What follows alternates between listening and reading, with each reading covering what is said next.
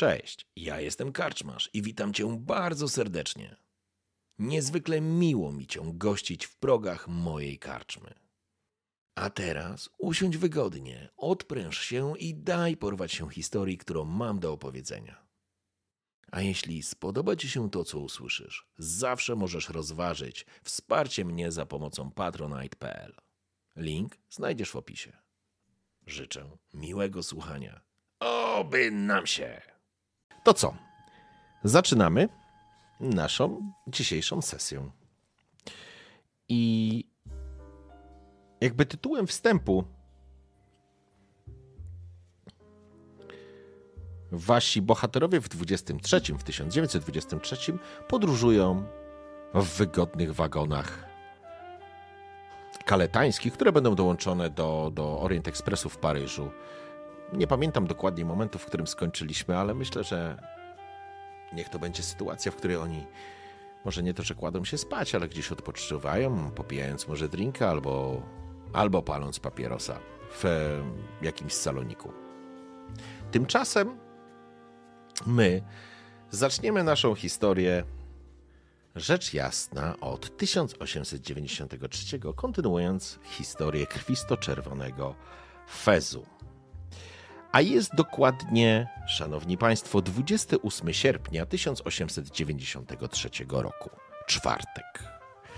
Myślę, że gdzieś w kole godziny jedenastej po jedenastej. W tle słyszycie specyficzny odgłos jadącego pociągu, który ma czasami niemal hipnotyczne właściwości, ale wam absolutnie daleko jest od hipnozy, relaksu czy momentu, w którym moglibyście poczuć się bezpiecznie i spokojnie. Albowiem sami już zauważyliście, że ludzi w fezach zrobiło się więcej. To nie jest tak, że wszyscy teraz chodzą w fezach, ale macie wrażenie, że gdzie się nie obejrzycie, widzicie jakiegoś przyjemnego, uśmiechniętego, wąsatego Turka, który popyla w fezie. Oczywiście ym, mało mają z wesołych i przyjaznych Turków. Raczej kojarzą wam się z wszystkim, co niebezpieczne i dziwne. Wracamy zatem do salonikowego wagonu, w którym siedzicie wszyscy przy stole, popijając czy herbatę, czy może kawę, czy cokolwiek innego. To nie ma teraz znaczenia. Jest koło godziny jedenastej. Przed chwilą się spotkaliście i wymieniliście spostrzeżenia. Annabelle z Roderickiem, jak pamiętam, była w, u Meyersów. Czy ty byłaś z Roderickiem, czy ty byłaś z Teodorem? Ja byłam z Teodorem. Okej, okay, w porządku. Staraj, postarajmy sobie przypomnieć ten element, czyli spotkania i rozmowy właściwie przez drzwi z, z panią Meyers. A potem, kiedy wracaliście do wagoniku salonikowego, minęliście mężczyznę, albo właściwie poznaliście jakiegoś Rosjanina, niezwykle przyjaznego i sympatycznego człowieka, ale wyglądał na zahukanego i wystraszonego. Co więcej, dzielił przedział z panem Kapokiem, który, który jest tym wysokim, łysym, żelastym typem, który podróżuje, albo inaczej, cały czas siedzi w pobliżu e, Mencapa. No i samego Mencapa widzieliście, który nie zwrócił na was uwagi, po prostu poszedł do swojego przedziału. Natomiast Roderick i Mia zostali w saloniku i tam też coś się wydarzyło. Co się wydarzyło poza, poza rozprutą kiecką? Wydarzyło Przypomnijcie, się... proszę. Próbowaliśmy rzucić okiem na listę pasażerów, ponieważ Henri, a nasz konduktor, który bardzo przejął się losem mi um, z powodu wypadku, bądź nie wypadku, zależy kogo zapytamy, um, ma teraz pewien słaby punkt um, i chcieliśmy to trochę wykorzystać i się dowiedzieć, któż tam jeszcze z nami podróżuje, ale oczywiście ponieśliśmy sromotną klęskę. W porządku, to prawda. Już jesteśmy w tym samym punkcie. Załóżmy, że siedzicie w tym momencie przy tym jednym stoliku, wymieniwszy się spostrzeżeniami. Wiadomo... Czy w pobliżu... No, mów, mów. Czy widać kogokolwiek w fezie w pobliżu? Albo... Nie, nie. Było dwóch mężczyzn, którzy jeszcze dołączyli, których na początku bodajże Teodor złapał, tak mi się wydaje. To znaczy złapał. Kiedy rozmawiałeś z konduktorem, to przyszedł... Weszło do, do jadalni z tego drugiego wagonu dwóch mężczyzn. Jeden z nich miał ewidentnie fez, um, ale oni również opuścili jadalnię niedługo po tym, jak zrobił to Mencap. Więc prawdopodobnie zjedli i rozeszli się do swoich przedziałów. Zatem w, tej, w tym momencie, dokładnie w tej sytuacji, nie znajdujecie nikogo absolutnie, kto podróżowałby w fezie. Jest paru gości. Myślę, że jest pani McGregor, która popija teraz e, whisky i zawzięcie notuje. Myślę, że również pojawia się pan Egorow, który...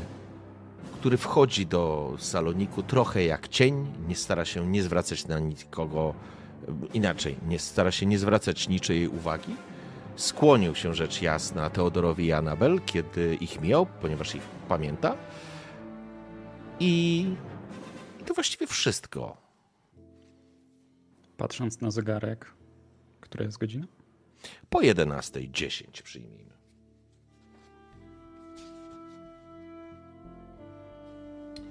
Tak, bo o dziesiątej dwadzieścia jeden była, to może nawet jest koło jedenastej, bo dziesiąta dwadzieścia jeden zatrzymaliście się na chwilę w Monachium. Więc kolejna stacja to jest Salzburg, o dwunastej czterdzieści sześć planowo macie się tam zatrzymać, od trzynastej będzie obiad.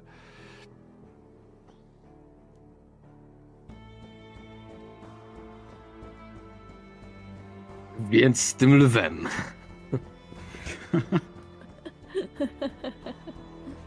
A tak... A tak całkowicie poważnie, to chyba niewiele mamy opcji, jak yy, najgorsza z możliwych. Czekać. Ach, na pewno ta kobieta będzie miała coś ciekawego do powiedzenia na temat stanu swojego męża. No ale to i tak... Wyglądała na wstrząśniętą. Musi... Ale posłuchaj, nawet jeżeli ona nas nie dopuści do niego, uważam za swój obowiązek i tak to sprawdzić. Nawet no, wbrew jej woli. Jeżeli oczywiście. Dzieje się coś tak poważnego, to... Mm, bardziej konduktor, myślę... Konduktor tak. też powinien o tym zostać poinformowany. O tym samym pomyślałem. Ciężko jest informować, jeżeli nie mamy szczegółów. Także, panowie, będę liczyła w razie czego na wasze silne ramię. Ale mam nadal nadzieję, że jego żona wpuści nas... polubownie i bezproblemowo. Ja w międzyczasie zastanawiam się nad tym, jak ciężko zatrzymać taki pociąg. Właściwie jest hamulec bezpieczeństwa, który mógłbyś pociągnąć i spowodować, że pociąg będzie hamował. A jak Ale... ciężko prowadzi się taki pociąg? Nie masz pojęcia, nigdy nie prowadziłeś pociągu. Jak to mawiał mój tata, zawsze musi być kiedyś ten pierwszy raz. Tak, a jak już zaczynać, to to Orient Expressu, rzecz jasna. A dlaczego nie? Rozumiem. To jest moment, kiedy do saloniku wchodzi trójka postaci. Z widzenia już je, te postacie kojarzycie. Poznajecie rosyjskiego hrabiego z małżonką oraz ich towarzysza, tego przystojnego trzydziestoletniego mężczyznę, również arystokratę. Skina wam głową, hrabiostwo zasiadają przy jednym ze stolików, natychmiast podchodzi jakiś kelner, zamawia, zamawia, zbiera zamówienia i będzie podawał im coś do picia. Oni zaczynają rozmawiać, rozmowa przebiega po francusku, absolutnie płynnym, bezakcentowym. W, nie wyczuwa się nawet akcentu rosyjskiego. Rozmawiają o, o właściwie o niczym ważnym. Może o tym, że Istanbul o tej porze roku może być piękny i hrabia wydaje się być dosyć mocno zainteresowany tym elementem Istanbulu i tego, że będą mieli dla siebie trochę więcej czasu. Ta rozmowa trwa. Wy również zamieniacie kilka słów. Jakby troszeczkę ten czas przyspieszymy przy tym stoliku. Chciałbym, żebyście sobie... Hmm, właśnie jak teraz wy będziecie siedzieć? Czy wy siedzicie no... tak, że panowie razem, panie razem? Czy robimy totalnie losowo? No ja na pewno bym siedział z brzegu, tak żeby mieć szybkie wyjście. Podejrzewam, że yy, na... Jest... Roderick naprzeciwko, nie? W sensie, żebyśmy byli, w zależności od tego, jak Jak są, czekaj, muszę zerknąć, jak są ustawione. Ja myślę, że, ja myślę, że Mia i Roderick byli pierwsi, więc oni zdecydują, jak siedzicie. Twarzą w stronę jazdy, czy w stronę końca e, całego taboru? Decyduj. Ja mam decydować? Kochani, bo rzucę kostką. To jest nie jest ważna, no, trudna nie, decyzja. Potem... Jak to nie, jeżeli pytasz, o to znaczy, że zaraz będzie walka i kto pierwszy, wiesz? Dokładnie. Pierwszy szable wyciągnie. Będzie miało znaczenie, w którą stronę jedziemy, w którą stronę patrzymy, mamy, nie? Mamy ściany no. za plecami. Wszyscy. Będzie próbował porwać ten pociąg? Cudownie. Wszyscy mamy, jesteśmy w bunkrze właściwie. No, no mamy dwa Dobrze. miejsca. Jeżeli Roderick, w porządku, jeżeli Roderick, jeżeli Roderick ma ścianę za plecami, w porządku, więc jesteś, siedzisz w takim razie przy toaletach. Twarzą zwróconą w stronę, w stronę lokomotywy, a obok ciebie siedzi Mia. Zatem Mia i Roderick. Będę chciał, żebyście rzucili sobie na spostrzegawczość. Jej. A? A, wiedziałem! Widzisz? To ja strzelam, ale w kogo? Nieważne. Tego, co go widziałem. Zaraz zobaczę, czego widzę. Porażka dziewięćdziesiąt siedem. Cudownie. Moi ekstremalny drodzy. Sukces. Razem mamy... Ra... Rozumiem. Razem Jakie... obo- obojgu nam się udało. Tak, jak... Y... I to jest taki moment, w którym oczywiście wy... rozmawiacie. Ta rozmowa przebiega w normalny sposób. Nie pojawia się nikt w fezie, więc tutaj jakby nie ma tego problemu. Roderick absolutnie może na to nawet nie zwrócił uwagi, uznając, że to, było, że to byłoby na przykład niegrzeczne wpatrywać się w siedzących przed państwem czy przed wami hrabiostwo, ale dla Mii absolutnie nie ma to żadnego znaczenia. Zresztą kobieta, która siedzi obok hrabiego, ta hrabina, ma przepiękne kolczyki, one warte są fortuny, jesteś przekonana. Zresztą sama wygląda jak milion dolarów, więc czy milion funtów w twoim przypadku. Jednak to, co zwracasz uwagę, przepraszam chwileczkę, bo ktoś chyba młotkiem mnie walczy. Przepraszam, Przepraszam, czy wy też mieliście takie chwile zawieszenia na haśle, że Roderick i Mia rozmawiają normalnie? Wiesz co, ja sobie wyobraziłam, że to pies nauczył się obsługiwać młotek i jak usłyszałam o tym, że bije coś młotkiem, to miałam takie... Słuchajcie, w porządku, wracając, więc Mia, ty natomiast dostrzegasz coś, czego jakby siedzący naprzeciwko ciebie, ta trójka, trójka postaci, ona rozmawia, rozmawiałem ze sobą i są takie momenty, kiedy hrabia na przykład, nie wiem, odwraca wzrok, spogląda w okno, albo sięga po coś, albo rozmawia o, rozmawia o, zamawia coś, albo rozmawia po prostu z kelnerem. Kiedy ten odpala mu, przypala mu cygaro, zauważasz, że po pierwsze, piękna hrabina i ten arystokrata wymieniają ukradkowe spojrzenia. I myślę, że jeżeli masz ekstremalny sukces, mogłoby nawet, mogłabyś nawet ich przyłapać w takim niezamierzonym, nie, zdecydowanie zamierzonym, ale bardzo subtelnym i prawie niewidocznym geście, w którym po prostu ich dłonie się muskają na wysokości stołu, jakby po coś próbowali sięgnąć. Rozumiesz? Natomiast yy, hrabia zawsze to jest wtedy, kiedy hrabia nie patrzy. To widać również po ich dyskretnych uśmiechach. Oczywiście nic ostentacyjnego, nic na czym można byłoby ich złapać, gdybyś siedziała bezpośrednio z nimi przy stole. Ale widząc to z pewnej odległości, no takie rzeczy po prostu jesteś w stanie wyłapać. Tum, tum, tum. To jest ten moment, kiedy Mia tak wręcz dźga łokciem Rodericka, zwracając jego uwagę i takim tak. teatralnym szeptem: oni mają romans. I to jest ten moment, kiedy cztery osoby obracają się. Którzy? Nie patrz w tamtą stronę. Kurde, wy moi szpiedzy. Najlepsi na świecie, okej? Okay? Przepraszam. A w... Ja, co ty, to nie wypada. No ale zobacz, jak ona na niego patrzy. Yy, co, co nie wypada? Nic, nic. Za ile będzie ten obiad? Ja myślę, że dokładnie ten czas będzie... O, I widzicie, że przychodzi jeszcze jedna postać. Nie ma fezu. Jest niewysoka, o blond włosach. E, w każdym razie, w każdym razie niech będzie jeszcze taka sytuacja, w której siedząc w tym saloniku zauważacie, że kiedy ten człowieczek uprzejmy, którego spotkała Annabelle wraz z Teodorem, hmm? wychodził z sali, salonu jadalnego, to znaczy z wagonu jadalnego. On podszedł do państwa siedzących, skłonił się um, i absolutnie wygląda, jakby był człowiekiem, który pracuje dla hrabiego. Jest jego sługą. Okay. On oczywiście się skłonił, poszedł, załatwił jakiś, być może przyniósł mu coś innego do picia albo cokolwiek takiego. I ja myślę, że również zauważyliście drugą osobę, która również się pojawiła w tak zwanym międzyczasie. Raczej mówię o tym jako ciekawostce. Taka, ta kobieta, która się wychyliła z przedziału, kiedy walczyliście z tym cieniem. Ta kobieta, pani Minkow, pani Minkow również jest ze służby hrabiostwa, ale ta z kolei, kiedy ją zdążyliście zauważyć, jest osobą, która służy czy usługuje, to jest raczej chyba lepsze słowo, samej hrabinie.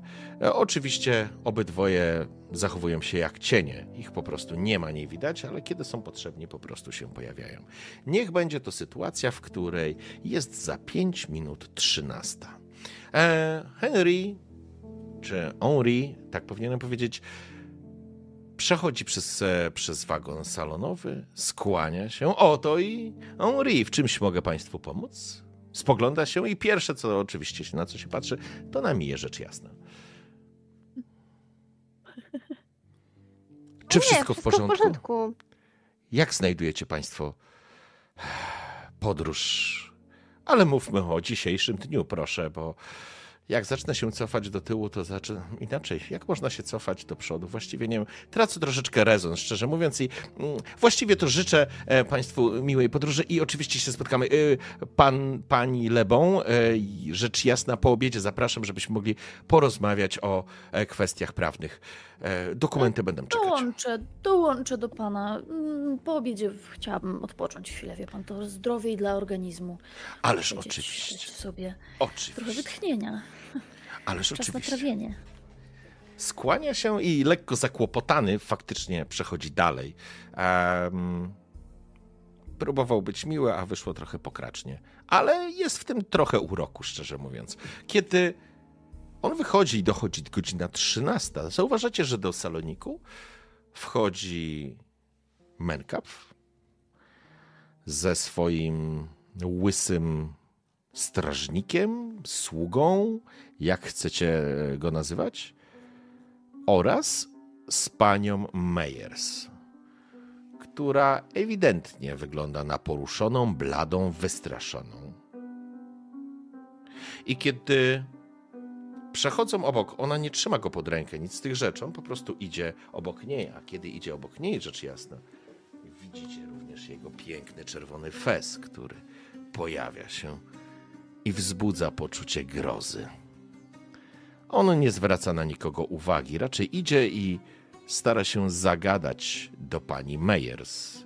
Ale wasza przyjaciółka, to złe słowo, nie przyjaciółka, tylko może znajoma, pani McGregor, spogląda się na nią.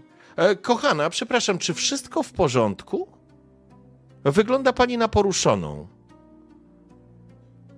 Pani Meyers jak oparzona. Spogląda się na nią, jakby w ogóle zszokowany. Dla ciebie, Roderiku, to w ogóle jest nie do pomyślenia, żeby tak obcesowo za, za, za, za, zaczepiać obcych ludzi. E, po czym e, Mencap wychyla się. Wszystko w porządku, moja droga. E, dlaczego pani sądzi, że jest... Czy ja zadałam panu to pytanie? Czy zwróciłem się do tej pani? Nie wiem, skąd pan pochodzi, ale w Szkocji panują inne zwyczaje. Ależ moja droga pani, ależ mój drogi panie. I widzicie, że roztrzęsiona Meyers spogląda jeszcze w tym przerażeniu, rzuca okiem i jakby widząc, że ściąga uwagę z wszystkich obecnych w tym wagonie, jest na tyle roztrzęsiona, że po prostu potakuje. Wszystko, wszystko w porządku. Gdybyś zechciała ze mną porozmawiać, zawsze tu jestem, moja droga. Proszę się nie obawiać. Jesteśmy w Europie. To jest Orient Express. A kobiety mają swoje prawa. Zawsze je miały. Nawet jeżeli komuś wydawało się, że było inaczej. Whistle spogląda się z groźną miną, ale na pani czy pannie McGregor nie robi to żadnego wrażenia. Natomiast Mencap absolutnie nie chce eskalować sytuacji. Spróbuje to zbagatelizować, po czym delikatnie, chwytając za łokieć, prowadzi panią Meyers w stronę wagonu obiadowego. Roderick w tej sytuacji zdecydowanie ugryzł się w język, gdyż normalnie by zareagował na takie pytania rzucone po prostu przez, przez pociąg. Mhm. Ale jednak ze względu na to, kim jest pani Meyers i, i czego chcemy się od niej dowiedzieć, to faktycznie spróbował się powstrzymać. Mhm. W porządku? Dobrze, w takim razie słuchajcie. Myślę, że to będzie ta sytuacja, w której faktycznie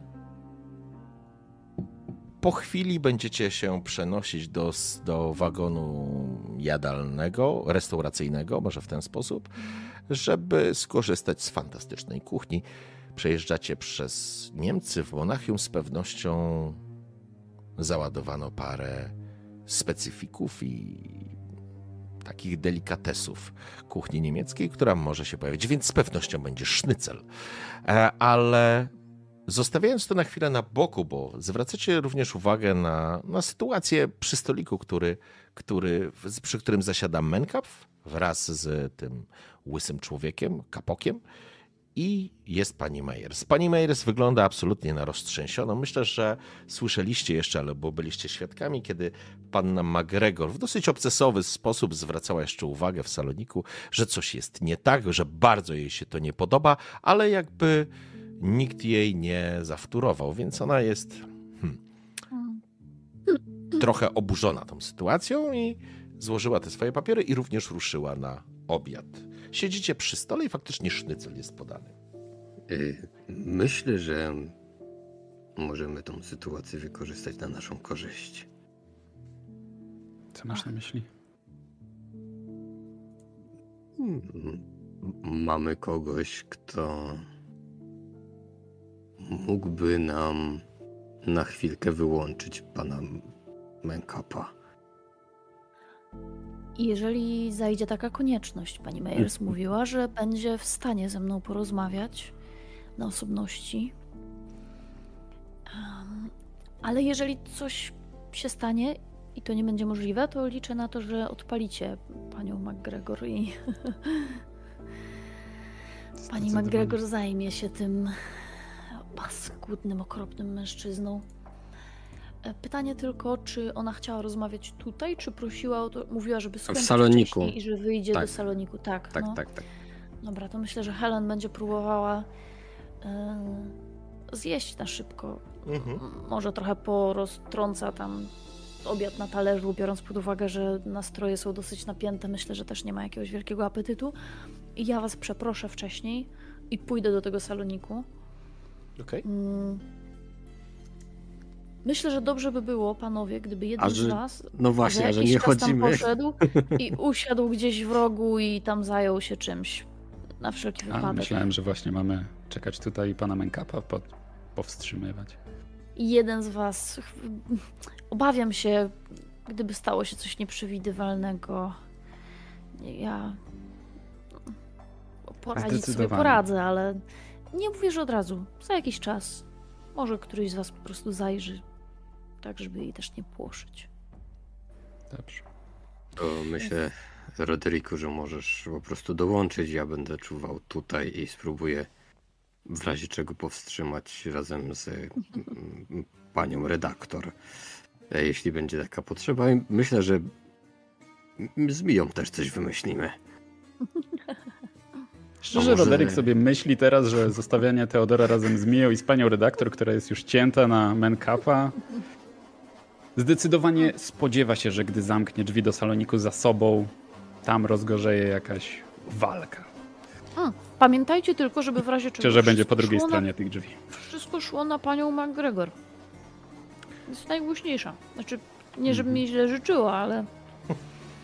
Wiecie jak Pamiętam, jest. Roderick sobie przypomina ostatni raz. Ale ona jest tylko N P C. Po drugiej stronie drzwi był Teodor i inni. Teodor bez, bez tak. I co się działo? Dobra, słuchajcie, zatem rozumiem, że Annabelle będzie... Po prostu chcesz po prostu szybciej opuścić, tak. e, opuścić e, wagon i ruszyć do Solimiku. Chyba mięso pod ziemniakami. E, może tak zrobić. W każdym razie opuszczacie... Salonik jest restauracyjny, wagon jest praktycznie pełen. Wszyscy goście z pierwszego, z pierwszego wagonu teraz e, jedzą obiad.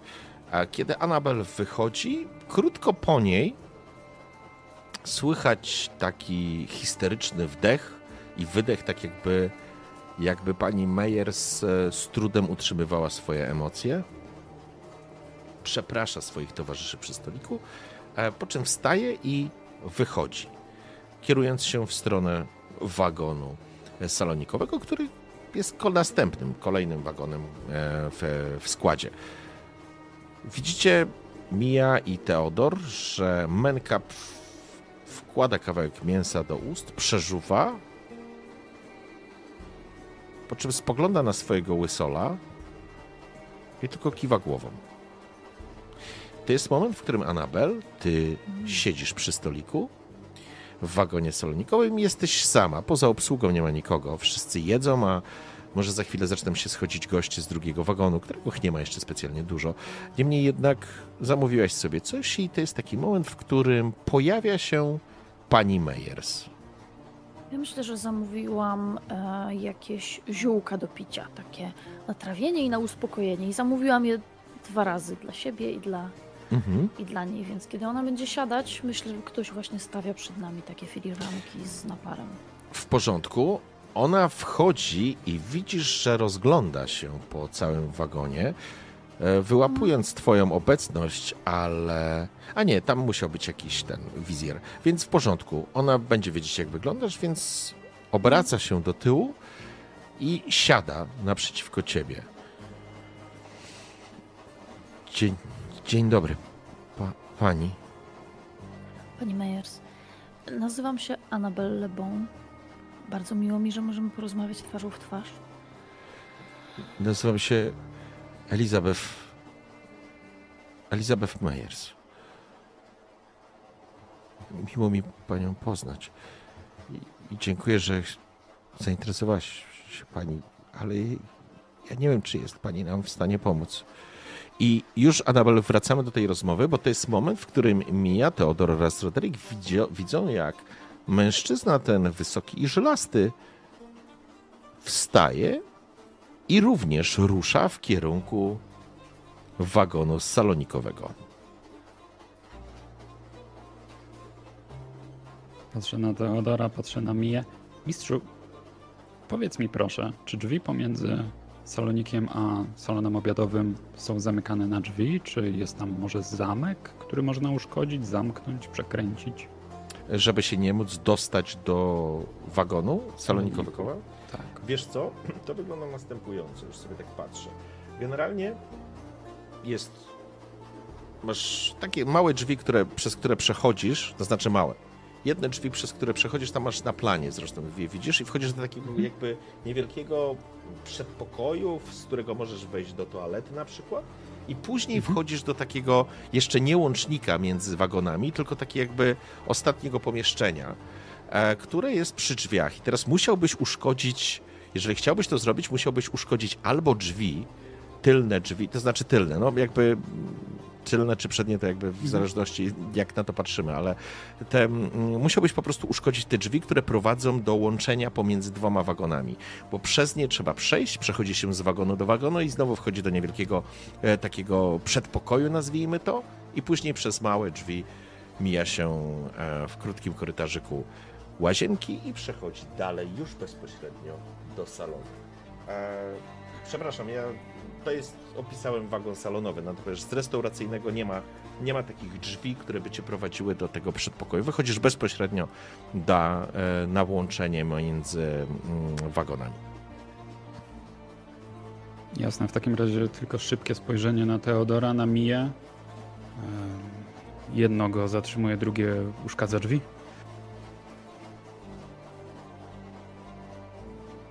Patrzę na Mię.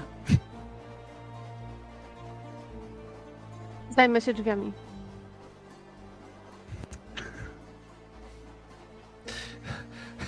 Patrzę na Teodora z nadzieją, że to nie ja będę musiał popełnić faux pas wpadający na mężczyznę. Chcę, chcę popełnić takie faux paux i no. spróbować mu zawiązać sznurowadło, w sensie tak się wywalić, żeby po prostu pod jego nogi, żeby się potknął o mnie. Rozumiem, no dobrze, w porządku, więc to wygląda trochę tak, że siedzicie przy tym stoliku i nagle Teodor, który siedzi na zewnętrznej części kanapy do, do, do korytarza, po prostu... Myślę, że jeszcze, myślę, że jeszcze jak Mia może wychodziła, ja przewrócę jakiś kieliszek albo coś takiego, żeby taki rumor był, że faktycznie to miało jakiś sens. O, ja, ja go spróbuję złapać, go nie złapię i wiesz, wywalę się i w ogóle, nie? W porządku, więc jakby trochę jest tak, że faktycznie Teodor się wywraca, e, Roderick wylewasz ten, rozbijasz kieliszek, robi się duże zamieszanie, bez problemu Mia jesteś w stanie wstać i jakby odejść. To jest taki moment, w którym Teodor właściwie upada przed nogi mężczyzny, który ze zdziwieniem spogląda się na dół, patrząc na ciebie, Teodorze. Ludzie, którzy są w, tym restaur- w tej restauracji, w tym wagonie restauracyjnym, spoglądają się, zapada martwa cisza przez chwilę, wszyscy się na was patrzą. Um, Przepraszam, ja... Przepraszam, wstaję też i zaczynam tam, nie wiem, ja udawać, ró- że coś ścieram albo coś takiego. Również, ja, przepraszam, chyba pan ma brudne spodnie, tak mu zaczynam ten... Panie, panie Henri, czy jest tu gdzieś pan Henri? Potrzebujemy, bo to jakby pecha mamy takiego, ja przepraszam pana bardzo, tak go trzymam za kolano i tak go wiesz... Słuchaj, ka- Kapok próbuje, próbuje, już Annabelle do ciebie wracamy, ale oni pracują na twój czas, więc on, on próbuje w ogóle wyciągnąć, no, no co pan, proszę mnie nie puścić. No, spokojnie, to dobre spodnie są, nie, niech, pan, niech pan się nie ten... Teodor, wiesz co, ja bym chciał... Co ty, jaka jest, twoja intencja jest, żeby go przytrzymać jak najdłużej, jak no rozumiem, tak, tak? No tak. Dobrze, to y, zagrajmy w to, zagrajmy w to. Co byś chciał użyć? Rzuć na budowę ciała, jak szeroki jesteś. Jak dużo miejsca zajmiesz. Mogę na inteligencję, ile uda mi się udawać gówniarzy. Raczej chciałbym, żebyś wrzucił pod to y, jakąś umiejętność. Eee... Pierwsza pomoc. Gadaninę? Okej, okay. To jest zdecydowanie temat na gadaninę. No, myślę, że coś te, w tym w tym no, po, po prostu zaczynasz tak bredzić trzy po trzy. No, tak, jakby... tak, tak. Mhm. No, ładne spodnie, nie? Kurde. A jest porażka. E, chcesz to przerzucić? Tylko. E, bo, ale macie szczęście po prostu szczęście na kilogramy. No, ja więc... akurat nie mam dużo, ale, ale ściągnę. Dobra, jeżeli, to znaczy możesz forsować. Jeżeli forsujesz, to Kapok będzie... Ale nie. Okej, okay, dobra. W porządku, więc ściągnij sobie osiemnaście punktów. Mija, w tym czasie udało ci się absolutnie e, wyjść. I teraz jaki jest efekt? Teodor, absolutnie udaje ci się zatrzymać Kapoka. Natomiast Roderick, w twoich rękach będzie skupienie uwagi całego wagonu na was, żeby Mia mogła bezpiecznie przy tych drzwiach majstrować. Bo Mia przechodzi tak naprawdę przez bufet. Jak widzisz, masz na tym planie, przechodzisz po prostu przez taką część kuchenną. Tam są e, drzwi. I chociaż tak się zastanawiam, poczekaj. Nie, ja, cię, ja was przepraszam. Ja myślę, że ty w ogóle do kuchni nie wchodzisz. Że to jest zamknięcie. To jest, ten wagon trzeba byłoby obrócić o dziewięćdziesiąt stopni. Więc przepraszam, ty idziesz prosto do tych drzwi i jest dokładnie tak, jak mówiłem wcześniej. To ja troszeczkę się zakręciłem, sugerując się rysunkiem. Przechodzisz przez te małe drzwi i tak naprawdę zostawiasz za sobą wszystkich i jesteś już bezpieczna, bo wchodzisz do tego małego przedsionka. I teraz pytanie, które drzwi chcesz uszkodzić? Czy główne, te, które wyprowadzają, wiesz, wychodzą na... łączą wagony, czy te, które wchodzą, prowadzą do takiego małego przedsionka? Wiesz co, ja bym chciała uszkodzić nie te, przez które właśnie przeszłam, tylko te, które mam przed sobą. Okej, okay, no bo przed chwilą takie, ktoś, no? Przed chwilą ktoś na pewno zauważył, że ja wyszłam w tamtą stronę, więc zakładam, że głupio by było teraz, żeby te drzwi się uszkodziły. Okay. Um, Więc e, ja poczekam, aż tam przycichnie i ja wrócę z takim: o mój Boże, nie mogę otworzyć tamtych drzwi, nie wiem, coś się chyba zacięło, i wezmę Dobrze. konduktora, wiesz, pierdu, pierdu, ale to do tego dojdziemy. W porządku. E, natomiast tak... W porządku, niech tak Co będzie. Co mogę zrobić nożem i widelcem? E, to właśnie będę, to jest bardzo mnie ciekawe, w jaki sposób ty chcesz uszkodzić te drzwi, ale zaraz do ciebie wrócę, bo jeszcze na chwileczkę do Roderika. Roderiku, hmm? Widzisz, Teodor no, mógłby dostać Jasne. nagrodę w jakimś Myślę, że Roderick, Roderick staje na samym środku i staje się czerwony w jednym momencie. Nie ze względu na to, że tak jak mam nadzieję wszyscy będą myśleć, Aha. że nie wiem, jest mu wstyd albo jest zdenerwowany. On po prostu wewnątrz, Roderick, nie cierpi zwracać na siebie, to znaczy może nie cierpi zwracać uwagę. Nie wypada, nie wypada mhm. robić to, co on będzie teraz robił. A przede wszystkim staje, wypina pierś i z takim zarzutem na twarzy i w gestach mówi: Teodorze Middlecroft, czy ty masz dwie lewe ręce? Naprawdę powtarzałem ci tyle razy. Jesteś podobno takim podróżnikiem, a jak widać chyba powinieneś siedzieć w dziczy, a nie w takim pociągu jak, jak Orient Express. Spójrz, co żeś narobił. I staje i próbuje jeszcze bardziej wymachiwać rękoma, przede wszystkim, żeby Mia mogła przejść spokojnie, ale też żeby e, zablokować to też przejście może. W porządku, na co byś chciał, na co byś chciał rzucić sobie? To się zastanawia, a ja się zastanawiam, jak, jak bardzo ciasno siedzą te spodnie na tym gościu. Jakby je tak mocno szarpnąć w dół na przykład? Nie no, na pewno ma jakiś pasek, ale... No właśnie, dlatego yy... jak mocno by to musiało być? No jeżeli uda ci się test na siłę, to możesz mu zerwać te spodnie. Ale to doprowadzi do... To może doprowadzić faktycznie do jakiegoś takiego dużego ekscesu. No to przemyślę to jeszcze. Dobrze, już, już w takim razie wracamy wracamy do Annabelle, tylko Roderick, chciałbym... No co, co chciałbyś zaproponować? Właśnie przeszukuję swoją listę umiejętności. Powiem ci, że Roderick wcale jak na kapitana nie ma takich umiejętności, w których mógłby przemawiać. Wiesz co? Mm... Bo to nie jest gadanina. To nie będzie gadanina. To byłyby może trochę pod występy, ale czegoś takiego nie mamy. No więc e, co byśmy tu mogli zrobić? Ja jestem taki słaby w gadaniu, naprawdę? Nie wiem, sam rozdawałeś te punkty chyba, czy nie? Czy, nie, te nie. Nie, w, w kapitanie nie. Nie, w tych nie rozdawałeś. Nie, bo ty strzelasz po prostu. Może wygląda. Wyciągnij pistolet i strzel w kogoś. Dobrze, w takim razie, słuchaj, e, no to... Możemy Uroko... lecieć w tą gadaninę, mam dziewięćdziesiąt pięć, więc i tak dam. E, słuchaj, możemy pójść w gadaninę, możemy pójść w urok osobisty. E... Urok osobisty. A mam, przepraszam, urok osobisty. Dziękuję, czterdzieści pięć mam. Lecimy. I co sukces. W porządku. Słuchaj, jeżeli dobijesz do dwudziestego drugiego, na dwadzieścia dwa Oczywiście. zjedziesz, masz dużo punktów. Chodzi o to, żeby zebrać uwagę. co. No jakby to jest sytuacja, w której, Roderick, faktycznie wyglądasz na... Jakby zaczynają ci ludzie trochę współczuć, na zasadzie faktycznie z kim ty musisz jechać, z kim ty musisz podróżować, co to za błazen. E, i, I jakby to jest moment, w którym Mia bez problemu, e, widzę, że wygospodaruje dużo czasu, ale co pro, zaproponujesz? Ja właśnie, dotarło do mnie, wiecie, pamiętacie moje rozważania na temat tego, że z tymi tam e, zwinnymi palcami słabo, nie? Dotarło do mnie, na czym polega sukces Mii. Ślusarstwo. O właśnie, A... bo to jest albo ślusarstwo, albo zwinne palce, więc idealnie zadziała. Dotarło do mnie, tak, dotarło, dotarło. E, Proszę więc, tak, bardzo. Więc ja tam pomajstruję po tak, żeby faktycznie... Znaczy dobra, zobaczymy jak mi pójdzie.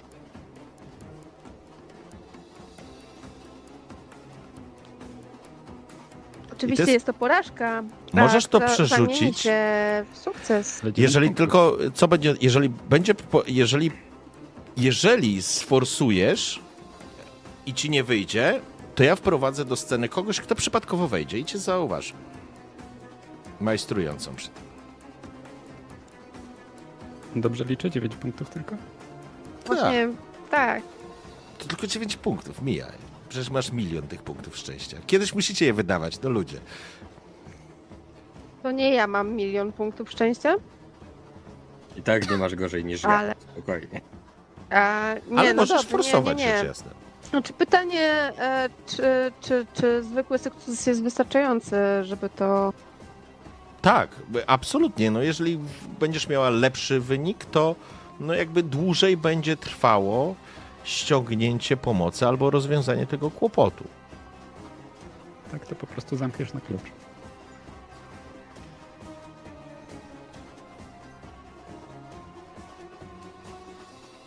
Bo... I co? Nie, dobrze, to będzie zwykły. Tak? Forsować? Nie wiem. Dobra, forsuję. Słuchaj, masz nóż i widelec, najwyżej kogoś zabijesz. No. Okej. Okay. Annabelle zabijesz. Dobrze, Annabelle, już wracam do ciebie, tam będzie normalniej. Ja no nie. wiedziałem, o mój Boże. ja wiedziałem, ja wiedziałem, że tak będzie. Ja wiedziałem, że tak dziewięćdziesiąt trzy, będzie. dziewięćdziesiąt trzy. I teraz, czy masz... A nie możesz już teraz szczęściem tego ściągać. Cudownie. I to jest taki moment, kiedy Mia, grzebiesz w tym zamku, grzebiesz, grzebiesz, grzebiesz i ty będziesz... I ty chciałeś zamknąć te Ej, drugie może... drzwi? Poczekaj, poczekaj, Teodor. Te drugie drzwi, czy jeszcze dalej drzwi, które są e, łączące? Bezpośrednio do wagonu, w którym jest e, Annabelle. Okej, okay, czyli ty jesteś w takim razie... Okay, to znaczy... Przez przypadek odpięłaś wagę. Musia, musiałabyś wyjść w takim razie na zewnątrz, więc raczej myślę, że zakładałem, że... Dobrze, niech tak będzie. Kiedy ty jesteś przy... na łączniku tak naprawdę, no to... Kurde, myślałem, że od wewnątrz jesteś, no to tu w ogóle jest zimno, ręce ci drżą, próbujesz coś... Pewnie e, dlatego.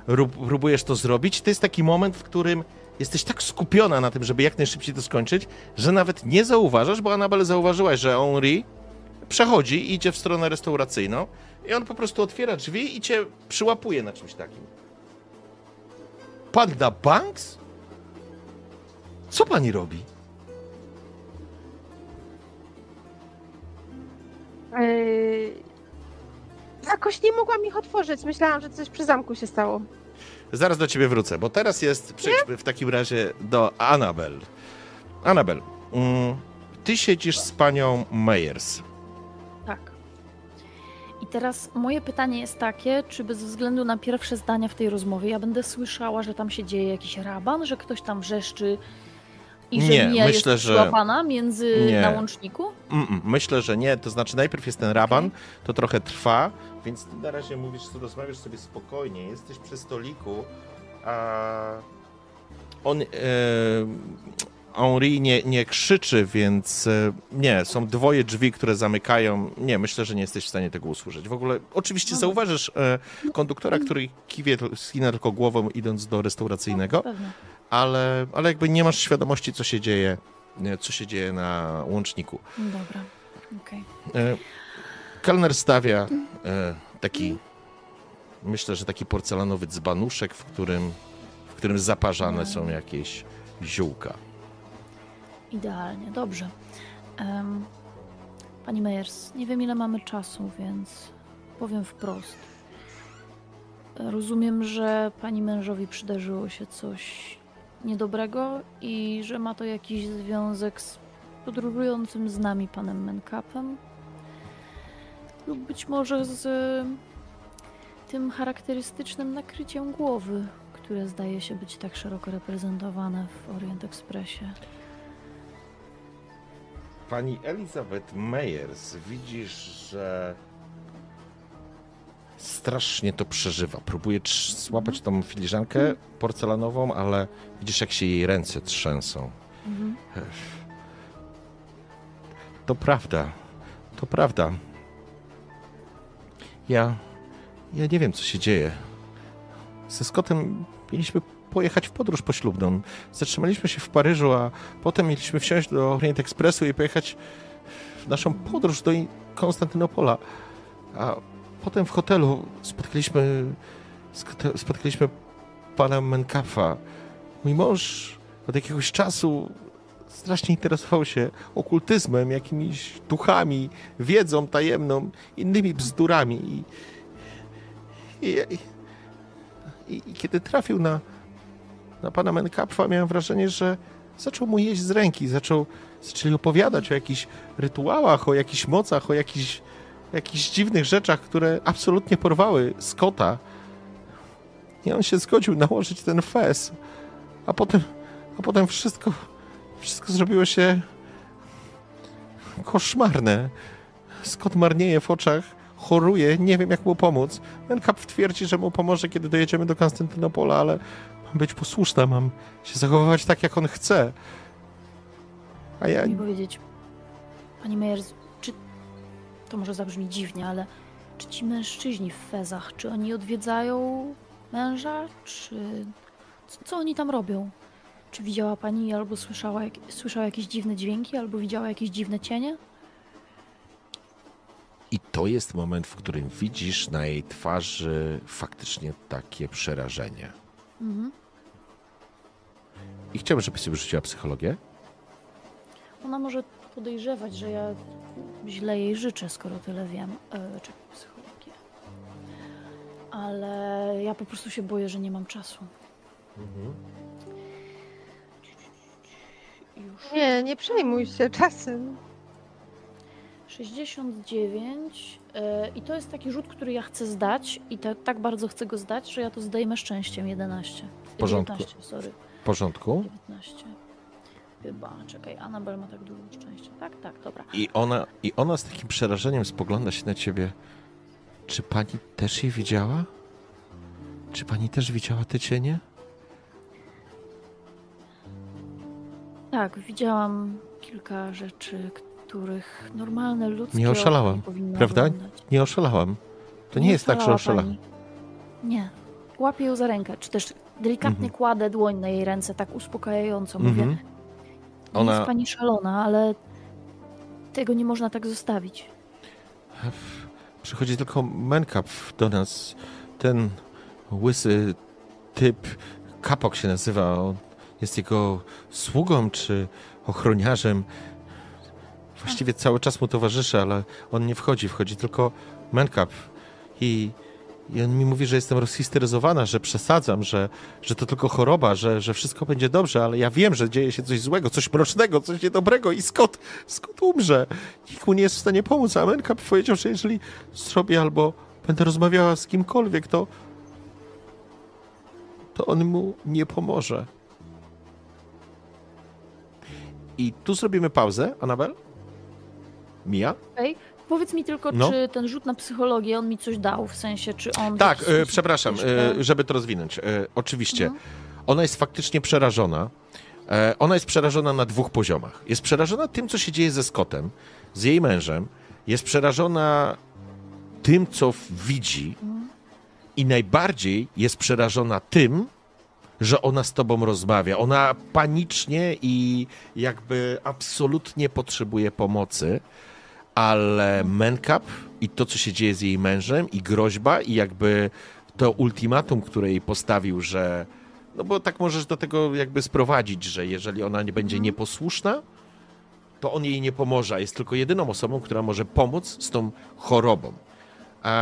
I ona najbardziej przerażona jest tym, że się dzieli de facto z obcą osobą, ale musi być na tyle zdesperowana, że ona już yy, może będzie tracić, wiesz... Tak, tak, ona będzie łapać się wszystkiego, bo ona już traci jakby takie mm, grunt pod nogami, krótko mówiąc. Okej, okay, dobra. I dobra, tu będzie momencik, w którym... Dobrze, w którym, do których wrócimy. Teodor i Roderick, zostawię was na chwileczkę, bo teraz jeszcze Mia. I Mia, spoglądasz na niego i oczywiście ty będziesz kłamać, jak rozumiem. A... Wiesz co, ale tak, znaczy pierwsze słowa, które wyszły z moich ust, także, bo jakoś nie mogłam otworzyć tych drzwi, ale Mia tak patrzy e, na tego dobrodusznego człowieka, w sensie, bo on się dał poznać nam z takiej naprawdę ludzko wspaniałej strony. E, I Mia rzadko miała do czynienia z ludźmi, którzy są dobrzy z natury, tak. Mm-hmm. Dla innych zwłaszcza. Okay. mm, więc ona tak spojrzy na niego. Jest Kłamie. Tu bardzo zimno i niebezpiecznie. Ja wiem, przepraszam. Chciałam pana oszukać, ale to nie, to, to nie jest prawda. Ja po prostu chciałam uszkodzić ten zamek, żebyśmy musieli wezwać pomoc i... Chodzi o zyskanie na czasie. Przepraszam, to, to, to jest naprawdę nagła sytuacja, ale... Nie wiem, czy widział pan moją towarzyszkę. Ona poszła porozmawiać z panią Meyers, a tam towarzysz pana Mencapa właśnie rusza w tym kierunku i moi koledzy starają się go, ich tam powstrzymać w jakiś sposób. Prawdopodobnie rozpętała się tam niezła burda, ale to nie jest ważne. Ważne jest to, że próbowałam zamknąć te drzwi, żeby nie można było łatwo przez nie przejść, więc przepraszam. Wiem, że to bardzo zły pomysł, wiem, że to głupie, ale nie przyszło mi nic innego do głowy. Jakby, okay. Wiesz, ona jest całkowicie szczera. Super. I, i, wiesz, i stawia na otwarte karty Mia, pierwszy raz w porządku. Chyba. Więc ja ci powiem tak. Chciałbym, żebyś sobie rzuciła perswazję albo urok osobisty. Nie posiadam. E, hmm.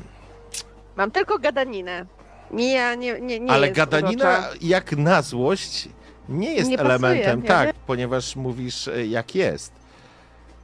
Um, ale zdecyduj Tylko. w takim razie któreś z tych opcji. Natomiast e, ja ci dam ułatwienie, bo Henri wobec ciebie czuje się absolutnie winny i on cię na czymś złapał głupim. Każdego innego prawdopodobnie potraktowałby inaczej, natomiast wobec ciebie czuje się odpowiedzialny, że coś tobie się wydarzyło na pokładzie Orient Expressu. Więc e, wystarczy ci zwyczajny sukces, ale ja wiem, że, wiem, że to nie będzie proste, więc zapraszam. Masz pięćdziesiąt i pięćdziesiąt, e, wow, czyli, to, czyli to dalej jest, dalej to jest trzydzieści pięć punktów, które musiałabyś przełożyć, tak? Dobrze widzę. E, lub forsować. Co się stanie z forsowaniem? Przy forsowaniu... Przy forsowaniu, jeżeli ci nie wyjdzie... Henri będzie chciał z tobą porozmawiać, ale stracisz, on straci do ciebie mm, to poczucie krzywdy, które się wydarzyło. Co więcej, zacznie, zacznie się zastanawiać, czy to, co, do czego doszło, nie jest elementem waszych działań, a nie problemu w Orient Expressie. Rzucaj. O nie. Nie no, kaman na piętnastkę. Najwyżej wszystko popsuje. Party hard. Och. Otóż no, nie wyszło. Otóż nie wyszło. trzydzieści dziewięć. Ale to jest piętna... A nie, nie możesz nic z tym zrobić. Jakie, jakie trzeba mieć? W sensie te, te prawdopodobieństwo. Od siedemdziesięciu w górę opłaca się, opłaca się, wiesz, forsować. Tak, od siedemdziesięciu. W, każ w, ka w każdym razie e, zatem jakby zostawię cię na chwileczkę jeszcze na tym łączniku, przeskoczę do Teodora i Roderika. E, chwilę to trwa... jakąkolwiek wiadomość, informację zwrotną na temat tego, jak mi idzie. Nie macie zielonego pojęcia. Mija wyszła i nie wróciła. Nie wiecie, co się dzieje. E, I teraz tak, to jest ważne, bo tak, oczywiście Roderick tym swoim występem z rozpaczeniem i w ogóle tą całą sytuacją ściągnął się uwagę wszystkich. Na początku była absolutna konsternacja, bo nie nie, ludzie nie wiedzieli, co, co, co robić, natomiast później zaczęli faktycznie trochę, trochę stawać po twojej stronie, jakby oskarżycielsko patrzeć na Middlecrofta, no w zasadzie cóż to za błazen, ale to, że tobie się udało i ściągnąłeś faktycznie nawet obsługa z zaciekawieniem przygląda się tej sytuacji.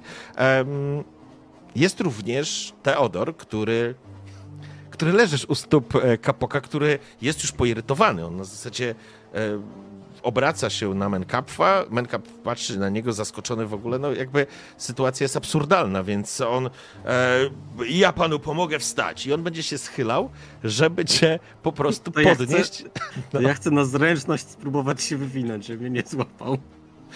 Tam coś za nim, jakiś o, o, pięćdziesiąt groszy i tak wiesz, rzucę się tak między jego nogi. Nie? Idź w bijatykę i mu z główki przywal. Dobrze, w porządku. To rzuć sobie na, rzuć sobie na zręczność w takim razie. Na unik, na unik. Ty masz, to jest unik. Na unik. No. Dobrze, może być też unik. Może I tu, sobie... i tu jest dość sporo. Dobrze, rzucaj. Nie. Co się dzieje dzisiaj z tymi testami? E... Ale biorę te cztery, co mi tam... W porządku. Jakby... Roderick... Kiedy myślałeś, że już gorzej być nie może, to znaczy czujesz się w ogóle fatalnie, jesteś na świeczniku, wszyscy się na ciebie patrzą, e, więc to już jest dla ciebie element, który powoduje niekomfort, ja brak komfortu. Buraka. Natomiast to, co robi przed, to, co teraz robi Teodor, masz taką myśl, wyrzucą nas z tego pociągu. Na najbliższej stacji nas po prostu to stąd wyrzucą. To jest, jest pewne. My zaraz nie? się zatrzymujemy w ogóle. Tak, tak, Teodor, co ty robisz? Bo on się faktycznie poirytowany, chciał cię po prostu chwycić, chce usunąć przeszkodę z drogi, więc on próbuje cię chwycić. Co robi Teodor? Udać się, więc wymyśl sobie co. Przez chwilę myślałem, żeby po prostu tak się wślizgnąć, wiesz, między jego nogi i spróbować coś tam za nim zrobić, ale wtedy częściowo osiągnąłby swój sukces, bo on chce, żebym się znalazł albo obok niego, tak. albo, albo za nim. Więc ja myślę, że jak on mnie będzie próbował złapać, to po prostu albo na prawo, albo na lewo delikatnie, mhm. że spróbuję, że chcę dostrzec coś, co jest za nim, że coś mnie tam zainteresowało za nim, ale jakby nie idę do przodu, tylko wiesz, tak na boki i tak jak próbuję mu jakąś piątkę przybić, jak, nie pró jak jest za blisko, wiesz. W porządku, takie rzeczy, jakby nie? dochodzi do jakiegoś totalnego absurdu, bo on się, facet się pochyla nad tobą i absolutnie nie ma pojęcia, co się będzie działo, więc on, to nie, to nie jest atak, on próbuje cię po prostu chwycić, jest Rozumiem. dużym gościem, ale jakby nie atakuje cię, no po prostu się pochyla. To jest tak, próbuje cię złapać, a ty widzisz, jak mi do krop... przeskakuje na drugą stronę się, zaczyna mu, on, próbuje go z drugiej strony i uznając, że może za pierwszym razem to był przypadek, nie? Ale znowu Middlecroft na drugą stronie. No co pan robi? Co tu się dzieje? Już wkurzony Kapok aż, aż, aż spurpurowiał, bo faktycznie mam wrażenie, że jest aktorem w bardzo kiepskiej komedii i teraz wszyscy również na niego się patrzą. I, ja mam tylko takie jedno pytanie, yy, czy on nie ma fezu, nie? Na głowie? Nie, nie ma, nie ma. Nie, on nie ma, okej, okay, okej, okay, okay. Bo tak mi się wydawało, ale chciałem się upewnić. Nie, nie, nie ma. Czy... ma tylko kap, czy Mencap, posta... sorry. Czy nasze postaci znają jego nazwisko, w sensie, że to jest Kapok? Ja to usłyszeliśmy? Jeżeli Annabelle i Teodor wam przekazali, myślę, że tak, bo opowiadali, tak. że spotkali ten. Do niego zwrócił się ten Ale sługa. Roderick hrabiego. nie został chyba nigdy przedstawiony, jakby Kapokowi, nie? A, absolutnie. Nie. Na pewno nie. Zarówno ty, jak Dobra, i Mia nie razie... mieliście. No. Chyba mówiliśmy na poprzedniej sesji, że Roderick nie może siedzieć z szablą, ale z pistoletem na pewno, więc Roderick zrobi dwa kroki w tył. Spojrzy jeszcze, czy Mia wraca. Mia nie wraca. Nie wraca. Zrobi. Drogi panie, pan się cofnie, zostawi tego błazna. I tak teatralnie odsłaniam marynarkę, żeby pokazać mi pistolet i tam ręka idzie w tamtą stronę. Dobra, i to jest konsternacja, to znaczy panowie załatwili wam masę czasu, dziewczęta. Macie masę czasu i to jest takie, no co pan? I tam, on ma broń, słyszysz, że ktoś ma broń. I, ale to jest bardzo ciekawa sytuacja, niezwykle ciekawa, bo... Już wracam. Tu się, kurczę, po co nam jakieś scenariusze? Konduktor e... mi strzeli w plecy. Nie, nie, konduktora tutaj nie ma.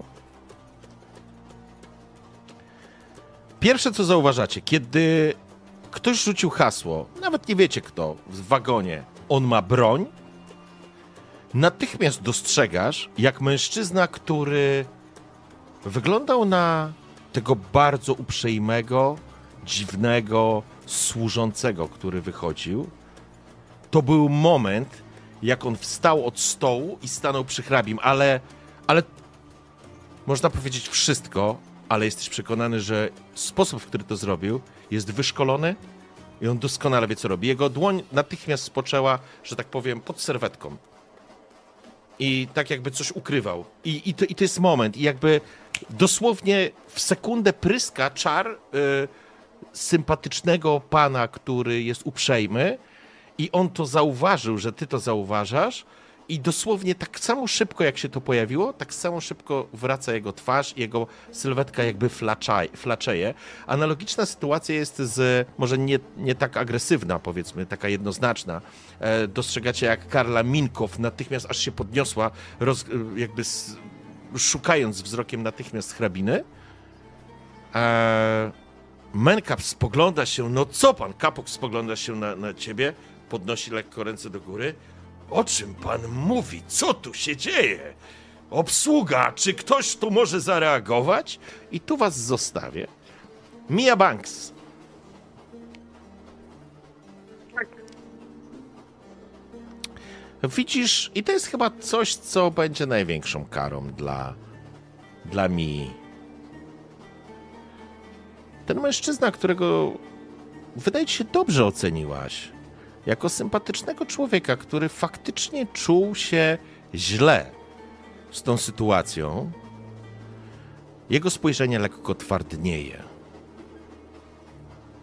E, wejdźmy do środka, panno Banks. I on jakby cofa się do tego wagonu salonowego, ale nie wchodząc do salonowego, tylko do tego, do tego przedpokoju, czy do, nie wiem jak to nazwać, do tej, tej przestrzeni, która prowadzi dalej.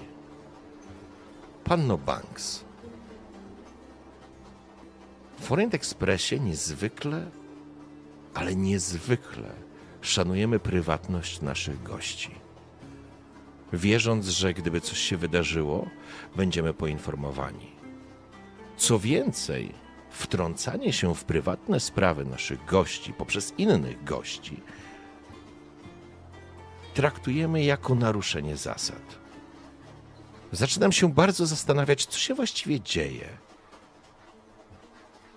i dlaczego pani chciała uszkodzić drzwi. Panienka w ten sposób mówi.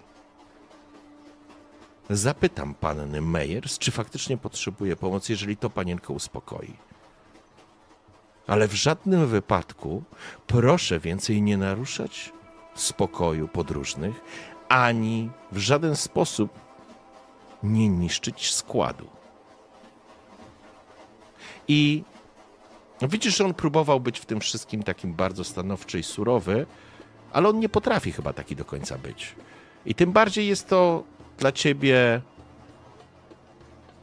takie poruszające, bo sama powiedziałaś, że nie widziałaś dużo ludzi, którzy są dobrzy z natury. A Henri faktycznie taki jest i och, wbijmy tą szpilę Banks na koniec, do samego końca. Masz wrażenie, że on się po prostu na tobie bardzo mocno zawiódł i rozczarowałaś go. Nie jest tobie jakąś bliską osobą, ale sam fakt, że jest tym jednym z niewielu dobrych ludzi, których spotkałaś w swoim życiu i w ten sposób się w cudzysłowie kończy wasza znajomość, jest w pewien sposób bolesna. I kiedy on mówi, on jakby nie czeka na komentarz z twojej strony, na przeproszenie albo cokolwiek takiego. Kiedy widzisz, że jesteś bezpieczna, i to jest jeszcze bardziej bolesne, kiedy widzisz, że jesteś już bezpieczna w tym miejscu, że już nie, ziom... nie jesteś na zewnątrz, nie możesz wypaść z tego pociągu, nie jest ci zimno. Życzę miłego dnia, panienko Banks. Po czym poprawia ten swój nienaganny mundur i rusza w stronę wagonu restauracyjnego. A teraz wróćmy na chwilę do Annabelle.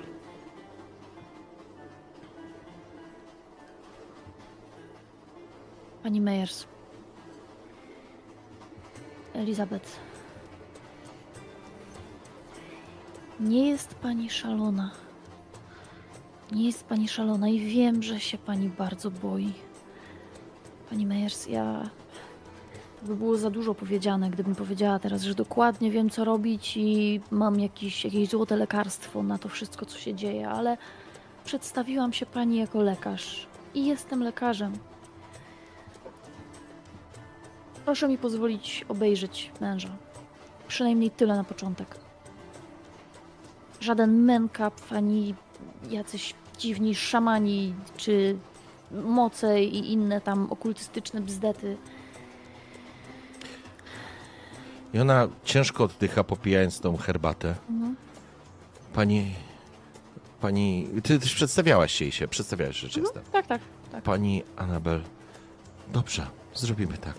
Ale teraz już chyba nasz czas się kończy, a on za, za chwilę będzie wychodził. Kiedy? Kolacja. Zawsze z, ja je ze mną kolację, z, je ze mną posiłki. Postaram się go przytrzymać przy stole. Hmm. Jak najdłużej, Dobrze. żeby dać pani najwięcej czasu. Wtedy nikt nie będzie wchodził do pokoju. Dobrze, proszę zostawić otwarte drzwi. Jeśli będą zamknięte, jakoś sobie spróbuję poradzić, ale gdyby były otwarte, będzie łatwiej. Z chwilę się zastanawia. W naszym Jeśli wagonie... zamknięte na klucz. Mm-hmm. no tak, tak. No. W naszym wagonie na ścianie jest obraz z pejzażem. Mhm. Mamy dwa klucze. Mhm. Zostawię za ramą klucz. Mencap sprawdza, czy zamykam drzwi. Dobrze, tak zróbmy. Pani Meyers, jeszcze jedna rzecz. Ja wiem, że to może, może być dla pani szokiem, ale muszę to powiedzieć. Uważam, że jedynie szczerość między nami może doprowadzić do dobrych rezultatów. Pani Meyers, widziałam raz podobny przypadek i ten mężczyzna nie przeżył tego, co robili z nim towarzysze ubrani w podobne fezy. I ona ciężko przełyka i widzisz, mm. jak na twoich oczach zaczyna się rozpadać. Mm. Tego się bałam, ale musiałam jej to powiedzieć. Annabelle nie mogła. W porządku. I, Jeżeli... I to jest znowu, znowu ta ręka, którą ja jej kładę na dłoni i mówię, i dlatego nie mogę pozostać bierna, i dlatego kiedy ich zobaczyłam, musiałam. Rozumie mnie pani? W porządku. Czy ty masz psychoanalizę jakąś? Zupełnie nie. Psychoanaliza jest bardzo specyficzna. Już patrzę. Nie. jeden procent. Perswazja albo urok osobisty. Mam dużo perswazji. Psychologia no, chyba nie do końca tak działa. Ja perswazja. Nie jestem przekonany. Będzie nie gadanina. Ty próbujesz się przekonać o tym, że... Aha. To znaczy z, zakładam, że to brzmi bardzo, bardzo racjonalnie. Chcesz z nią mhm. rozmawiać racjonalnie, chcesz budować przed nią obraz mhm. świata, jakim jest, a nie wyobrażeń. Tylko problem polega na tym, że mhm. ta dziewczyna nie ma jeszcze dwudziestu lat na twoje oko. No tak. I, i ona, jest, ona jest po prostu przerażona, ale... ale może jest na tyle silna wewnętrznie, żeby sobie z tym poradzić, więc zapraszam. To jest zwykły sukces na perswazję. Im lepszy sukces ci wyjdzie, tym będzie... Aha, wyszedł ci perswazja. W tak. porządku. Jest czterdzieści pięć, w porządku. I widzisz, że widzisz, że ona z trudem łapie powietrze, spogląda mhm. się na ciebie. Pani Lebon, dziękuję, że jest pani szczera. I traktuje mnie pani poważnie. Dziękuję. Ona kładzie rękę, na, na, jakby wiesz, dotyka twojej dłoni, delikatnie ją ściska. Na kolacji. Będziecie mogli, to znaczy nie mówi będziecie mogli, będzie pani mogła wejść. Proszę jednak uważać. Tam coś jest. Ten cień. Tam jest. Nie wiem, czy będę w stanie mu pomóc, ale nie wybaczyłabym sobie nigdy, gdybym nie spróbowała. I ona wstaje teraz od stołu. To jest moment, kiedy Teodor, Roderick... Ja zostaję mhm. i będę pić dalej. Jakby ja nie wiem, co tam się dzieje i mam dużo do przemyślenia. Uważam, że lepiej jest, żebym została. W porządku. I to jest moment, zaraz do niej wrócimy. To jest Roderick, Teodor, stoją. Tutaj jest po, po prostu... Od, odsunięta ta, odsunięta ta, ta, ta, ta poła marynarki. I to jest moment, w którym wchodzi Henri. Opuszczam marynarkę. I jakby ktoś natychmiast do niego podchodzi. Mój Boże, co tu się dzieje? Panie Middlecroft, dlaczego pan leży na ziemi? Staram się właśnie ustalić, dlaczego ten człowiek nie pozwala mi wyjść, a ten grozi bronią. I jakby Henri jest w ogóle rozsypany w tym momencie, ale jest bardzo profesjonalny. Panie Barrington, proszę wyjaśnić, co tu się właściwie dzieje? Ktoś parsknął śmiechem. Myślę, że to McGregor gdzieś parsknęła śmiechem, natomiast e, e, hrabiostwo spoglądają się z zainteresowaniem, jakby w końcu coś się działo podczas tej podróży. Middlecroft i Barrington, co wy robicie? Kiedy Henri będzie do was po prostu podchodził. Mhm. Ależ spokojnie, spokojnie, nic takiego się nie stało. Po prostu podróż z Teodorem Middlecroftem jest nie do wytrzymania. Myślałem, że te kilka dni naprawdę dam sobie radę, ale po prostu jego brak manier i wychowania przekracza wszelakie... Po prostu, czy mogę zmienić pokój, czy mogę zmienić przedział, bo nie, nie, nie wyobrażam sobie dalej podróżować z panem Teodorem. Przepraszam bardzo, ze mną, tak? O, to ja sobie spa, e, pan Kapok mnie przygarnie na pewno, skoro pan nie chce. I on sobie teraz, i tak go wiesz, przytulam się do niego. Nie, bardziej, pan Kapok nie? autentycznie robi krok do tyłu, ależ, ależ skąd? Ja już no gdzie... mam swojego współpasażera. E... Ale przepraszam bardzo, byliśmy przed chwilą tak blisko, no nie może pan powiedzieć, że to nie było coś szczególnego. I te, to jest... I to, I to jest moment, w którym e, absolutnie e, uratował mnie. Kurczę. E, McGregor po prostu parska śmiechem. Hrabina e, z hrabim również parskają śmiechem. I to donośnym. Słyszycie taki gruby, e, basowy śmiech tego hrabiego. E, mężczyzna, który przy nim się pojawił jak ninja w cudzysłowie, natychmiast usiadł z powrotem, zajął. Jego w ogóle właściwie nie ma. E, Kapok spurpurowiał. Nawet myślę, że Mencap się uśmiechnął w tym wszystkim i to jest taki moment, w którym Henri spogląda się, jest zaskoczony w ogóle, czym się tu dzieje. Szanowni panowie, proszę wstać i zająć swoje miejsca. Nie absorbujmy wszystkich pasażerów podczas posiłku panów problemami. Ja nie mam żadnych problemów, proszę go zabrać. Panie Middlecroft, proszę wstać, mówi. Oczywiście, oczywiście, wstaje. I śliczne ma pan buty. I tak, wiesz, klepia tego Kapoka trochę tak po ramieniu i idę sobie usiąść. I w ogóle, wiesz co? W tym wszystkim siadam w ogóle koło, koło tego, koło Mencapa, tak? Po, nie, Mencap prostu... jest za nim, musiałbyś obok niego przejść. A, za nim, okej. Okay. No to próbuję Cześć, przejść i spróbuję sobie usiąść. Tak po prostu przy Mencapie i tak z takim, wiesz, że niby się pomyliłem, nie?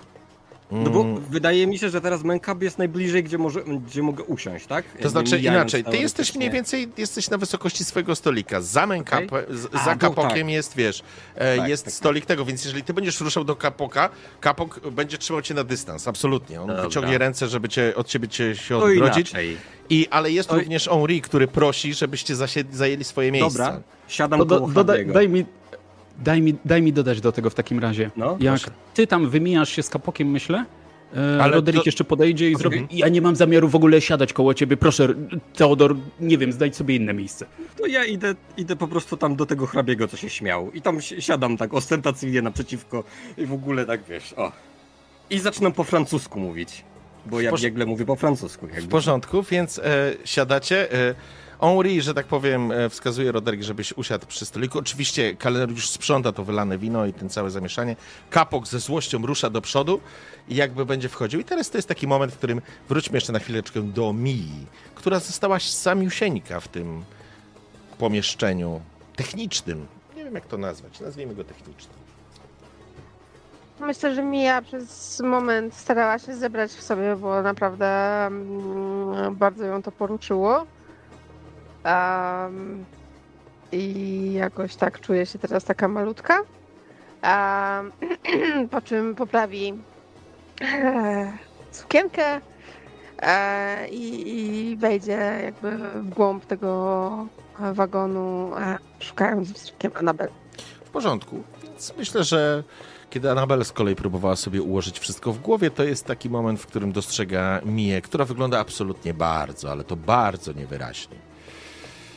I myślę, że nie sposób to ukryć. Nie, A... nawet nie wiem, czy Mia by potrafiła to ukryć, nie? W sensie... Mhm.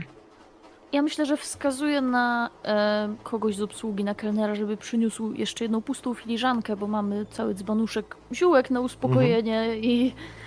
Meliski. Dobrze, w porządku. Oczywiście przy, przyniesie porcelanową filiżankę, rzecz jasna. I tak wskazuję jej dłonią i nalewam. Co jest? Co, co się stało? Próbowałam zrobić coś głupiego i wiesz, czasami wybucha w twarz. Ale nic ci nie jest? Jakby... Nie, nie, nie, nie, nie. Tylko być może Henri już nam tak nie będzie ufał. Uuu, nadepnęłaś mu na odcisk. Um. No zobaczymy, i tak powinnam pójść do niego porozmawiać o tych odszkodowaniach i innych papierach, więc może uda mi się go jakoś głaskać. Po- powiedz mi, co się stało. Nie wiem, co zastał w wagonie, do którego szedł, więc nie wiem, czy ci się uda go ugłaskać. Ale no nie, wiesz co, postawiłam pierwszy raz chyba, nie, nie próbowałam nawet kłamać i niestety, ale... Najwyraźniej wścibstwo i próba uszkodzenia pociągu nie są... Znaczy nie pociągu, drzwi, ale to nieważne. Najwyraźniej stoją bardzo wysoko w hierarchii czynów niedozwolonych. O, wiesz, dla niego pociąg jest pewnie nie tylko pracą, ale i powodem do dumy, więc może wziął to sobie bardzo mocno do serca, ale... Ale posłuchaj, dzięki temu, co zrobiłaś, yy, mogłam porozmawiać spokojnie z panią Meyers. I Więc tu, przepraszam, mięty. i tu, przepraszam, zamknę tą scenę, bo również zamknę scenę w restauracyjnym wagonie. Myślę, że Teodor, przez chwilę jeszcze wymieniłeś parę zdań z hrabiostwem. W rozbawieni w ogóle spoglądali się, co ciekawe w ogóle chcieli z tobą rozmawiać, ale rozbawieni tą całą sytuacją i... Ja bym, ja bym ja tylko zaznaczę, że ja bym się, wiesz, przedstawiłbym się jeszcze, nie, trochę bym sobie e, popsioczył na, na, na Roderika, ale tak wiesz, nie, nie jakoś tak bardzo ten, mhm. ale ogólnie, ogólnie chciałbym się w sumie, bo zainteresowało mnie to, że oni się tym rozbawili, więc tak bym go podpytał, nie, wiesz, co robi, jak się tam czuje, jak mu się jedzie i tak dalej.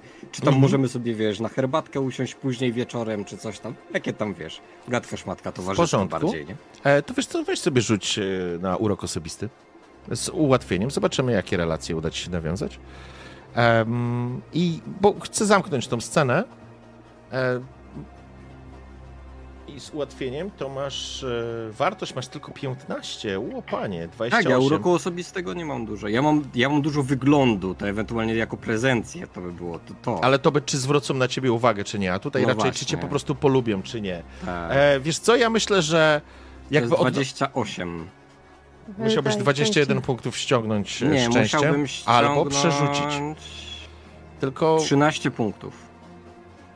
Masz albo pięćdziesiąt jeden, albo dwadzieścia... Aha, tak, przepraszam. True. trzynaście punktów, albo forsować. Natomiast jakby, jeżeli... Co się wydarzy? Wydarzy się, jeżeli będzie fors... Jeżeli sforsujesz, ci nie wyjdzie, oni po prostu uznają, że...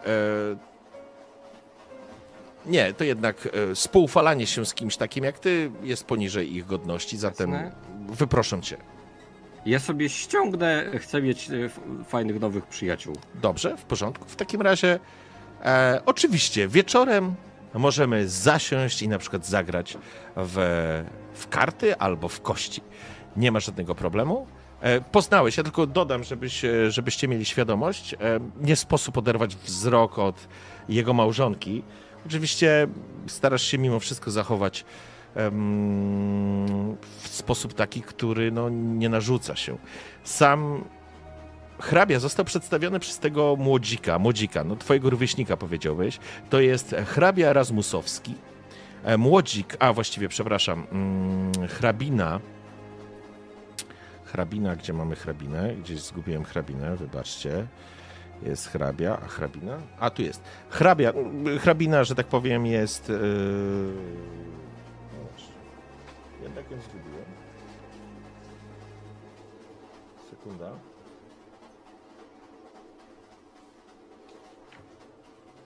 Irina Razmusowska.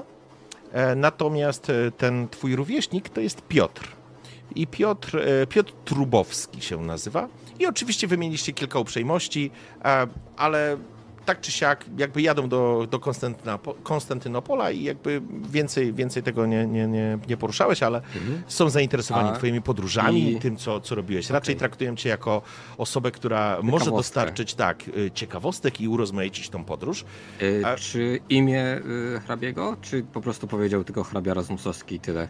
Yy, hrabia Rudolf Razmusowski. Rudolf. I to będzie taka ta sytuacja, w której zamkniemy tą scenę, chyba że Roderick coś jeszcze chciałeś zrobić, to wtedy mi powiedz i byśmy przeskoczyli. Nie, ja tylko siadam przy pustym stoliku, popijam coś i patrzę przez okno, nie chcę nawiązywać kontaktu wzrokowego z nikim. I... W porządku. Tak. Zatem przyjmijmy, że przeniesiemy się do waszego wagonu, a właściwie do tych dwóch połączonych wagonów, które przez otwartą toaletę po prostu można uznać za połączone, żebyście byli Przedziałów. poza... Przedziałów, przepraszam. Eee, żebyście byli poza wścibskimi spojrzeniami albo ludzi, którzy wam może dobrze nie życzą. Znajdujecie się w tym pomieszczeniu i zanim zaczniecie planować co dalej, bo za chwilę, powiedzmy za godzinę, będziecie dojeżdżać do Wiednia i będzie e, dosiadał się, albo na, na, na stacji w Wiedniu dosiądzie się baron. I zanim jednak zrobimy tą scenę, zapraszam was na przerwę. osiem minut. Dobry wieczór, jesteśmy po krótkiej przerwie i wracamy od razu, bez zbędnego gadania, do naszej sceny i wagonu, przedziałów. Niech będzie teraz to przedział Teodora i Roderika, w której Mia i Annabelle również się znajdują. Może macie coś do picia, czy coś do jedzenia, nie wiem, czy ktoś z was pali, lekko uchylone są. Jest okno, jest chłodno i mówimy o tym, że... A nie, nie jest chłodno, przepraszam, to jest sierpień, to jest sierpień mm-hmm. więc jest przyjemnie i ciepło, więc to okno może być absolutnie otwarte, czy uchylony ten lufcik i zdajecie sobie sprawę, że za chwilę zatrzymacie się w Wiedniu i będziecie o godzinie siedemnasta pięćdziesiąt. Będzie krótki postój w Wiedniu, w którym dosiądzie się do was gość, o którym wspominał profesor Smith, czyli Baron von Hoffler. Baron von y- Hoffler, tak? Ja mam pytanie takie techniczne, o której jest kolacja przewidziana? Kolacja będzie podawana w okolicach godziny dziewiętnastej. Znaczy nie w okolicach, o godzinie dziewiętnastej. Okej, okay, dobra. To w takim razie jak tam siedzimy, to Teodor siedzi i sobie coś pisze. Ja chciałem tylko powiedzieć, że mistrz gry bardzo ładnie zaczął opis od przedziału Teodora i Rodericka po tym, jak Roderick zadeklarował, że nie chce mieć już przedziału z Teodora. Ja rozumiem, ale to, co było grane na potrzeby, na potrzeby tego wariactwa, to znaczy ja myślę, że na pewno w takim razie gdzieś Henri się ciebie, że tak powiem, z- złapał cię w tak zwanym międzyczasie i niestety poinformował, że nie ma teraz możliwości, że wszystkie przedziały są pobukowane i on bardzo by chciał pomóc, ale na tym etapie nie może i jeżeli coś się zwolni, na pewno do ciebie wróci. To na środku myślę, przedziału że... takie poduszki leżą. Moja strona, twoja strona. Tak. W porządku. Myślę, że jak sobie spokojnie tam piszesz, to Roderick chodzi od lewej do prawej po tym przedziale i tylko jak Annabelle z Miją się pojawiają, to on... Mam nadzieję, że zdobyliśmy informacje, których potrzebowaliśmy, bo o siedemnastej, przepraszam, tak, o siedemnastej zaraz się tutaj zatrzymujemy i chyba nas wyrzucą po prostu na bruk. Bo nie wyobrażam sobie, musiałem pokazać pistolet przy wszystkich, rozumiecie co to znaczy? Jedna rzecz, Michał, możesz no, spróbować gorzej. Zrestartować yy, kamerę? Nie wiem, czy to Oczywiście. Pomoże, bo masz rozjazd między... Masz dysynchro. Nie wiem, czy to pomoże, ale zobaczymy.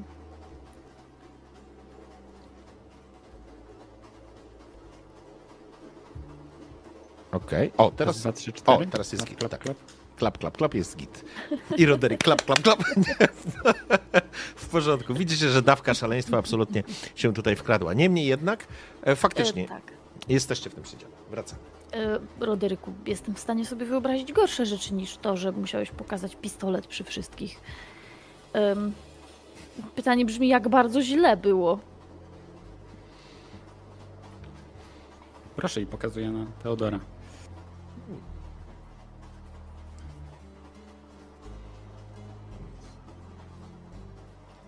No, no co? No mówcie, co, no. Ja? Co? No co? Co się stało? Dlaczego mają nas wyrzucić? Jak bardzo mam się tym martwić? Mam zaraz iść do konduktora i rozmawiać z nim o tym odszkodowaniu, a teraz to już nie wiem, bo wszyscy jesteście jacyś niewyraźni. Nie, no ja... Czemu Mia wygląda, jakby to jej mąż umierał? No tym ja, ja tam... Komu mąż? A, tak. Ja tam zyskałem nowych kolegów, więc ja nie rozumiem całego zamieszania. Pan hrabia i jego małżonka są naprawdę bardzo cudownymi ludźmi. A pan Piotr? Ta, jego anegdotki? Dobrze, moi drodzy, to nieważne. Pani Meyers udostępni swój przedział w trakcie kolacji. W trakcie kolacji, kiedy oni będą jeść, ja mogę tam wejść i zbadać jej męża. Ona też widziała te dziwne rzeczy. Ona też widziała jakieś cienie, myślała, że jest szalona. Um, Patrzę na swoją zbadać? kartkę i patrzę Zobacz... na ciebie. Chcę zobaczyć, co się stanie. Boję się. Boję się tam iść. E... Ale to jedyne, co możemy dla niej zrobić. Ona wie, że on może umrzeć. Tak. Tyle. No. I Annabelle wstaje i tak od, odczekuje do prawie ubrania, tak jakby chciała się zaraz wybierać gdzieś. Hmm? Powiedziałaś jej wprost, że jej mąż może umrzeć. Tak. To jedyne rozsądne rozwiązanie, gdybym tam poszła go leczyć, w cudzysłowie lub nie, a potem by umarł, jakby to wyglądało. Mielibyśmy jeszcze więcej problemów po tym, jak lekarz Tak, ogląda tak, tak, mężczyznę, któremu Mencap obiecał, że mu pomoże. Ja tam wchodzę, a on za a on... następnego dnia się przekręca. To byłoby całkowicie niestosowne i mogłoby doprowadzić do dużych komplikacji, a tego nie chcemy. Masz zdecydowanie rację i, i popieram cię w pełni. Mówienie prawdy w takich sytuacjach jest ważne. A proszę na mnie. Ja, ja zdecydowanie y, spróbuję pomóc w tym wszystkim, bo mam tutaj, pokazuję na kartkę, mam tutaj kontynuację mojego planu. I akurat kolacja jest bardzo dobrym momentem. Ach, tylko hmm, może salonik, salonik będzie dobrze. Salonik. Czy, czy ktoś bądź... z was pójdzie ze mną? W razie gdyby działy się tam jakieś dziwne rzeczy, albo gdyby ktoś próbował mnie napaść, kiedy będę u Mejersa. Albo I... cokolwiek, ja nie wiem. Znaczy, ja biorę na siebie. Hmm, ale my chyba nie powinniśmy, akurat w tym przypadku chyba powinniśmy tam być wszyscy, w sensie powinniśmy zadbać o to, żeby nikt się nie napatoczył przez przypadek, jak poprzednio, albo... Pewnie, Mencap nie Pewnie się zgadzam z tobą, Miu, ale z drugiej strony... Się... Przecież jak Mencap tylko zobaczy, że nas nie ma na kolacji, to od razu kogoś wyśle. Ja spróbuję wykluczyć, albo może przeczytam, to będziecie, będziecie wiedzieć. Niestety nie wiem, jak masz na imię, drogi panie Kapoku, ale nie zmarnuj tego. dziewiętnasta dziewiętnaście, salonik. Bądź koniecznie. Myślę, że przyjdzie, nie? Czy, to, czy ty go chcesz wzywać na pojedynek, czy co ty chcesz zrobić? Nie no, podrywać, a dlaczego? Ty nie widziałaś mniej, tego, jak, albo jak bardziej bardzo chcę... mieliśmy sytuację między nami. Wiesz, jakie on ma śliczne buty? Coraz mniej albo coraz bardziej chcę wiedzieć, co zaszło w tym saloniku. Prawie mu ściągnąłem spodnie. Ale... Przepraszam.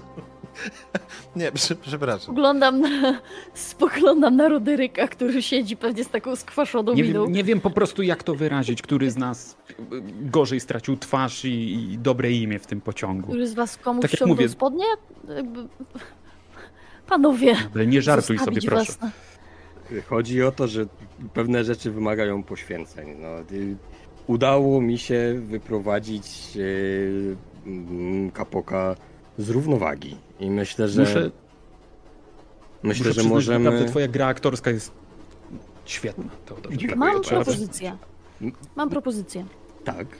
Jeżeli Teodor jest tak pewny swego i pewny tego, że może na sobie skupić całą uwagę, ja, na, ja naprawdę potrzebuję, żeby ktoś tam ze mną był. Więc albo dzielimy się pół na pół i któryś z was, Mia, Roderyk, idzie ze mną, albo zostawiamy Teodora jego randce z panem Kapokiem, licząc na to, że zatrzyma ich w razie, gdyby była taka potrzeba, a nasza trójka zajmie się panem Meyersem. A co z konduktorem? Rozmawiałaś a... może z nim o tej całej sytuacji? Nie rozmawiałam, ale idę teraz do niego. Cały czas próbuję właśnie wyjść, mówi Annabelle stojąc, bo miałam z nim porozmawiać o tych papierach i przy okazji chciałam go trochę wybadać. Dobrze, że mamy jeszcze niego długie wdzięczności. Ale... Już nie. Słucham? No już nie. No niestety, ale to, co próbowałam zrobić, yy, bardzo negatywnie wpłynęło na nasze relacje. Ale zaraz, ty miałeś przecież tylko zamknąć drzwi. Mhm. No nie wyszło. Ale jak to nie wyszło? No po prostu nie wyszło. No jak już próbowałam, to nagle się okazało, że drzwi się otworzyły, a w drzwiach stanął Henri. Rozumiem. A jakiś, nie wiem... Przecież jesteś piękną, młodą damą. Nie wiem, może uroku sobie z tego nie użyłaś? Mnie, no jakby... Zresztą ja tak patrzę na ciebie z takim... Um... Jakby naprawdę chwilą, ładnie przed, ci w tych nowych sukienkach, które Annabelle na te, wybrała. Na... Dziękuję ci bardzo, ale to chyba nie do końca o to chodzi, żeby używać uroku osobistego, jak można postawić na szczerość i jak widać, i tu wskazuje na doktor Lebon, czasami się opłaca, a tym razem się nie opłaciło, tak? Nie wyszło. No. Przepraszam. Powiedziałaś mu, że próbujesz zamknąć drzwi przed Mencapem? Tak. Kapokiem? Tak. I uznał, że naruszanie prywatności innych pasażerów jest poniżej godności oraz e, e, tym bardziej próby, jakiekolwiek próby uszkodzenia chociażby fragmentu składu są naganne i no, no nie wyszło, no. I ja myślę, że wy widzicie w twarzy mi faktyczną rozpacz. Ja myślę, że to gdzieś mocno cię dotknęło. I, i, i bynajmniej nie to, że cię złapał, albo że nie wyszło, ale to... To nie o to chodzi. Ale... Czyli karty przetargowej już nie mamy. Musimy działać sami. Pójdę do niego, porozmawiam, wybadam nastrój. W zależności od nastroju albo mu powiem coś na temat państwa Meyers, albo nie. Nie Ale... wiem. Zaraz, czy on nadal wierzy, że jest nam winne odszkodowanie? Tak, no dlaczego miałby Dobrze, nie to być? Chociaż... To raczej nic nie zmienia. Czy powinnam wiedzieć coś jeszcze?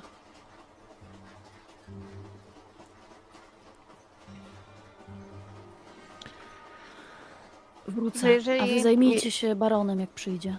Jest jedna rzecz. To, co może zmienić jego zdanie, to to, jeżeli pani Meyers faktycznie powie, że ta nasza pomoc jest jej potrzebna. Pani Meyers jest do nas dosyć dobrze nastawiona, po prostu bardzo się boi o swoje życie i życie męża, więc zobaczymy. Zobaczymy, czy uda się to zorganizować. Próbuję to zamknąć w temacie, w którym Annabelle będzie szła do mm, konduktora Petersona, natomiast Mia, Roderick oraz, oraz Teodor będą... Będziecie tak naprawdę próbowali, jak przy Wiedniu będziecie próbowali odebrać barona, tak? Mhm. Okej. Okay. Dobrze, więc niech to będzie w ten sposób. Annabelle, kiedy ty dotarłaś do Petersona, widzisz, że Peterson rozmawia z, z pracownikami, ze współpracownikami, trzyma ten swój notes, odhacza, po czym kiedy widzi e, pasażerkę, natychmiast obraca się, uśmiecha się. Dzień dobry, e, pani Lebon. Czekałem na panią po obiedzie. Bardzo mi przykro. Jesteśmy przed Wiedniem. Czy możemy porozmawiać po tym, jak już wszystkich e, pasażerów zabezpieczę i będę wiedział, że wszyscy są w wagonach? Chętnie się z panią spotkam. Wtedy będziemy mieli całkiem sporo czasu do kolejnego... Mm... Ale jeszcze przed kolacją, prawda? Z Wiednia wyjedziemy o osiemnasta czterdzieści dziewięć. Kolacja jest później. O dziewiętnasta. Wcześniej może uda nam się złapać pomiędzy stacją Westbahnhof a Stadzbahnhof. Będzie około czterdzieści minut, może będziemy mogli chwilę porozmawiać. Tak, zróbmy. Ja nie sądzę, żeby zajęło nam to długo. O, oczywiście, ile będzie trzeba, ale tak zróbmy. Oczywiście. W takim razie spotkajmy się o osiemnasta dziesięć. Powinno nam wystarczyć czasu. Kiwam głową. To oznacza, że jestem w stanie razem ze wszystkimi przywitać się z baronem, mhm. a przy dobrych wiatrach jestem w stanie zdążyć ogarnąć konduktora, zanim e, nastąpią akcje kolacyjne. Dobra, Dobrze. Więc ja mu po prostu kiwam głową, dziękuję i wracam. W porządku. Pozwolę sobie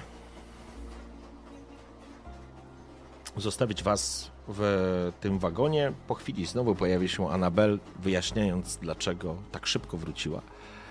A pociąg z dużym pędem wkracza, czy wjeżdża na stację w Wiedniu. Punktualnie osiemnasta pięćdziesiąt. Słyszycie pisk, delikatne wstrząśnięcie, kiedy Orient Express zatrzymuje się w Wiedniu. Wiecie, że tu będzie z dziesięć minut mm, takiego przystanku, więc widać, kiedy spoglądacie przez okno, dostrzegacie, że nato, natychmiast em, pracownicy em, Orient Expressu wyładowują, właściwie może nawet nie wyładowują, raczej pakują rzeczy do przedziałów, do wagonów, e, nazwijmy to, mojego słowa mi uciekło, nie transportowych, tylko nie magazynowych, tylko bagażowych. O, tego słowa szukałem. I jakby widzicie dosyć duży ruch na tej stacji, a również widzicie waszego konduktora, który wita się z gośćmi i chciałbym, żebyście sobie rzucili... Gdzie wy w ogóle jesteście? O, może tak się zapytam. Gdzie wy będziecie? No, myślę, że gdzieś przy... Bo z tego, co pamiętam, to my wiemy, gdzie Baron ma mieć swoje miejsca, tak? Jeszcze o, raz? Mamy, y- mamy. Właśnie, to może przy drzwiach, które są najbliżej y- tego, gdzie będzie się udawał, że nawet jeżeli nie wsiądzie do tych drzwi, no to będziemy widzieć, jak idzie do swojego przedziału, no nie? Żeby go na pewno nie minąć. W porządku, drugi, będzie na pewno... Drugi wagon sypialny, przedział czwarty. Tak, będziecie, jest zakwaterowany w, ten, w tym drugim wagonie, więc czy wszyscy będziecie po prostu stać w tym wagonie? Kurczę, ja myślę, że mógłbym wyjść na zewnątrz i go próbować znaleźć. Czy my wiemy, jak on wygląda w ogóle, czy nie? Hmm, Ale jeżeli myśl... będziesz na zewnątrz i będziesz na przykład palił papierosa, a w międzyczasie pasażerowie będą wchodzić i konduktor będzie ich witał, no to raczej albo będą się przedstawiać Prawda. na głos, albo to on tak... będzie sprawdzał. Okej. Okay. Podejrzewam, że jest to sensowny sposób na to, żeby rozpoznać barona, to raz, a dwa, zobaczyć, kto jeszcze ciekawy może wsiadać. To tak bym zrobił, wyjąłbym sobie cygaro y, po, po, po tym wszystkim, paliłbym sobie na zewnątrz. W międzyczasie oczywiście y, do, do tego pokoju, gdzie jest kapok, to ja tam podrzuciłem ten, ten liścik. Co, co on sobie z nim zrobi, to niech tam z nim zrobi. W porządku, okej. Okay. Dobrze. Ale dziewiętnasta dziewiętnaście randka w saloniku. E, dobrze, w porządku. Słuchajcie, więc e, rozumiem, że Teodor będzie, wyjdzie na stację. Jest mhm. przyjemny sierpniowy wieczór, jest ciepło, jest trochę ludzi, wyciągasz sobie cygaro czy papierosa, zaczynasz palić. A gdzie mija Annabelle i Roderick? Tylko mi dosłownie zdanie, żebym wiedział, gdzie was umiejscowić. Razem Uważam, z Annabelle. Że... Uważam, że dobrze, dobrze by było, żebyśmy yy, nie stali tam tłumem jak taki wielki komitet powitalny, więc ja bym postawiła dwójkę z nas w pobliżu przedziału tego naszego barona. Yy, nie wiem w sumie jak, jak Mia się na to zapatruje, czy Mia ma jakiś pomysł, czy też by chciała witać się z baronem od razu. Ja myślę, że Mia bardzo unika naszego konduktora. Mhm. Um, więc ona będzie gdzieś przy um, bliżej wagonu restauracyjnego. Mhm. A być może właśnie z, jak, z jakimś kieliszkiem albo szklaneczką sobie siedzieć. E, przy otwartym oknie e, słuchać właśnie powitań e, innego konduktora, bo to przecież zaraz gdzieś tutaj na pewno ludzie przychodzą z każdej strony, tak? Więc gdzieś tam też stara się po prostu wyłapywać nazwiska. Okej, okay. W porządku, dobrze. Więc jesteście w różnych miejscach. Annabelle wraz z Roderickiem w drugim wagonie, przy oknie, spoglądając wyglądacie na peron, Teodor pali papierosa, natomiast Mia jest w salonikowym wagonie, zaglądając przy otwartym oknie, czy może nawet na łączniku stojąc i czy też palić papierosa, czy nie, to już nieistotne, ale sobie popijając jakby łapiesz, łapiesz ten, powiedziałbym, czyste powietrze, ale to jest parowóz, więc trudno nazwać to też czystym powietrzem. Jest sporo ludzi, jednak do samego Orient Expressu będzie wsiadać niewiele osób. To, co zauważacie, zauważacie z pewnością dwójkę osób, które podchodzą. Jeden, jedna z tych osób, to znaczy to jest mężczyzna, no w sile wieku bym powiedział, elegancki, wydawałoby się ubrany w wysokiej klasy ubrania.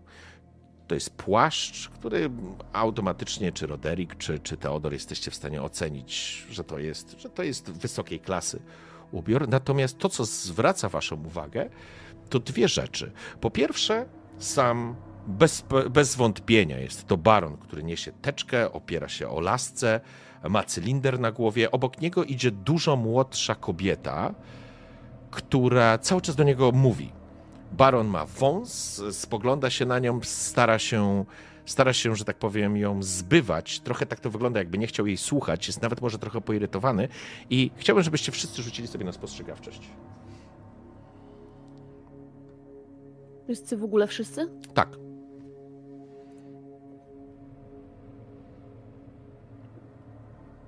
No patrzcie, jakie rzuty na zielono po raz pierwszy od dawna. Och. W porządku, czyli tylko nie...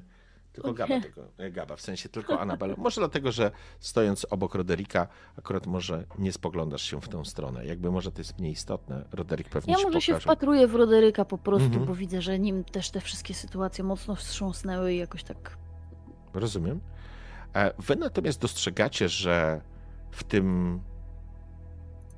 w sposobie bycia samego profesora, profesora mówię, barona, jest coś, coś, coś, co zwraca waszą uwagę i każdy z was z różnego punktu widzenia to dostrzega.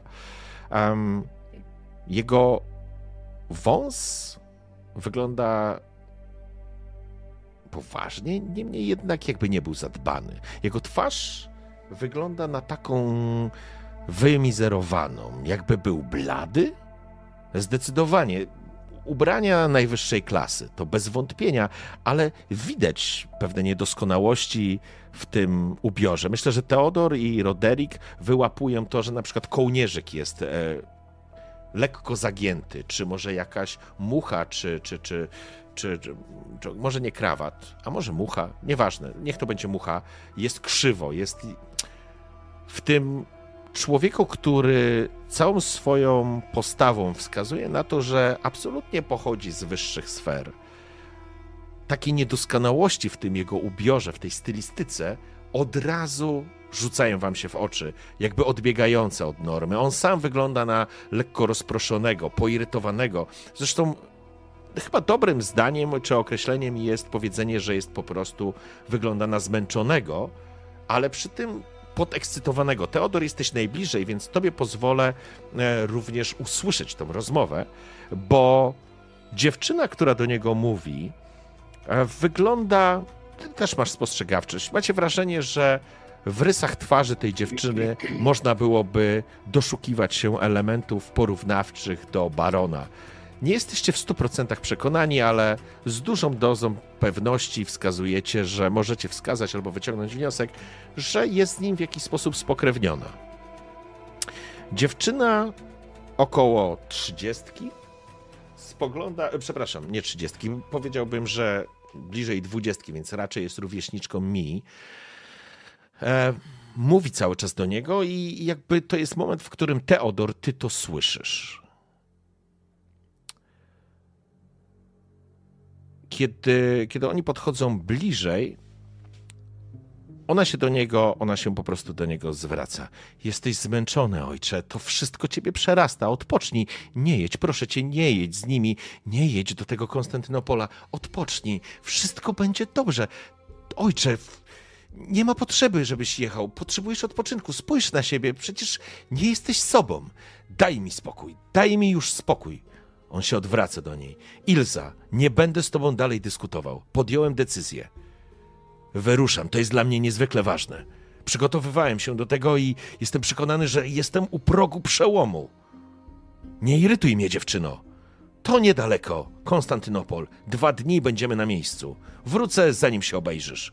Ale ojcze, naprawdę to nie jest dobre... Skończyłem z tą dyskusję, młoda damo. Ona jest poirytowana. I dałbyś sobie... Rękę uciąć, Teodorze, że fuknęła. Ale również dostrzegasz, że faktycznie baron jest podekscytowany. Widać to. Jest, mhm. powiedziałbym, taka nadruchliwość w jego zachowaniu, w jego sposobie mówienia, w jego sposobie bycia. To się gryzie z tym wizerunkiem statecznego mężczyzny z, wyższych, z wyższej klasy, z wyższych klas, wyższych sfer. To, to jakby rzuca się w oczy i Roderick również to dostrzegasz. E, I widzicie, że ta dziewczyna faktycznie poirytowana, ona rzuca coś na zasadzie w takim razie rób jak chcesz. Zawsze musi być po twojemu, ale przypomnisz sobie, przypomnisz sobie, kto miał rację. Żegnaj, ojcze. Ona się obraca i odchodzi. Natychmiast podchodzi ktoś z obsługi Orient Expressu, zabierając od niego walizki i załadując je, zajmując się do przeniesieniem tych walizek do bagażowego. Oczywiście Peterson podchodzi, skłania się. Oto i Henri, witam pana barona, zapraszam na pokład Orient Expressu. Jego twarz trochę promienieje, kiedy to słyszy, natomiast to wcale nie ujmuje mu tego chorobliwego wyglądu. E, dobrze, proszę mnie zaprowadzić. E, oczekuję tutaj towarzyszy. A kogo pan szuka? Mm, on sięga do takiego listu. Szukam kapitana Barringtona, pana Teodora Middlecrofta, Annabelle Lebon oraz panny Banks. I Henri spogląda się. Ach, rozumiem, oczywiście. Tak się składa, że pan Teodor jest tutaj, a... On mówi, ach, to sobie poradzę. Wyjątkowo dobrze. Dziękuję, panie Peterson, albo proszę mi mówić Henri. Rzecz jasna. On podchodzi natychmiast w twoją stronę. Teodorze, jakby dostrzegacie, dostrzegacie dokładnie to samo. Pan Middlecroft. Teodor Middlecroft. I owszem, owszem. Bardzo ja. miło mi pana spotkać i poznać osobiście. Jestem baron Leopold, Leopold von Hoffler. Wyciąga do ciebie dłoń, wyciąg, ściągając rękawiczkę. Również wyciągam, witając się. On jest w cylindrze, tak? Tak. Tak, no. Te, te, Teodor już od razu myśli, że po tym jak on wygląda, to pod spodem ma fez. Ale kiedy się z tobą witał, ściągnął cylinder i nie A, miał okay. fezu na głowie. Do, do, to się uspokoiłem trochę. Eee, e, pierwszy raz będzie pan podróżował Orient Expressem? Ależ nie, znam wyjątkowo dobrze te połączenia. E, dlatego zaproponowałem naszemu wspólnemu przyjacielowi, żeby właśnie ta podróż odbyła się za pomocą tego cudu techniki. Zresztą pomijając cudy, czy cuda powiedział, pomijając cuda, rzecz jasna to najlepszy i najszybszy i najsprawniejszy środek transportu do Konstantynopola. Muszę z wami porozmawiać. Profesor był niezwykle intrygujący. Jestem przekonany, że czeka nas przełom. Eee, może pan będzie prowadził, panie Middlecroft? Yy, tak, tak, oczywiście. Jeszcze tylko y, sekundkę. Y, pana córka, jeśli dobrze zrozumiałem, nie wydawała się zbytnio zadowolona z pańskiej podróży. Och, jakby poczuł się skonfundowany, że byłeś świadkiem tego. Proszę nie zwracać uwagi. Ilza to dobra dziewczyna, dba o mnie, ale czasami musi zrozumieć, że trzeba się poświęcić, żeby osiągnąć przełom, a ja mam wrażenie, że jesteśmy o krok od przełomu. Chodzi o Fez, panie Middlecroft. Jestem ciekaw waszych obserwacji. Zapraszam. I to jest pytanie... Zaintrygowany. I to jest pytanie do Annabelle i Rodericka, bo zakładam, że wy będziecie pierwszymi osobami, które się przywitają z baronem, ponieważ on będzie wchodził do tego wagonu numer dwa. Natomiast pytanie do Mii. Czy Mia będziesz do nich dołączać, czy jeszcze zostajesz do czasu, aż pociąg ruszy? Wiesz co, ja, ja jak najbardziej ja myślę, że jak zobaczę przez okno, a, że Teodor rozmawia z kimś, kto wygląda na naszego barona, mhm. a, to gdzieś tam ruszę za moment w ich kierunku. W porządku. Ja też myślę, ja też myślę, że jak się dzieliliśmy, no to wiedzieliśmy, gdzie jesteśmy, więc myślę, że po prostu, wiesz, gdzieś skinąłem do mnie i tak porozumiewawczo, że jakby to ten i... Mhm. Żeby też miała pewność, nie? Że już mamy naszego pasażera. W porządku. Zatem niech tak będzie, że spotykacie się. Pytanie dokąd, gdzie chcecie się spotkać, bo on może was zaprosić do swojego przedziału, żebyście mogli tam z nim porozmawiać, ewentualnie, jeżeli chcecie być na osobności. Lub możecie to zrobić w swoim przedziale. To jest jakby od was zależy. Ja myślę, że nowy grunt jest lepszy. Jak już wymienimy uprzejmości i no bo on i tak do tego przydziału powinien wejść, mhm. rozgościć się, trochę się tam odświeżyć, jak to się mówi. Zobaczymy, jak duży jest ten przedział, żeby nie było tak, że pięć osób siedzi sobie nawzajem na kolanach, bo, mhm. bo nie ma miejsca, ale jeżeli jego przedział może nas pomieścić, to ja na pewno zasugeruję jemu i pozostałym, że chętnie porozmawiałabym na osobności i to jak najszybciej. w porządku i to jest, niech będzie ta sytuacja. Te przedziały, on się mocno nie różni, tylko że jest to jedynka, więc e, faktycznie jest pojedyncze łóżko i ta przestrzeń jest większa ze względu na to, że nie jest to podwójne, jakby, ale to też nie jest tak, że to jest dwa razy większy przedział, więc może jest dosyć ciasno, natomiast to, co zwróciłeś uwagę na przykład i może faktycznie nawet Annabelle zasugerowała, że może będzie pan baron chciał się odświeżyć, natychmiast zaprzeczył. Nie, nie, absolutnie, nie ma czasu na takie bzdury, damy sobie z tym radę. Potem, potem, ważniejsze są wasze spostrzeżenia i to, o czym możemy porozmawiać. I kiedy zamknięte są drzwi do tego przedziału i rozumiem, że Mia również tam jesteś? W porządku.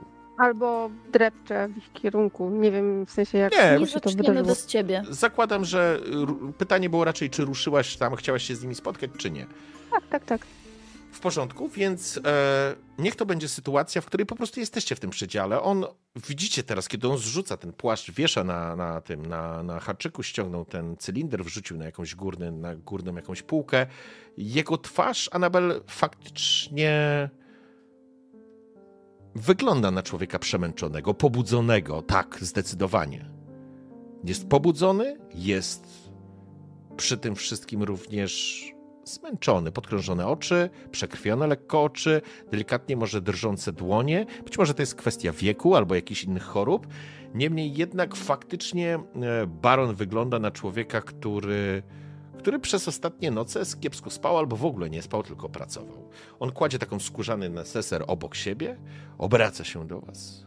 Szanowni Państwo, niezwykle miło mi was wszystkich poznać. Niestety nie mamy większego przedziału, ale to, o czym będziemy rozmawiać, zdecydowanie nie powinno trafić w niepowołane ręce czy uszy. Proszę mi powiedzieć, Fez, dlatego tu wszyscy jesteśmy. To czerwony, krwisto-czerwony Fez sprowadził nas wszystkich na drogę do Konstantynopola. Tak mi powiedział profesor Smith, kiedy ze mną się skontaktował i poprosił o pomoc.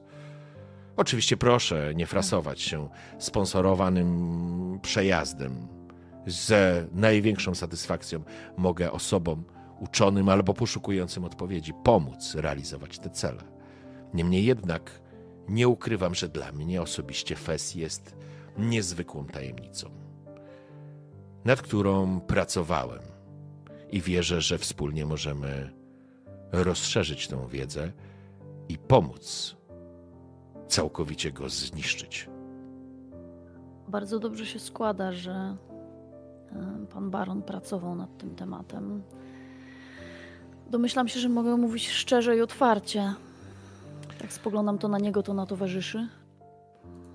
Oczywiście, by było... nie marnujmy o, czasu na owijanie w bawełnę. Absolutnie nikomu to nie służy. A dobrze by było zacząć, zacząć od końca, a nie od początku. Panie baronie, ja... I spoglądam nerwowo na zegarek. Kładę rękę na tym pudełku, tej, tej torbie, powiedzmy, malutkiej, którą noszę ze sobą, w której Fez cały czas się znajduje. On natychmiast zwraca na to uwagę. Jakby to był taki wymowny gest, myślę, że to, tak. Chyba, że miał być... Nie, nie, nie, miał być wymowny. Więc on miał spogląda. I... Macie Fez. Macie go. Tak, tak, bardzo ale to nie dobrze. jedyny, to nie jedyny Fez. Co to znaczy? Panie baronie. A przynajmniej tak podejrzewam. Zdaje się, że... Na pokładzie Orient Expressu znajduje się mężczyzna, który, jeśli moje informacje są poprawne, ma na głowie taki fez i nie wiem, jaki los go czeka, ale... Samo najgorsze. Z pewnością samo najgorsze. Poprzedni właściciel tego znajdującego się tutaj z nami nie skończył najlepiej, a właściwie skończył najgorzej, jak tylko można by sobie wyobrazić. Student Puk, dobrze pamiętam? Tak. Profesor Smith mi o tym napisał. Biedaczysko. Nie wiedział na co się, na co się rzucił. Brak wiedzy bywa katastrofalny w skutkach. I dlatego zacznijmy od końca. Będę mieć okazję w tajemnicy i po cichu obejrzeć tego mężczyznę dziś o godzinie dziewiętnastej. Kiedy Puka? w przedziale... Nie. Tego, który jest z nami na pokładzie Orient Expressu. Mężczyzna, któremu również założono fez. Rozumie pan? Więcej niż jeden fez. Rozumiem. Menkap? Menkap jest w... będzie w tym czasie w przedziale restauracyjnym razem ze wszystkimi, którzy będą jeść kolację. Bo podróżuje też z nami, bo to jest tak. ta informacja, która może Menkap też być nowością. Podróżuje z nami. Hmm. Interesujące. I to Ma on. swój fez. I to on jest odpowiedzialny za stan tego człowieka. Tak przynajmniej podejrzewam, bo jeszcze go nie widziałam.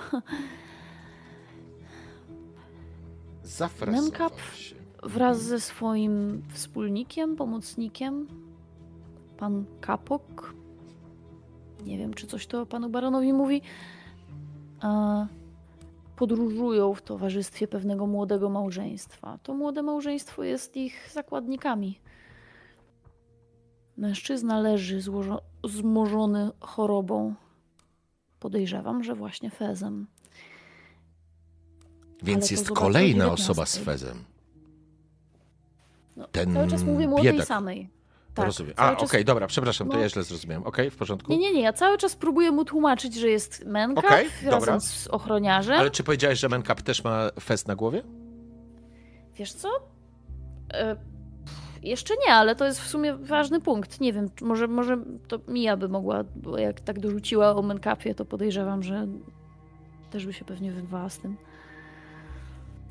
No i on też ma fez na głowie.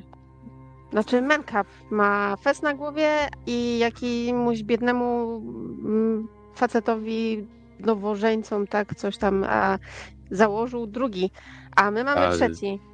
A jeśli się nie mylę, to jest jeszcze jedna osoba, którą widziałem i też ma fez. Ogólnie... Cztery fezy? Tutaj sporo osób, które... Powiedzmy sobie, nie dajmy się ponieść emocjom. Nie wszystkie te fezy są takie, jak pan może przypuszczać. To nie są te... Nie wiem, jakie miał pan wcześniej styczności z tym, z tą I on nadprzyrodzoną mową sięga, sięga do, do, do, do, taką, do tej, tej torby. Oczywiście cię słucha, Rodriku, obraca się do ciebie, mhm. ale jakby odpina takie skórzane paski i wyciąga z tej torby... Najlepiej chyba określiłbym zbiór kartek luźnych, które są zamknięte w jakiejś oprawie, to znaczy to nawet nie jest oprawa, w jakimś takim, no przyjmijmy, że to jest oprawa, tylko że to nie stanowi pewnej książki, to jest raczej, to są jakieś notatki, to są jakieś przepisy i on otwiera i tam widzicie całą masę różnego rodzaju notatek.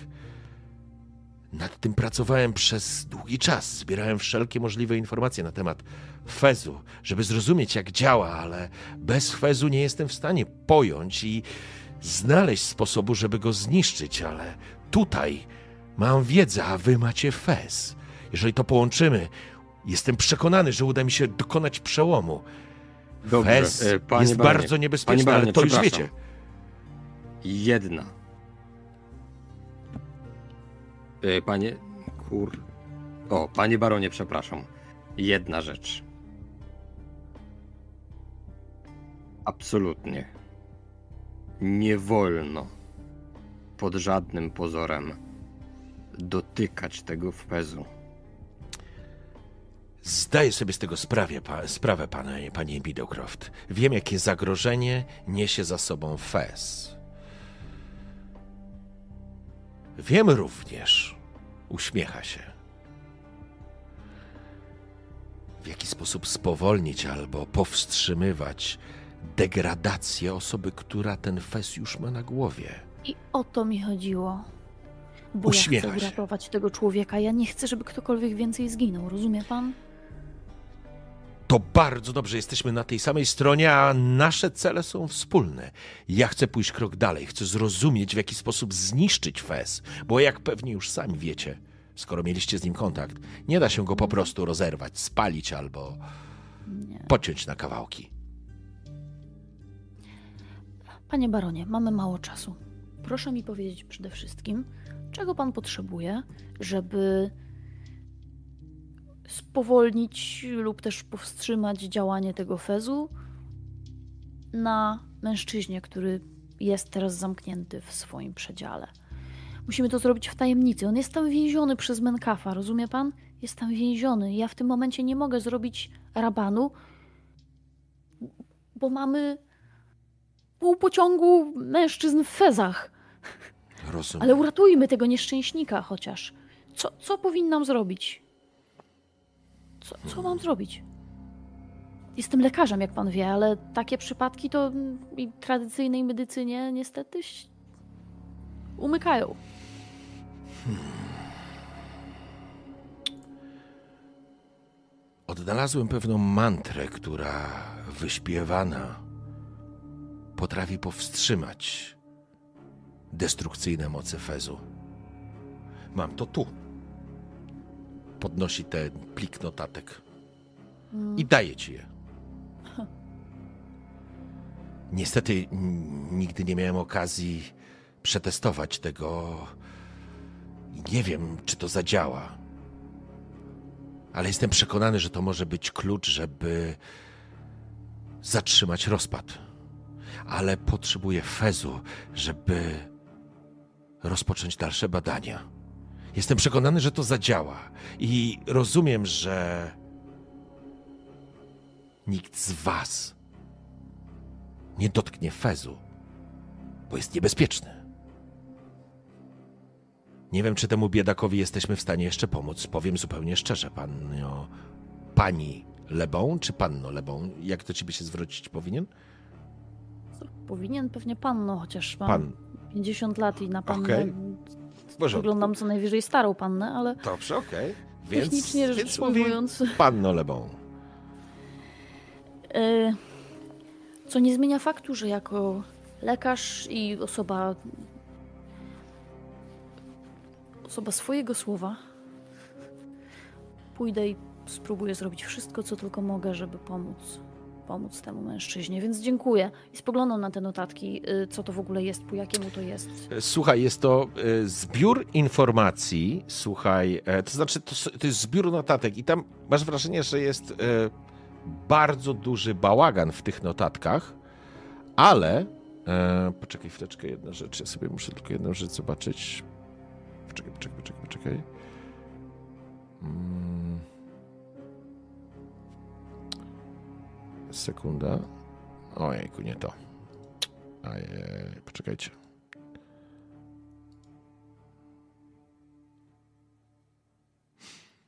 W porządku. I jakby pierwsze, co rzucać się w oczy, to jest karta i to są, to jest Greka. Okej, okay, dobra. To się dobrze wiem, składa, bo po grecku też umiem.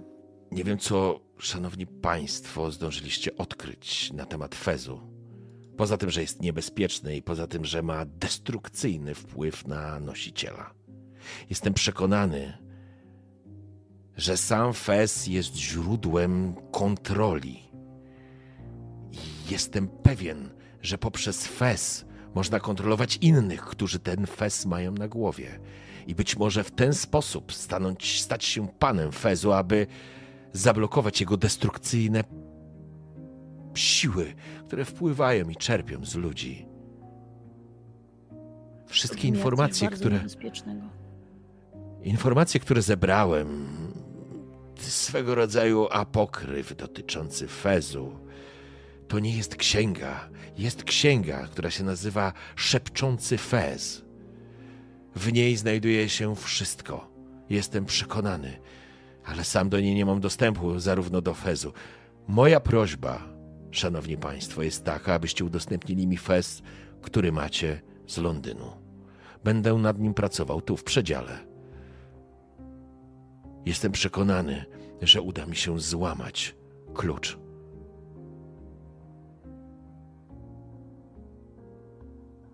Znam niebezpieczeństwo dotyczące, jakby związane z Fezem.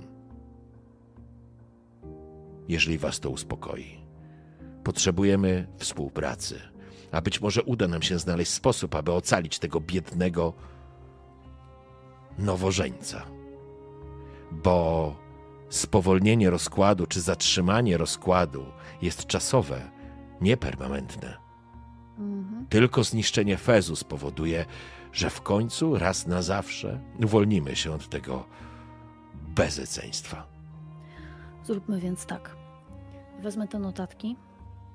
Poczekaj, chwileczkę. Annabelle... To, to, to, to jest mhm. moment. E, Mia, Teodor i Roderick, bo wy cały czas przysłuchujecie się tej rozmowie mhm. i w żaden sposób nie, nie, nie, nie bierzecie w niej udziału poza przysłuchiwaniem. Czy chcecie coś od siebie dodać? To ja tylko ja rzu- rzucę. Zamykam i patrzę na notatki, więc... Mhm. To ja tylko rzucę. A, czyli pod żadnym pozorem nie dotykamy Fezu. I tak patrzę wymownie na barona. Rozumiem, że nie dotyczy barona, tak? Proszę być spokojnym, panie Middlecroft. Nie jestem szaleńcem i zdaję sobie sprawę z niebezpieczeństwa, ale jeśli... Proszę jeśli pana, czy nie... atakowało pana kiedyś coś, co zmieniło się w jakąś dziwną breję zamiast mózgu, w co pana przyszły może przyjaciel albo znajomy, przynajmniej na razie, albo człowiek, za którego pan odda życie, może później, może kiedyś, może on za pana, nie, wie, nie, nie wiadomo, wpakował cały magazynek, a on dalej się pana kurczowo trzymał. Czy Panie, był pan w takiej sytuacji? Panie Middlecroft, świat, który nas otacza, jest pełen tajemnic i drzwi, które są przed nami zamknięte. Wiele z nich udało mi się otworzyć, ale nie wszystkie. Jest pan na dobrej drodze, drodze do oświecenia, żeby zrozumieć, że ten świat jest inny niż nam się wydaje. Wczoraj wieczorem tą biedną dziewczynę, z którą może kiedyś będę miał dzieci, może nie, zobaczymy jak się, jak się sytuacja rozwinie, jakiś cień rozwalił jej całą rękę. Cień. Tą ręką. Musiałem go gonić, paląc jedną z moich ulubionych marynarek po to, żeby przegonić go na drugą stronę korytarza. Czy pan myśli, że ktokolwiek z nas zostawi pana tutaj z tym Fezem? Może mi pan Amego towarzyszyć. Może, może mi pan pomóc. Jeśli pan się zgodzi mi pomóc, chociaż nie wiem, czy pan będzie w stanie mi pomóc, ale jestem niezwykle zaintrygowany sposobem, w jaki przegoniliście cień. Zdecydowanie są to siły Fezu i one tylko pokazują, że poziom degradacji nosiciela wzrasta. Potrzebuję czasu i spokoju, panie Middlecroft, żeby nad tym pracować. To może nam pomóc w walce z Fezem, rzecz jasna.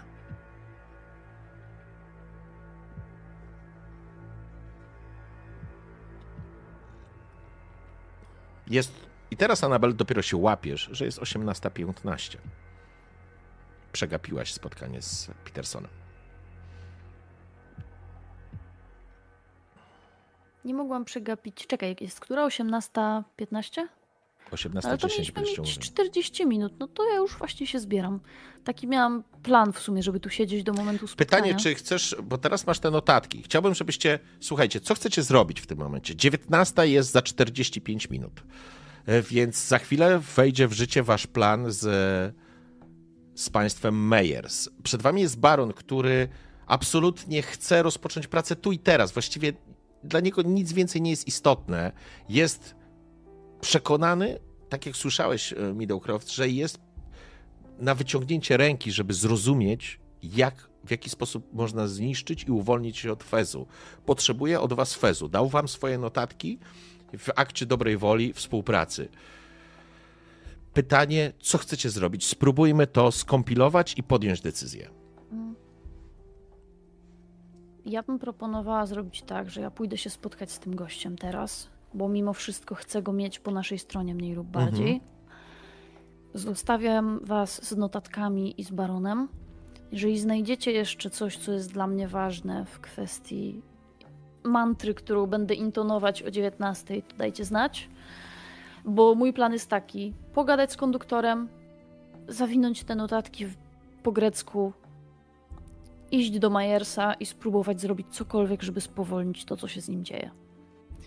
Uważam, uważam, że ktoś powinien zostać z baronem i baron powinien zacząć badać Fez. Uważam, że ktoś też powinien pójść ze mną. W pełni się nie zgadzam. Nie powinniśmy tak pochopnie podchodzić do tych badań. Można powiedzieć, że mamy czas, a niebezpieczeństwo związane z badaniem Fezu może przewyższyć nasze siły. Powinniśmy się Możemy teraz skupić razie... na pomocy temu mężczyźnie. Jeżeli ty idziesz Właśnie. teraz, mamy bardzo mało czasu, więc jeżeli idziesz teraz porozmawiać z konduktorem, któryś z nas powinno w międzyczasie nauczyć się tej inkantacji, tylko... A to można czytać z kartki, domyślam się. Tak, ale to trzeba przestudiować. To trzeba... Och. Potrzebujesz chwili czasu. To jakby nie będziesz czytać wszystkich notatek, bo absolutnie byś nie zdążyła. Znaczy, Annabelle, no jeżeli dobra, ty nie, chcesz... to konduktor, no to trudno. Nie, no jeżeli rozumiem, że nie mogę zrobić tych dwóch rzeczy naraz, a czasu mamy mało, więc bardziej Powie... mi zależy na Mejersie ja niż na konduktorze. Ja mam, trudno. Ja mam inne pytanie. Czy yy, musi to być ktoś z językiem greckim, czy może to być ktokolwiek z nas? Ja chcę to Chyba. zrobić. Ja obiecałam. No nie, no tylko, tylko po prostu pytam, tak wiesz, no, czy po prostu jesteś skazana, tak mówiąc brzydko, na to, że, że, to, że, że musisz to Annabelle przeczytać? Nie Bo bior- będzie znaczy, biorąc pod uwagę, nikomu innemu. Ja to rozumiem, tylko że biorąc pod uwagę też specyfikę greckiego języka, wiesz, ja biorę też, zastanawiam się tak jakby się zastanawiał Teodor, nie wiem, jak cię coś zatrzyma, jak cię coś porwie, jak ci coś zablokuje twarz, że nie będziesz mogła mówić, bo wiesz, on stał twarzą twarz z tym czymś, nie? Żeby ktoś był ze mną. To wiem, tylko chodzi mi o to, czy po prostu fizycznie jesteś jedyną osobą, która może czytać i w trakcie tego, jak będziesz czytać, my musimy zrobić wszystko, żebyś mogła czytać, czy jeżeli coś ci się wydarzy, że nie będziesz mogła przeczytać, ktoś to może przejąć, a inni mogą I próbować cię osłonić, nie? Więc to będzie moje pytanie do Barona na, na, na, na, na, na sto procent. Nie? W porządku, e, więc e, Baron tak naprawdę siada, spoglądając się, ostentacyjnie spogląda się na zegarek. On jakby uważa, że każda minuta jest straconą minutą, więc spogląda się tylko. Zaśpiew. E, jeśli możemy przełożyć ten zaśpiew na język... Po jakiemu w ogóle mówicie? Po angielsku pewnie mówicie. Ja mam angielski, więc, niemiecki Więc i on, on mówi płynną angielszczyzną, więc nie ma żadnego problemu. Można przełożyć ten zaśpiew na język angielski. Jestem przekonany, że sposób wykonania jest istotny, a nie język, jakim się posługuje. Ale żeby zrozumieć sens, trzeba znać Grekę lub przełożyć to z Greki. Tak czy inaczej, czasu jest mało, a ja potrzebuję zacząć pracę nad Fezem najszybciej jak to możliwe, bo kiedy zapadnie zmrok, moc Fezu będzie potężniejsza. A my do Konstantynopola mamy jeszcze cały następny dzień i dopiero, tak, bo dzisiaj jest czwartek, więc wy w Konstantynopolu macie być o dziesiątej z minutami na stacji. W Istambule zatrzymuje się Orient Express. Sobota. Pomóżmy, tak. Pomóżmy temu mężczyźnie. Baron pójdzie z nami. Dołoży wszelkich starań. Przepraszam, że się tak spoufalam, ale my mamy Fez i oczywiście ufamy Baronowi, ale mamy swoje, swoje priorytety. Nie ale możemy to, narazić. To dla tylko. Barona jest też niesamowita okazja zobaczyć Dokładnie. coś takiego, co będzie się działo. Szanowni, mam pójść do tego człowieka. Wszyscy mamy pójść. Jak chcecie wejść do tego przedziału? W pięciu ja osób. Ja mam klucz. Rozumiem. Dobrze. Jeśli to zbuduje wasze zaufanie wobec mojej osoby, co odczuwam za... mało komfortową sytuację, szczerze powiem. To nie chodzi o zaufanie, drogi Jestem baronie. Jestem nieco zaskoczony, szczerze mówiąc. Ale jeśli tak ma być, to ruszajmy. Jak najszybciej. Ja nie chcę, żeby mnie baron źle zrozumiał. To nie Już źle to, zrozumiałem, że... panie Middlecroft. Nie, gówno pan zrozumiał. Tyle panu powiem. Spogląda się Zginął z mojej ręki niewinny człowiek przez ten jebany Fez. Nic baron nie rozumie. To Proszę nie chodzi opuścić o to. mój przedział, panie Middlecroft, natychmiast. Jebnąłem, co miałem i wyszedłem. Hmm. A wy po raz pierwszy widzicie w Middlecrofcie falę emocji, która go rozsadziła po tym, co się wydarzyło kilka dni temu w małym pokoju na Whitechapel.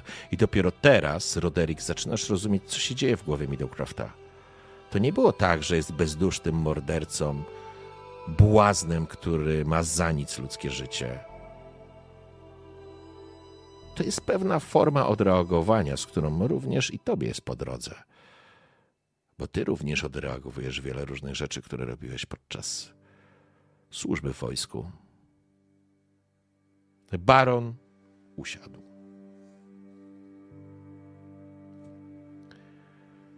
Jeżeli mamy do czegokolwiek dojść, to zacznijmy współpracować, a nie na siebie wrzeszczeć. Mam chyba największą wiedzę dotyczącą Fezu ze wszystkich z państwa. I wiem jedno, jeżeli nie rozpocznę pracy, do niczego nie dojdziemy. A szanse tego człowieka z godziny na godzinę spadają. Mantra może zatrzymać rozkład, nie go powstrzymać. Możemy stracić ten czas, kiedy będę z wami podróżował po wagonie, lub zrobicie to sami, zostawiając mi Fez, żebym miał na czym pracować. Jeżeli mi nie ufacie, to skończmy tę farsę od razu i zajmijmy się swoimi sprawami. Panie baronie, to, to nie jest kwestia, to nie chodzi o zaufanie. Czy pan przypadkiem z całą swoją wiedzą i doświadczeniem nie byłby bardziej przydatny tam, przy tym mężczyźnie? Mężczyźnie, który ma na głowie fez? Czy sprawdzenie tej mantry w praktyce nie jest również częścią tych badań? P- może ja tego Annabelle... nie rozumiem. Ja, ja może tego nie rozumiem, ale zdaje mi się, że skoro pan posiada taką wiedzę, to to jest najsensowniejsza rzecz, też z perspektywy badawczej. Spróbujmy zatem wykorzystać tę wiedzę w praktyce. Zgodziłem się już wcześniej. Chociaż uważam, że szkoda czasu na półśrodki, jakkolwiek to brutalnie nie brzmi. Spowolnienie nie daje nam szansy na wyleczenie. Można zaleczyć albo wyleczyć panno Lebon. Ale jeśli spowolnimy, żona tego mężczyzny zobaczy, że możemy pomóc. Będziemy ją mieli po swojej stronie i będziemy mieli do niego łatwiejszy dostęp. Jest większa szansa, że uratujemy go w ten sposób. Dobrze. Zgadzam się. Uważam też, patrzę na Mię i na Roderyka, że powinniśmy później udostępnić baronowi nasz fez do badań. Jak tylko wrócimy.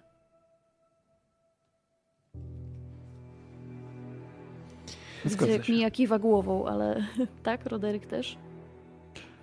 Tak, tak. I takim, z takim przekąsem jeszcze. Tylko nasz klucz wyszedł. O ja... Zaraz wrócę. W porządku. Mija wyszła za Teodorem. Teodor gdzie poszedł? Tak tylko się zapytam.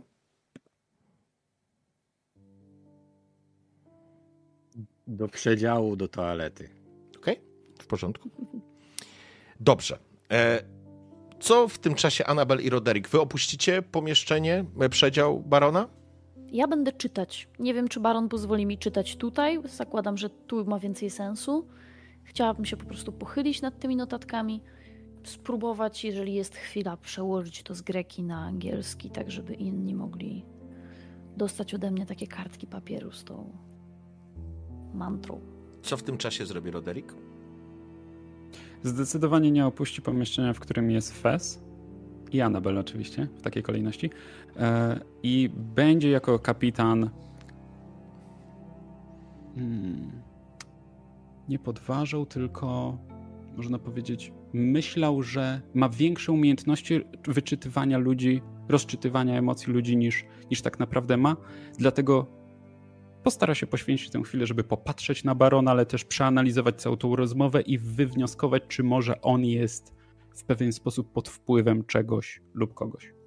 W porządku, to chciałbym, żebyś sobie rzucił psychologię. Annabelle będzie rzucać sobie język obcy, czyli będzie rzucać sobie e, grekę. E, Mija, wycho- Mija, wychodzisz i będziesz e, szukać Teodora. Czy moje kroki pójdą najpierw do baru, jeżeli tam go nie znajdę, to z butelką czegoś mocniejszego zawrócą w kierunku przedziału? W porządku.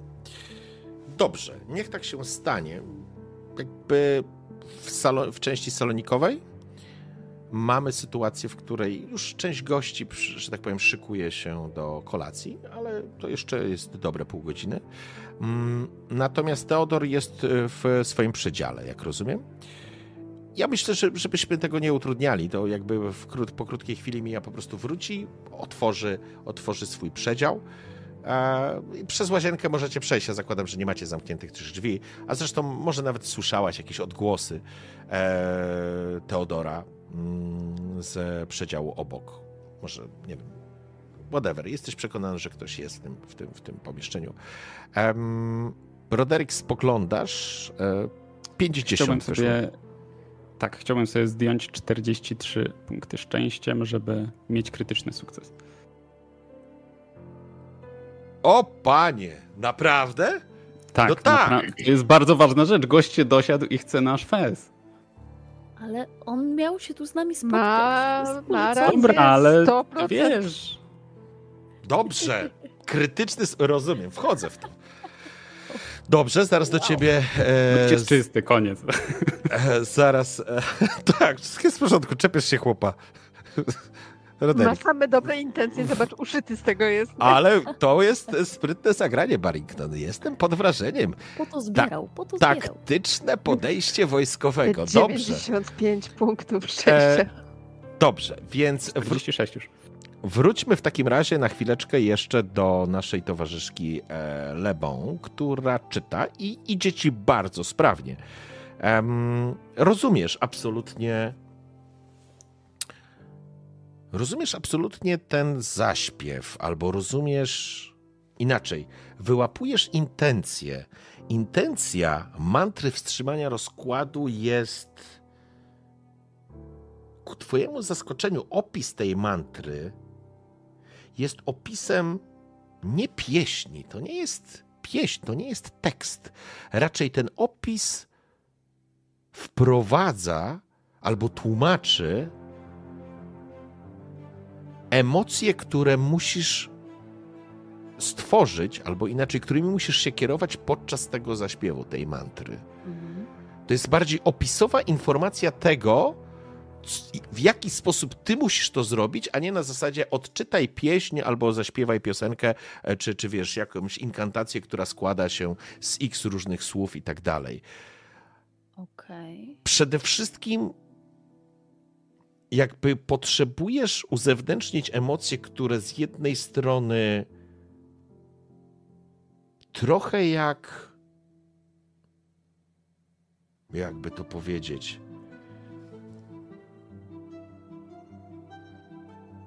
Trochę jakbyś miała stworzyć poczucie czegoś, co zatrzymuje siłę entropii. Czegoś, co zatrzymuje rozkład, zniszczenie. Czegoś obrzydliwego, czegoś zdecydowanie złego. Czegoś, co określone jest...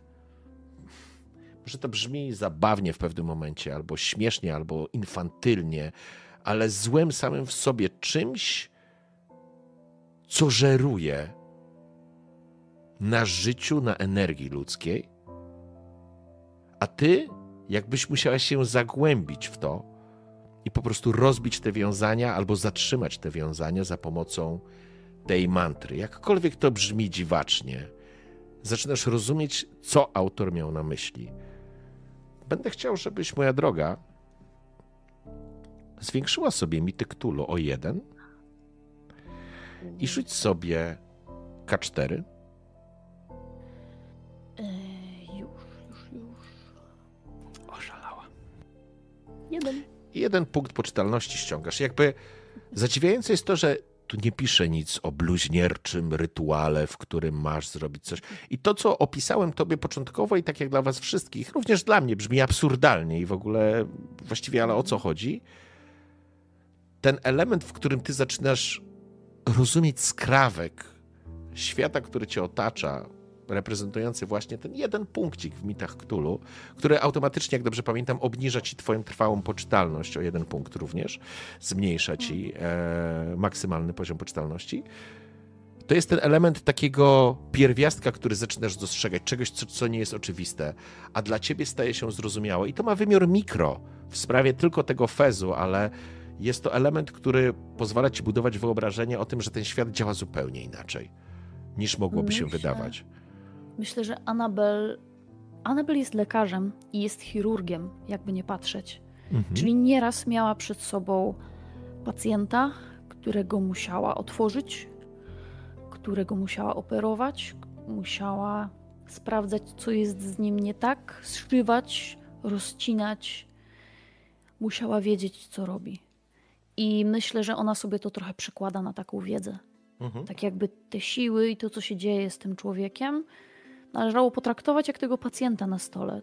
Trochę inaczej. Ale myślę, że to jest coś, co ona dostrzegła. Dostrzegła jakieś nitki, jakieś powiązania, które najwyraźniej działają w naszym świecie i wie, jak sobie z nimi poradzić. Dokładnie tak, jakby otwierała pacjenta i wykonywała operację. W porządku. E, zaraz wrócę do Teodora i Mii. Roderick. Krytyczny sukces? To nie jest krytyczny. Krytyczny to jest przy jeden, tak? Nie, ekstremalny to jest, jest przy jeden, to jest krytyczny. Krytyczny, tak. Krytyczny sukces. O, to mogę mieć jeszcze wyżej? E, musiał nie możesz być... szczęściem zbijać do jednego. Do jedynki nie będziesz, mógł, nie będziesz mógł osiągnąć no to tego. Chyba tak nie działa. Czy działa? Nie jestem pewien. No też mi się tak wydaje, że nie można zbić szczęściem nie, do krytyka, nie możesz... można tylko go rzucić. Tak, do, generalnie możesz do dwóch obniżyć, do jednego nie, bo nie miałoby to sensu, bo możesz na przykład rzucić sobie na rzeczy, które masz jeden procent. Jeden, tak. Okej, okay, trzeba wyrzucić. Nie. Koniec historii. A, właśnie, to od, razu, historii. to od razu pytanie, czy ja zaznaczam tę umiejętność? E, przy e, zbiciu szczęściem test tak wychodzi. Przy... Okay. Nie, przy Super. życiu nie, szczęściem nie nie. nie, nie, nie. Ale poczekaj, nie, bo tobie życiu... wyszło? Nie, bo tobie w ogóle nie wyszło, to nie. Nie, mi nie weszło. I jakby ci wyszedł test normalnie, ale okay. zbijanie punktami szczęścia nie daje rozwoju, okay. forsowanie okay. daje, ale e, szczęście nie. Więc jakby Dobra. zaczynasz, Roderick, układać sobie w głowie to, co widzisz. Obraz barona, osoby, która nie powinna wyglądać tak, jak wyglądać. Wygląda na pochłoniętego, obsesyjnie pochłoniętego chęcią przełamania tego elementu, jakim jest Fez. On faktycznie wierzy w to, jest przekonany, że jest na wyciągnięcie ręki, jest strasznie poirytowany sytuacją, w której nie może rozpocząć pracy. Jest... E, stara się z całych sił ukryć wściekłość niemalże, która w środku jak dzika bestia wije się w jego organizmie czy w umyśle, że jesteście bandą ignorantów, która stoi na drodze wielkiego przełomu do poznania sekretu Fezu, aby go zniszczyć. I to, to przez niego po prostu przebija. On to próbuje ukryć, ale przy tym poziomie, Roderick, absolutnie jesteś przekonany, ty po prostu go czytasz. Jego intencją jest poznanie tego Fezu, jego intencją jest złamanie jego sekretu, jego intencją jest dosięgnięcie sedna, czyli w jaki sposób ten Fez można zniszczyć. Widać, że on nad tym pracował bardzo długo i to na pewno nie jest kilka ostatnich dni. Te notatki, które przekazał Annabelle, faktycznie były elementem gestu dobrej woli. On chce poznać ten Fez, chce go złamać, jest... Tajemnica tego Fezu jest jego swego rodzaju obsesją. Czy jest maniakalnym psychopatą, który zrobiłby wszystko? Nie możesz tego wykluczyć, ale jego intencja nie jest intencją zawładnijmy światem. Jego intencją jest złamanie tego, żeby zrozumieć, w jaki sposób to zniszczyć.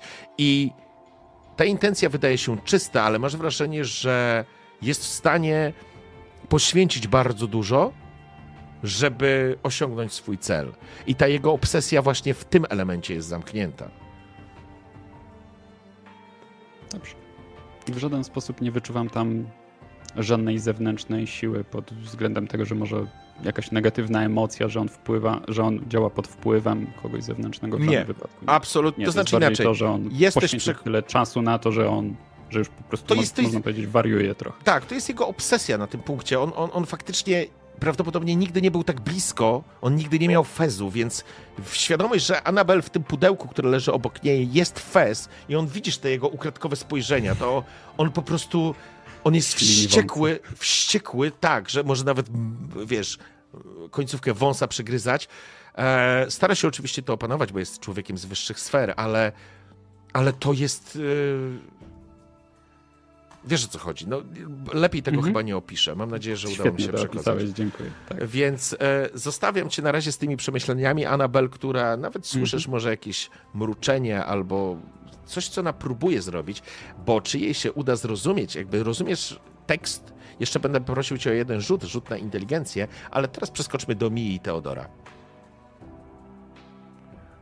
No Mia wiesz, weszła do, do tego swojego przedziału, chwilę poczekała, zastukała mm-hmm. w drzwi. Wszystko w porządku?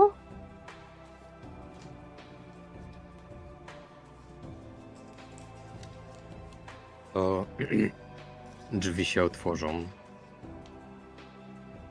i e, Teodor na pewno będzie w e, lekko rozpiętej koszuli przy e, tak żeby wiesz złapać powietrze, na pewno jeszcze z całą umoczoną twarzą, bo próbował się przemyć pewnie z kilka razy, pewnie też część koszuli jest mokra.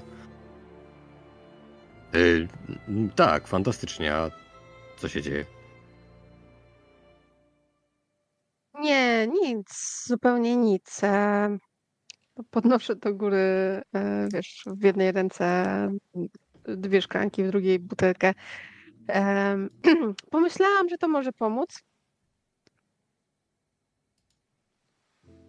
Wskazuje, tym... wskazuje na pokój, w sensie na przedział, gdzie ja jestem normalnie z, z Roderickiem. Mhm. I idę tam i siadam na łóżku. Mia wejdzie, postawi tam na jakimś stoliczku, czy... Przepraszam, Mia. Przepraszam, tak. że ci wesz, wejdę w słowo, ja. ale jedną rzecz musimy zrobić. Chcę, żebyś rzuciła sobie szczęście. Test szczęścia. Nie chcę rzucać. Ja już nie chcę rzucać. Rzuć, rzuć, Mia. Będzie w porządku. Ekstremalny sukces. Mia, to ja tylko dodam, bo jakby to się wydarzyło. Mój błąd, że mi to uciekło. Ale ja myślę, że miałeś, byłeś na tyle zdeterminowana, żeby dotrzeć do Middlecrofta po tej sytuacji, że odnotowałaś to, ale, ale jakby z drugiej strony no. też nie było specjalnie przestrzeni. Zwróciłaś uwagę na jedną rzecz, kiedy wychodziłaś z, z tego saloniku, w którym, tak jak mówiłem, było, było sporo gości, um, których z widzenia znasz, bo i spotkałaś tam, no już nieważne. Jakby większość z nich znasz, nie, widzia, nie widziałaś Mencapfa, nie widziałaś pani, pani Meyers jeszcze, ale jest nowa osoba na, na pokładzie Orient Expressu, dosyć nietypowa, bo dostrzegasz, że jest to, to była kobieta, chyba Azjatka byś dała, trudno określić, czy Japonka, Chinka, nie ma żadnego, czy Koreanka, Azjatka z pewnością, ale miała taką ufryzowaną, e, ufryzowaną, miała taką ciemną, kurczę, włosy, jak, jakby peruka, na której były dwie szpilki wbite, bardzo ostry makijaż. Masz wrażenie, że kurczę, trochę wyglądała jak pierwsze skojarzenie, może jakby z makijażem gejszy, również w takim fioletowym była kimonie. I to było na tyle abstrakcyjne, że na zasadzie, wiesz, zwróciłaś uwagę, widząc pierwszy raz coś takiego, na tym fioletowym yy, jeszcze kimonie były takie smoki, jakby tworzyły wzory. Ale to był taki moment, w którym ty trzymałaś tą flaszkę i jakby tylko odnotowała się. To chciałem ci powiedzieć, przepraszam, to jest mój błąd, ale Nie? myślę, że okay. ona siedziała po prostu przy stoliku, popijając coś, um, ale zwróciłaś na nią uwagę, dlatego że była nową osobą na yy, wagonie. Nie widziałaś Jasne. jej wcześniej, więc musiała wsiąść w Wiedniu. I, I to jest barwną. Tak, dokładnie. Dlatego wróćmy teraz do przedziału, sorry. Jasne, dobrze. Eee, to wiesz, mogłam, nie wiem, zauważyć coś fioletowego, co po prostu mi przywołało ten obraz na takie... Ha! Eee, mm, dobrze. Eee, tak, to stawiam te szklanki, nalewam nam eee, whisky. Eee, no... Powiem ci, że ciężka sytuacja tam się wytworzyła, ale chyba stanęło na tym, że będziemy dawać mu ten fez do badania.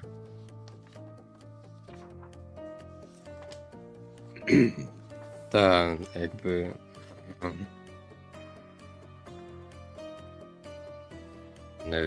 No, spodziewałem się, że tak będzie, więc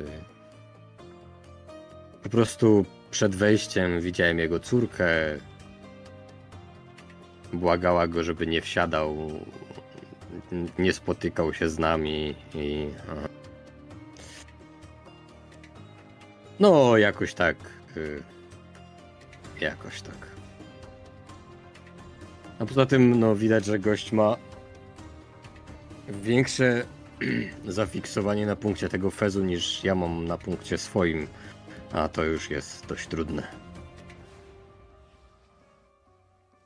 Znaczy, Mija starała się przez moment utrzymać powagę, ale jej nie do końca wyszło. Widzisz. Takie rzeczy, które czasami nas zaskakują. Znaczy, chyba udało się przekonać go, żeby... żeby nie wiem, no mam nadzieję, że, że, że, że Roderick i Annabelle przekonają go, że trzeba pomóc tamtemu mężczyźnie, ale... nie wiem. Ty jesteś dalej w tej... Takie. Ty jesteś dalej w tej podartej sukience? Czy ja miałam czas się przebrać? Chyba nie, nie? No. Zdecyduj. Nie, mi to nie przeszkadza, nie?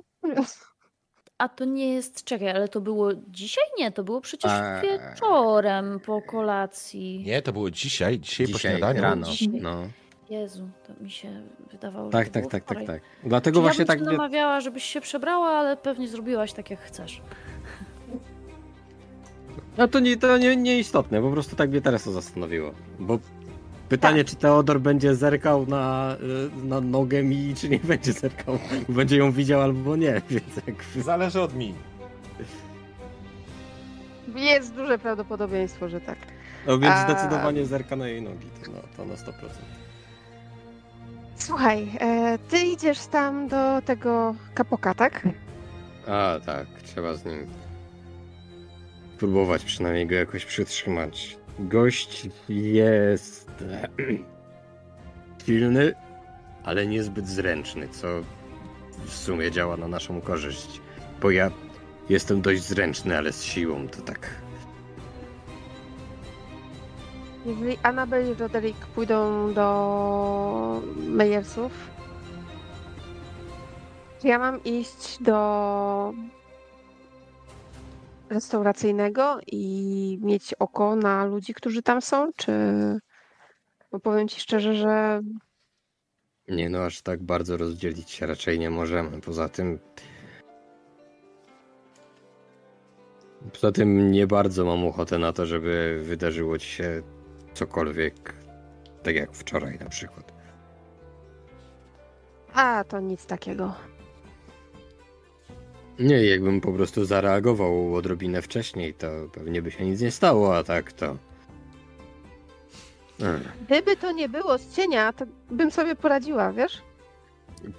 Nie wątpię. I pozwolicie, że tutaj przerwę tę scenę. E, godzina dziewiętnasta się zbliża. Annabelle, twój test inteligencji? Bardzo chcesz, żeby ci wyszedł. Żeby mi wow. wyszedł? Tak. A, już myślałem, że okay, to bo ja nie, jeszcze nie rzuciłam, nie, nie, nie. Musiałam włączyć. E, czy punktami szczęścia testy inteligencji można e, poprawiać? Bo prze, nie przerzuca tak. się umiejętności, e, można, cech, nie? Można. Fors, nie forsuje się cech, ale szczęście można. Dobra, zapraszam. Czemu, czemu, czemu?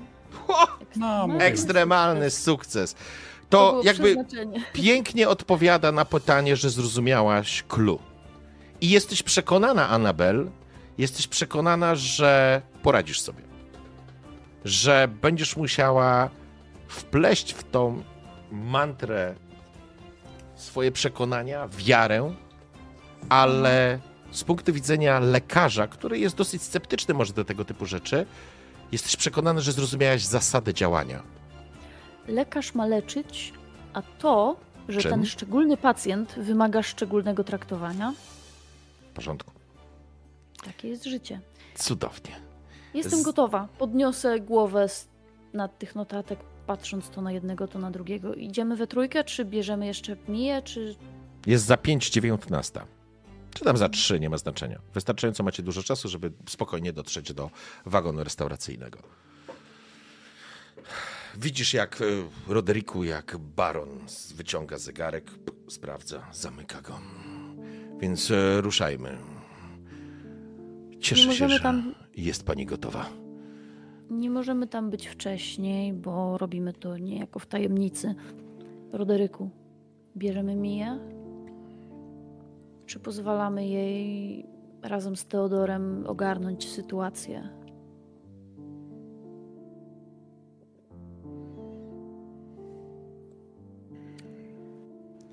Niech będzie z Teodorem. On też ma klucz. Nie powinniśmy się w taki sposób rozdzielać. Ja myślę, że jeszcze gdzieś pomiędzy, w czasie, w czasie tutaj e, poszedłem do pokoju i wyciągnąłem swoją szablę. W porządku? Jak nie miję, to szablę. E, w razie czego wiedzą, jak się gdzie dostaniemy nas szukać do pokoju? Mam klucz, znaczy się... Pani Meyers zostawiła go dla mnie w umówionym miejscu. Dobrze.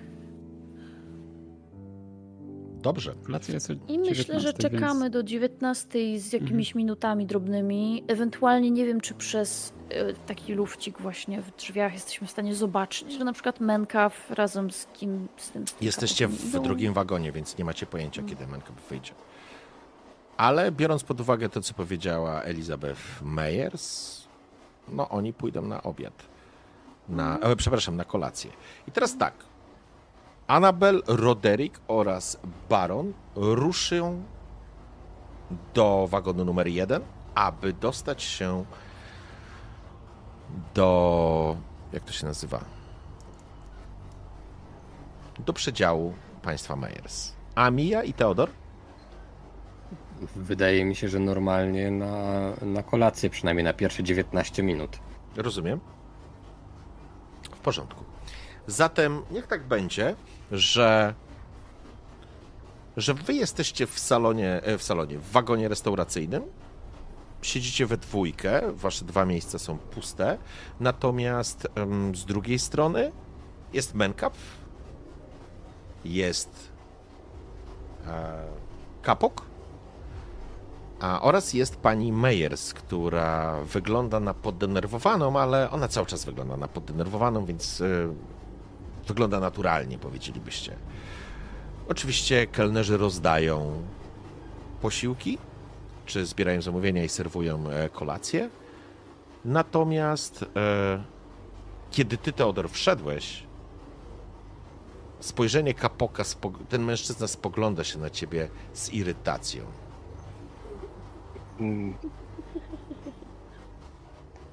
Tylko to ja było... ostentacyjnie zerkam na zegarek, na niego i siadam. Widzisz irytację w jego twarzy, jakby przestaje się na ciebie, obserw... przestaje ciebie obserwować. Natomiast um, siedzicie sobie przy tym, w tym przedziale. Annabelle, Roderick i Baron wchodzicie do wagonu. Wygląda na to, że nikogo tutaj nie ma. Mm, lampy są... Jeszcze chyba, to jest dziewiętnasta, jest sierpień, więc jest jeszcze jasno, ale to jest pociąg z drugiej strony, więc te lampy mogą być trochę rozpalone. Dobrze. Eee, rzucasz okiem, Annabelle, szukając na ścianie pejzażu. Faktycznie są kilka, jest kilka obrazków, ale jeden jest tylko pejzażem. Jeden to martwa natura, drugi jakiś portret ludzi bawi, może nie portret, ale przedstawia ludzi bawiących się gdzieś, eee, czy może pociąg. Eee, natomiast jest jeden... Który, który jest pejzażem. Sięgam za pejzaż i szukam, czy jest, jest klucz. Jest klucz, wsadzony w ramę. Wyciągam. An- Annabelle, hmm? wydaje mi się, że pan Baron zwrócił na to uwagę, a my zapomnieliśmy o jednej rzeczy. Hmm? Pan Baron zadał dobre pytanie, jak walczyliśmy z cieniami.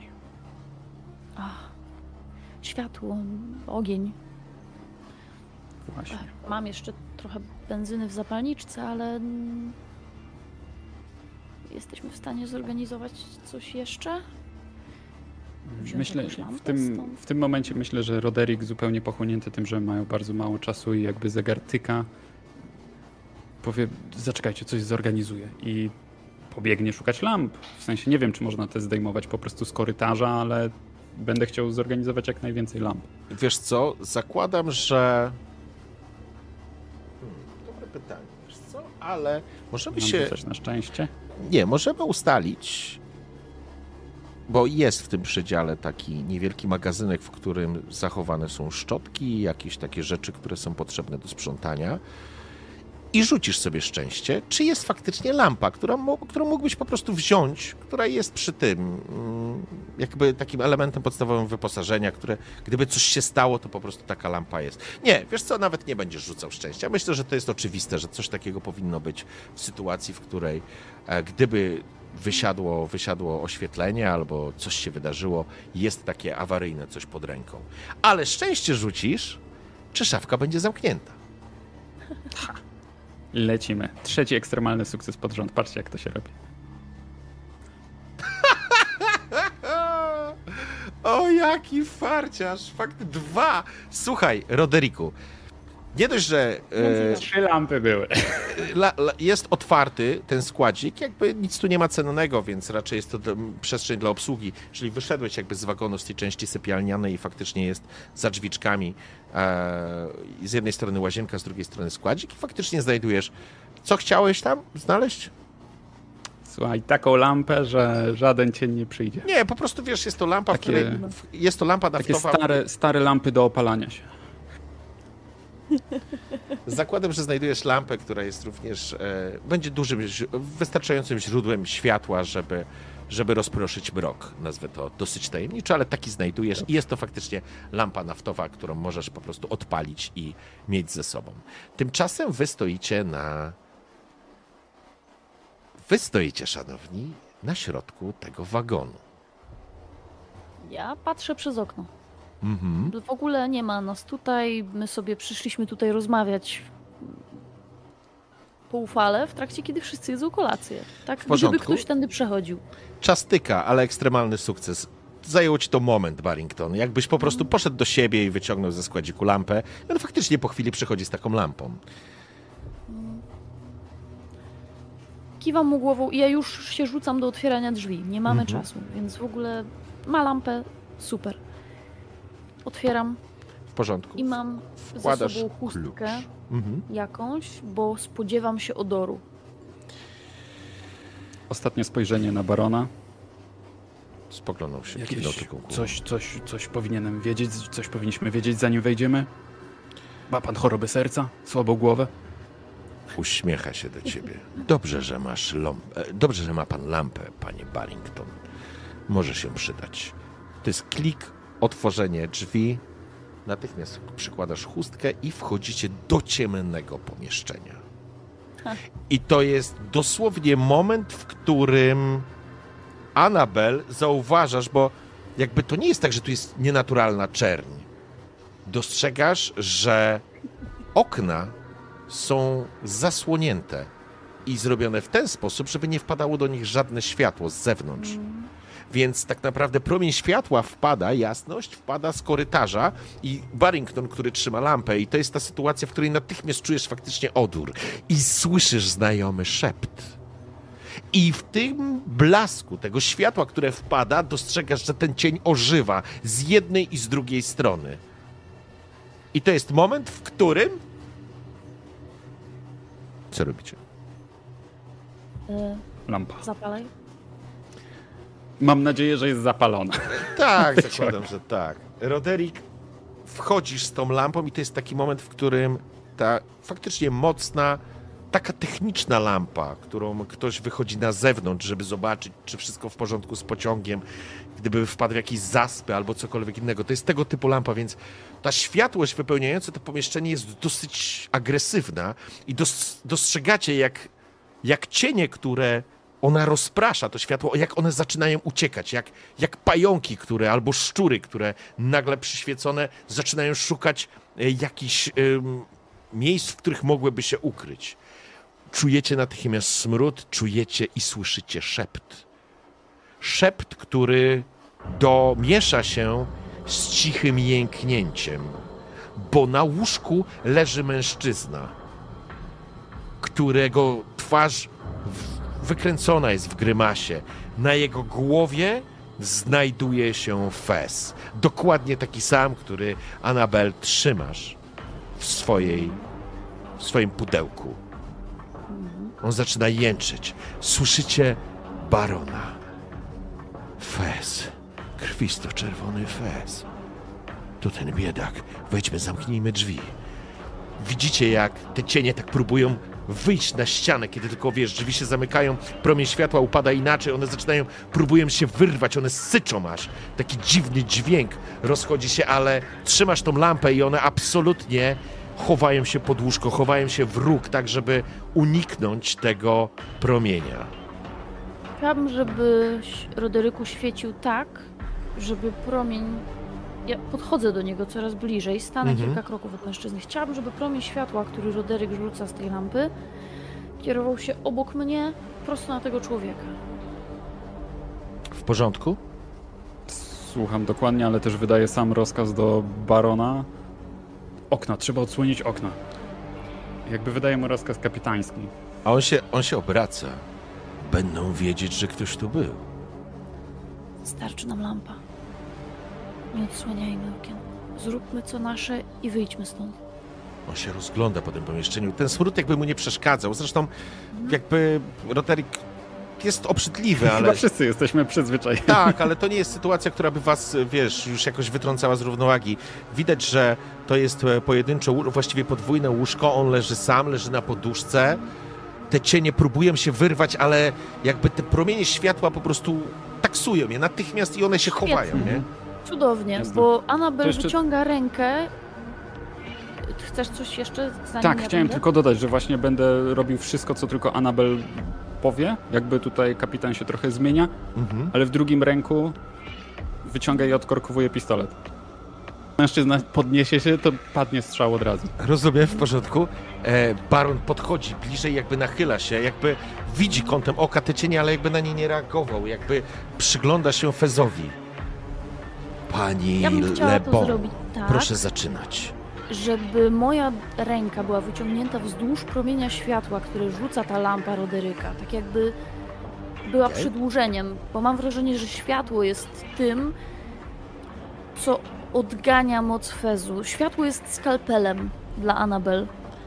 To Runy, ono sprawia, że... hieroglify. Widziała pani te znaki? On próbuje... Widziałam, o, proszę... Jakby... Jakby kładzie dłoń na głowie tego mężczyzny, ale jakby się przygląda, nie dotyka fezu. Absolutnie, niech nie dotyka tego fezu, bo nie wiadomo kto komu zaraz i w co strzeli. Ja w każdym razie zaczynam mówić.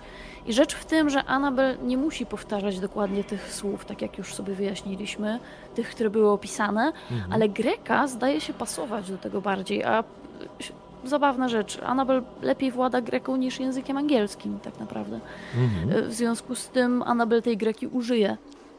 I zacznie mówić, i zacznie tłumaczyć, tak jakby ten Fez, jako istota żyjąca, miał teraz ustąpić. Miał ustąpić przed jej słowem, przed jej światłem, tak jak ciało ustępuje pod skalpelem. I tak właśnie ona zagłębi za chwilę ręce w jego wnętrzności i w ten sposób sprawi, że moc Fezu osłabnie. I ona zacznie recytować. Dobrze. Ja po grecku nie umiem za bardzo, ale pater hemon honeistu uranois hagejes totou noma sou el teto hebazilea sou geneteto to telemeatą. I Annabelle się rozpędza i... I faktycznie te słowa zaczynają się układać dla ciebie, Roderiku, jakbyś słyszał taki zaśpiew.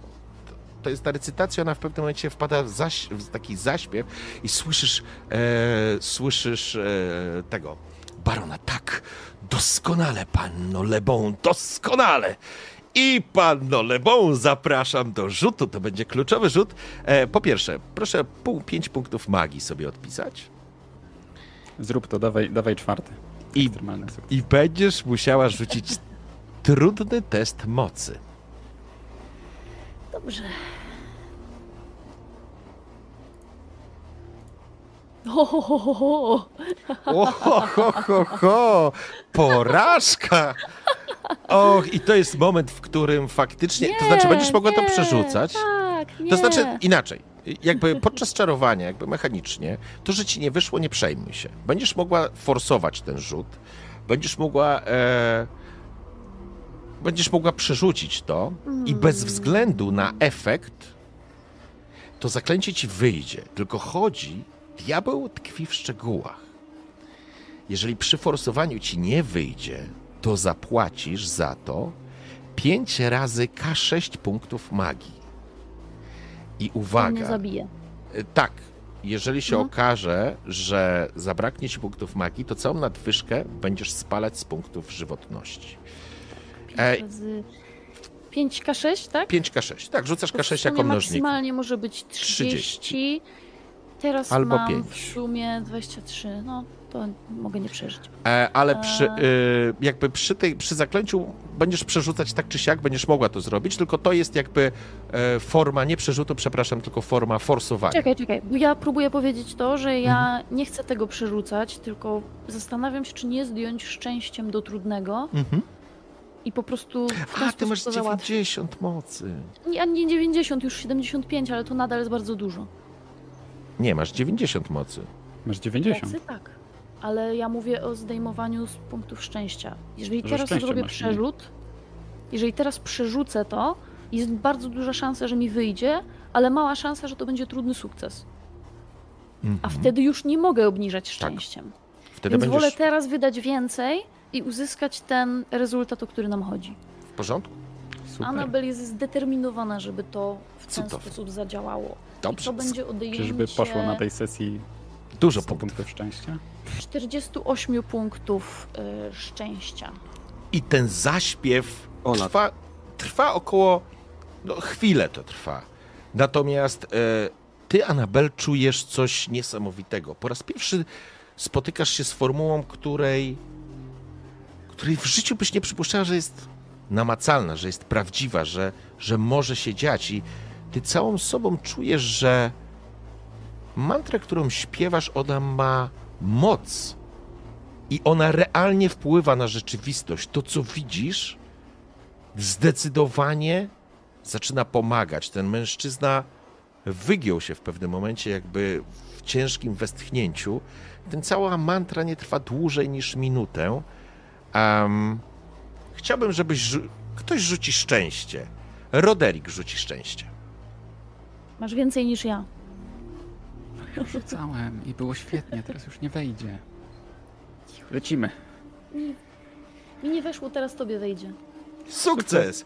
Cudownie. I to jest ten moment, w którym Meyers, pan Meyers, ten młody mąż, on się wygiął i widzicie, jak jakby... jakby go rzuciło na bok i on jakby to jest dwuosobowe łóżko, więc go rzuca jakby w głąb tego łóżka i on zaczyna jęczeć i zaczyna tymi, tymi rękoma jakby się rozgrzebywać i to jest moment, w którym dostrzegacie, jak on zrzuca poduszkę, ta poduszka spada, a pod poduszką znajduje się książka. I to jest ten sam moment, w którym Roderick czytasz i czyta to na głos Leopold von Hoffler. A bogów! To Szepczący Fez. Spogląda się na was, jego twarz jest rozpalona po prostu. Mamy wszystko. Udało się. A ty, Annabelle, kończysz. Czujesz, że coś straciłaś, jakby zapłaciłaś jakąś wartość, rzucając tą mantrę, wyśpiewując tą mantrę, ale jesteś przekonana, że ona zadziałała. Po chwili pan Meyers zasypia po prostu, spokojnie. Cienie próbują drgać, ale, ale nie. Trzymasz to światło, a baron chwyta książkę. Zabierajmy się stąd. Tak, tylko musimy dobrze ukryć księgę. Nie mogą zgłosić... jej kradzieży. To nie jest coś, czego kradzież mogą zgłosić. Będą wiedzieli, że ktoś tu był, ale nie zrobią nic Mejersowi. Jest im potrzebny, a my będziemy szybsi. Chodźmy. I to jest moment, kiedy wy wychodzicie. Cała sytuacja w tym pokoju trwała nie więcej niż pięć minut. Tak myślę. W tym czasie Mia i Teodor... W razie czego ja zamykam te drzwi na klucz i chowam ten klucz za obrazem tam, gdzie był. W porządku? Ja myślę, że ruszycie do pokoju barona albo na kolację. To jest wasz wybór. Baron nie będzie mógł iść na kolację ze względu tego, że jest z wagonu numer dwa. Ale ja myślę, że, ja myślę, że to będzie taka sytuacja, w której wy jesteście jeszcze gdzieś na łączniku i już do was wraca Mia i Teodor, żeby was wszystkich połączyć, ale baron po prostu gratuluje ci. To było fantastyczne. Masz dar. Powinnaś zagłębiać tą wiedzę, ale mamy to. Tu jest ukryta odpowiedź, jak zniszczyć Fez. Chcę rozpocząć badanie jak najszybciej. Czy możecie mi udostępnić w końcu wasz Fez? Roderyku? Ta, tak, tak czy siak potrzebujemy tak. do tego Teodora. E, co sądzisz o tym, żeby z baronem zawsze było któreś z nas podczas badań? Dla tak, bezpieczeństwa. Tak, tak, zdecydowanie.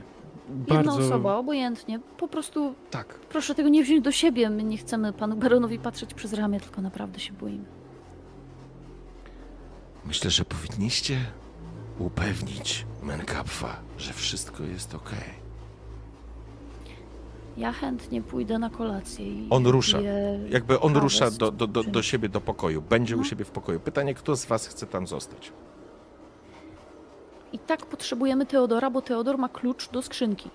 Czy ktoś pójdzie do no tego? To... To, to jak chcecie to zrobić? Żebyśmy... Więc zróbmy tak. Dobra, to Roderick, że... roz, Roderick zostaje z baronem po prostu, ale też chciałem podkreślić, biorę techniczną lampę.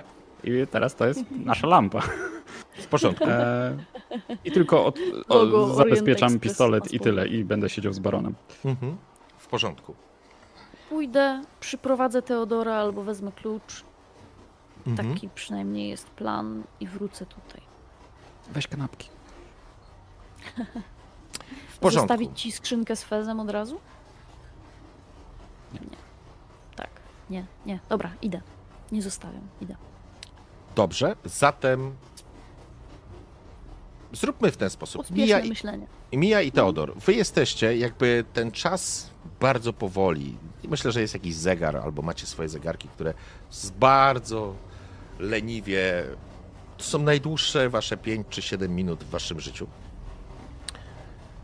Dostrzegacie ludzi w trochę jak w zwolnionym tempie, jakby robili swoje, natomiast wy siedzicie przy stole i ja myślę, że te talerze wypełnione jedzeniem, pyszną kolacją, nawet nie zostały przez was ruszone. Czekacie, jak na szpilkach, na efekt działań waszych towarzyszy. Czy chcecie coś w tym czasie zrobić?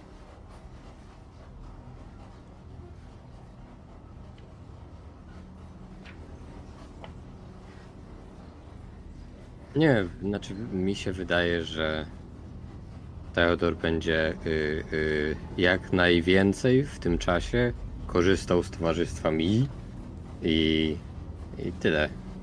Okej. Okay. Coś tam faktycznie po, po, bardziej podziubie w tym talerzu niż, niż zje, coś tam pogada. Trochę, trochę głupio, trochę odstresowująco. Znowu o jakimś gonieniu lwów zacznie opowiadać. Takie tam. W porządku. Zatem po chwili pojawia się Annabelle. Z prężystym krokiem podchodzi do waszego pokoju. Roderiku, tylko informacyjnie, kiedy tylko weszliście, baron zamknął za sobą drzwi, usiadł natychmiast do, do tej książki, otworzył ją i zaczął ją wertować. Jest, jest w niebo wzięty. Mhm. Mamy to, cały czas, wiesz, powtarzam, mamy to, mamy to. To będzie przełom, to będzie przełom. Uda się, uda się zniszczyć to bezeceństwo. Ale wróćmy do Annabelle i mi i Teodora. Um. Sorry, że tak mieszam, ale teraz sobie pomyślałam, że więcej sensu by miało, żebym zostawiła to pudełko yy, Roderykowi. W sensie, żeby nie biegać w tej i we w te. Mam wrażenie, że to nie ma większego znaczenia. Zakładam, że nie ma. Tylko, że po prostu Roderyk go nie weźmie. Pewnie o to chodzi. Go nie, nie traćmy na to czasu, zdecydujmy. Już raz, dwa, żebyśmy jakby nie ciągnęli tego wątku. Weźmiesz? Dobrze. Weźmie, weźmie. Dobrze, to zostawiłam. Wpadam do, rozumiem, restauracyjnego. Tak. Mhm. Wpadam, zwalniam krok i dosiadam się po prostu spokojnie do Mii i Teodora. Mhm. Nalewam sobie wody czy czegokolwiek. Jedno tylko pytanie, Mówię... czy... Aha, dobra, ja chciałem tylko intencję. Czy ty chcesz ten kluczyk donieść za chwilę do... Tak. Okay, albo ja, albo któryś z nich, jest mi obojętnie, właśnie dobra, to próbuję im powiedzieć. Słuchajcie, udało się. Mejersowi jest lepiej. Znaleźliśmy też książkę. Tę książkę o Fezach. Szepczący Fez. Baron będzie ją studiował. Chcemy dać mu dostęp do Fezu. Naprawdę się spisał. Naprawdę... To, co nam dał, prawdopodobnie uratowało Mejersa.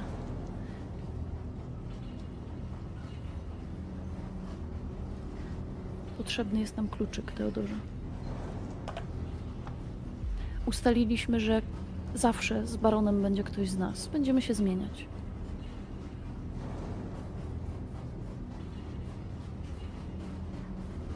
Nierozsądnie. Sorry, czegoś szukam, dlatego trochę jestem rozproszony, ale... Spoko, ja patrzę o... po prostu, bo widzę, o... że Teodor się zmaga. Tak. Eee...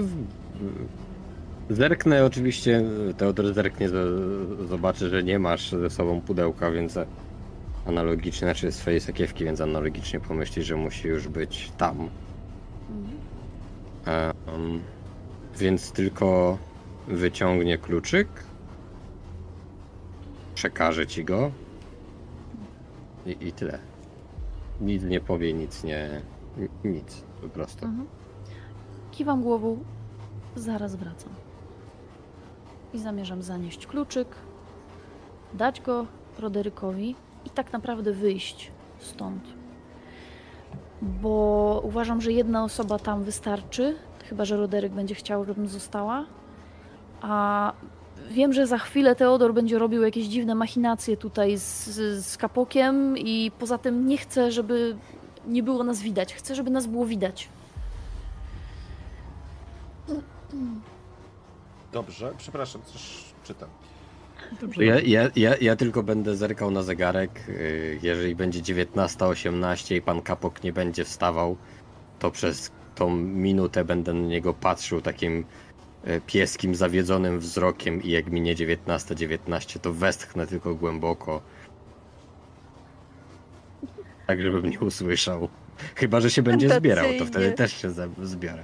Ale sądząc po jego minie, jak wchodziliśmy...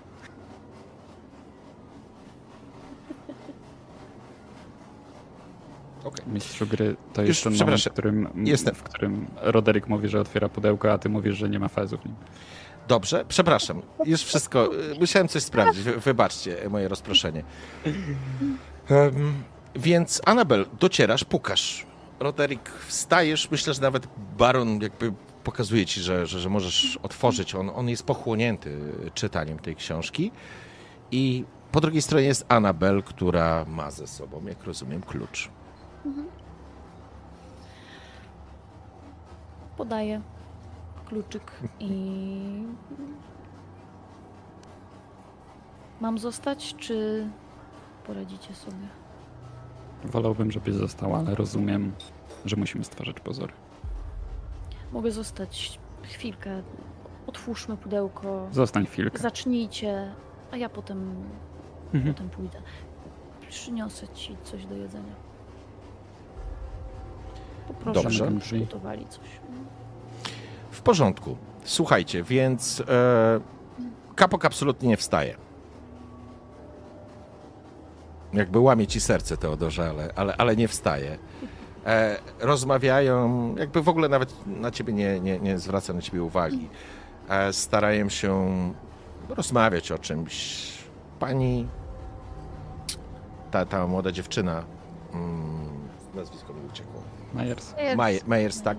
Meyers jakby jest zamknięta w sobie, nie dyskutuje, nie zwraca. Nawet na zaczepki Mencapa czy, czy próby podjęcia dyskusji ona nie reaguje. Po prostu przekłada w tym talerzu, widelcem grzebie. To jest wszystko, co może robić. Annabelle, dałeś klucz, wy jesteście w tym czasie. On ogląda, trzyma tą książkę, spogląda na was. Otwieracie, rozumiem, w pudełko z fezem. Otwieracie i wbrew pozorom, Rodericku, Fez jest na swoim miejscu. Myślałem, że będzie rzut na szczęście. Nie, jest, jest, jest. Sam baron klasnął aż w dłonie, więc zaczynamy. To się dzisiaj może wszystko skończyć. Niesamowite, jak plotą się lici, nici naszego losu. Muszę pamiętać, panie baronie, że w pana rękach jest... życie tamtego mężczyzny, a prawdopodobnie życie nas wszystkich. Proszę być ostrożnym. No przepraszam, ja się śmieję z Rodericka. Oczywiście, ale on to oczywiście rzuca ci po prostu tak. On jest pochłonięty, i teraz ty też dostrzegasz, że jakby on, on jest pochłonięty tym. Jakby siada, zaczyna, zaczyna czytać to, e, w ogóle odcinając się. To jest moment, w którym Annabelle... Chciałbym, żebyście mi powiedzieli teraz, bo dochodzimy do momentu, w którym będziemy musieli zakończyć naszą sesję, ale chciałbym jeszcze wasze intencje zrobić, bo jest teraz godzina dziewiętnasta. Tak powiedzmy do dziewiętnastej trzydzieści czterdzieści pięć będziecie mogli jeść kolację, a potem będzie ta zmiana. I chciałbym wiedzieć, co chcecie zrobić i jak chcecie to zrobić, bo jeżeli planujecie być tam w większej grupie osób niż jedna czy dwie, to na pewno Leopold nie będzie zadowolony, bo będziecie po prostu przeszkadzać, a nie pomagać. Natomiast rozumiem, że ktoś zawsze musi tam być, ok? To chciałbym, żebyśmy, żebyście podjęli decyzję. Jak to ma wyglądać? Ja generalnie tylko, bo ja będę miał szybko, to ja rzucę tak, że jak Annabelle wyszła, to ja bym tego popatrzył na Mię i bym powiedział, że nie mam ochoty jeść, ale mam ochotę się odstresować. I wstaję i idę do swojego przedziału. Okej. Okay. Co to dla ciebie oznacza, Teodor, tak żebyśmy wiedzieli? To znaczy, żebym ja wiedział, a oni przy okazji. Jest taka karta, się nazywa Lovers. Czekaj, muszę znaleźć. Bo... A, w ten sposób będziesz się odstresowywał. Rozumiem, w porządku, ale tak...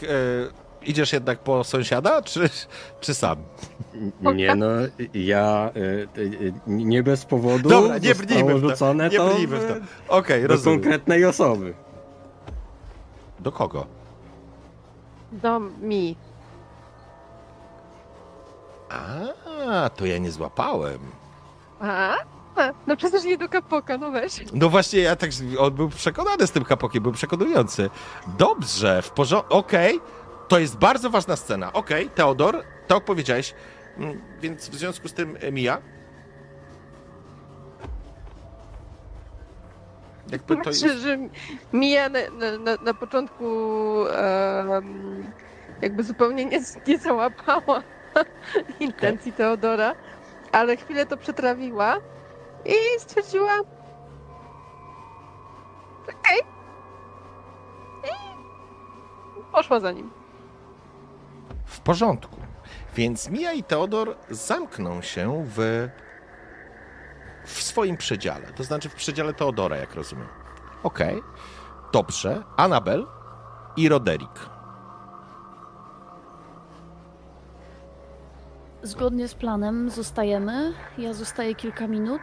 Tak naprawdę, żeby popatrzeć, czy nic się nie dzieje w tych pierwszych mhm. minutach.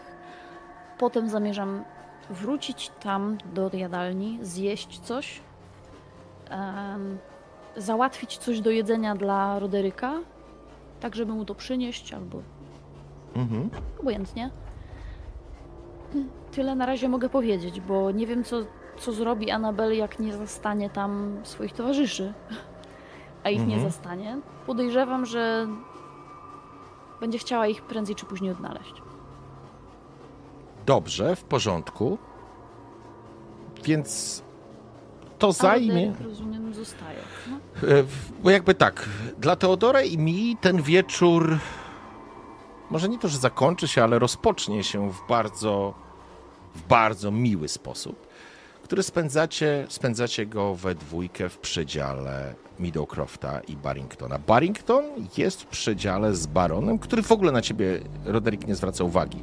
Jest absolutnie pochłonięty czytaniem i studiowaniem tego. Robi jakieś notatki, przypisy, nawet mamrocze coś do siebie. Jednak e, na, nawet na próby, czy mógłbyś w czymś pomóc, on, on jakby zbywa cię. Na zasadzie dziękuję za to, stara się być, ty go przejrzałeś w takim znaczeniu, ty zrozumiałeś jego... to coś, co go prowadzi, więc on po prostu y, uśmiecha się i dziękuję ci za pomoc, ale jakby nie jesteś chyba w stanie mu pomóc. Annabelle, dostarczyłaś te kanapki, coś do picia, w porządku. E, nie widziałaś mi i Teodora, ale z drugiej strony, czy to mogło być dziwne? Nie wiem. To sama musisz ocenić. Chcę wiedzieć, co zrobi Annabelle. Po tym, jak e, Annabelle już dostarczy te kanapki i dowie się, że wszystko jest w porządku, zapyta Roderyka, o której go zmienić, bo ja bym teraz poszła spać po prostu. Nastawię budzik, przyjdę tutaj o jakiejś godzinie, tak żebyś ty też się wyspał. Nie znalazłam Mii i Teodora, więc spróbuję ich jeszcze poszukać, ale po prostu umówmy się, na którą godzinę, kiedy cię zmienić. Myślę, że tak za cztery godziny. Dobrze. Czyli przyjmijmy, że będzie to o północy. No. Mhm. Taka jak Annabelle wychodzi, to Roderick, nie chcąc się czuć gorszym, też zamyka pokój. To będzie... Um, ja przyjdę osobiście, chyba że ich znajdę i któreś z nich będzie chciało cię zmienić to. Ja myślę, Annabelle że... wróci do przedziału, bo jeżeli ja szłam gdzieś tam przez restauracyjny, przez ten salon i tak dalej, no to widziałam, że ich nie ma, więc następne miejsce jest nasze przedziały i dopiero jeżeli tam bym ich nie zastała, no to bym zabrała się za przejście się przez pociąg, ale wracam po prostu do przedziału, w do porządku. Naszego damskiego przedziału. W porządku. Annabelle, kiedy wchodzisz do przedziału, zamykasz za sobą drzwi, żeby faktycznie odpocząć i wyspać się, żeby się zmienić z Barringtonem. Ja myślę, że nie no, jakby jesteśmy dorosłymi ludźmi. Absolutnie zdajesz sobie sprawę, że w przedziale Middlecrofta i Barringtona bardzo intensywnie i zabawnie i miło spędza czas jakaś para. A myślę, że długo nie musisz czekać, żeby zrozumieć, że to jest panna Banks i pan Middlecroft. Ja myślę, że Annabelle w tej sytuacji jest niezwykle zakłopotana, ale też nie jest osobą, która poszłaby interweniować albo robić takie rzeczy. Przeszło jej to przez myśl, ale, ale nie, to jest bardzo zakłopotana. I myślę, że po cichu po prostu dopilnuję, żeby te drzwi łączące przedziały One były, były zamknięte. zamknięte. Były zamknięte. A, dobrze. To dobrze, to tak będzie stać przez chwilę, tak jakby niepewna co zrobić. A potem po prostu się wycofa, nastawi budzik, położy się spać. W porządku. I to jest taki moment, w którym będę zamykał tę scenę, bo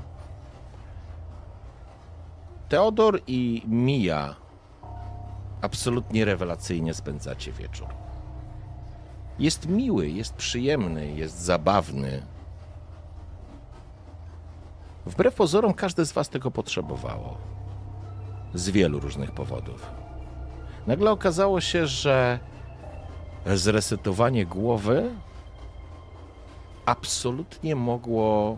Było wam po prostu potrzebne. Irytacja z Middlecrofta, z Middlecrofta zeszła. Poczucie winy Mio Banks po spotkaniu przede wszystkim z konduktorem również rozpłynęło się jak poranna mgła. To był dla was długi wieczór, niezwykle przyjemny i miły. Ja myślę, że Annabelle spróbowałaś usnąć bardzo dyskretnie i tak, żeby nie przeszkadzać. Jakby nie, Annabelle jako lekarka, wszystko co ludzkie nie jest ci obce, ale z drugiej strony w pewnym momencie może nawet przysnęłaś. Upłynęło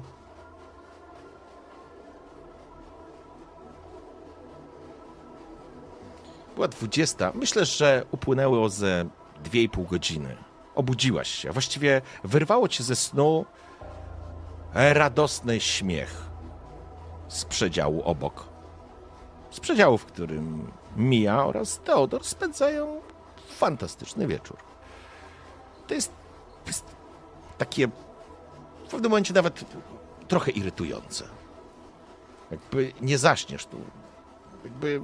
Wszystko rozumiesz, młodość ma swoje prawa, ale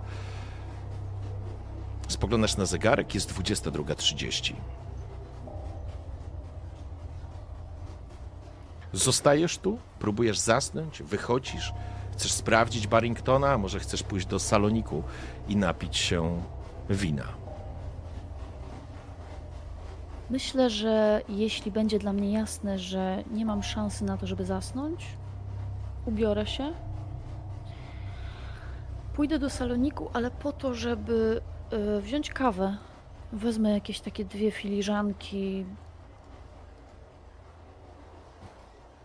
Myślę, czy może nawet kubki kawy dosłownie?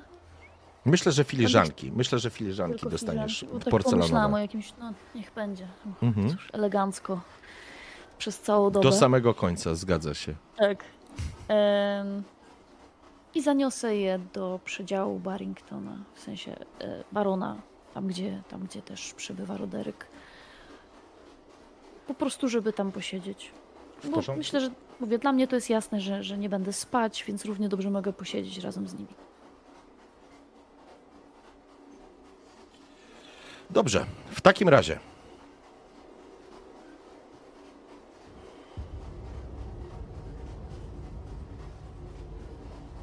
Jadący pociąg przez mrok, zbliżający się do Budapesztu, do którego macie dojechać o dwudziestej trzeciej planowo. A w pociągu, w wagonach, w przedziałach toczy się życie. Różne. Kiedy Annabelle weszłaś do restauracji, czy przepraszam, do saloniku, zamawiając to, moment. Mia, Teodor oraz Annabelle, proszę o ściągnięcie słuchawek.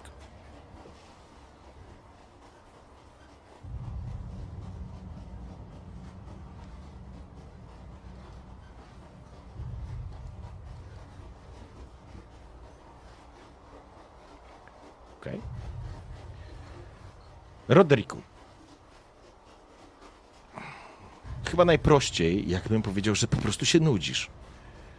Znaczy, to jest taki moment, w którym oczywiście siedzisz, jesteś spięty, no, jest praca nad Fezem i w ogóle, ale baron w ogóle na ciebie nie zwraca uwagi. On czyta, zaczyna w pewnym momencie czytać coś na głos, robi jakieś notatki, spogląda się na ciebie, uśmiechnięty jest, jest rozpalony tą całą pracą nad, nad Fezem i nad tą książką. Natomiast jest Fez? Fez jest w pudełku. Cały czas leży obok niego w pudełku. On jakby mówi ci nawet, że widzi te symbole, które znajdują się w tej książce i jakby cały czas nad tym pracuje. Niemniej jednak gdzieś w okolicach godziny przed dwudziestą trzecią, tak, to jest dobre określenie, przed dwudziestą trzecią dochodzi do... To znaczy, zdajesz sobie sprawę, że o dwudziestej trzeciej macie się zatrzymać w Budapeszcie i to będzie może moment, w którym po prostu rozprostujesz kości i zaproponujesz baronowi, żebyście wyszli, żeby żeby po prostu um, zaczerpnąć świeżego powietrza. Myślę, że ktoś dzisiaj wspominał, że w nocy Fez przyciąga cienie, więc rozpalę jeszcze tę lampę, postawię ją mhm. i faktycznie będziemy mogli wejść na chwilę. I powiem ci, Roderiku, że jakby trzy godziny prawie spędzone z profesorem, jego głośne czytanie, powtarzanie, tłumaczenie, korzystanie z języków różnych, perski, turecki, e, jakby sięga po te języki. Zresztą głośno mówi, jakby myślał sam ze sobą. W pewnym momencie zaczął coś czytać. Jego głos jakby narastał. I w pewnym momencie, kiedy usłyszałeś Ana muelami gwana stamie, jego oczy spojrzały się w ciebie. A ty spojrzałeś w jego oczy. I poczułeś, że spadasz.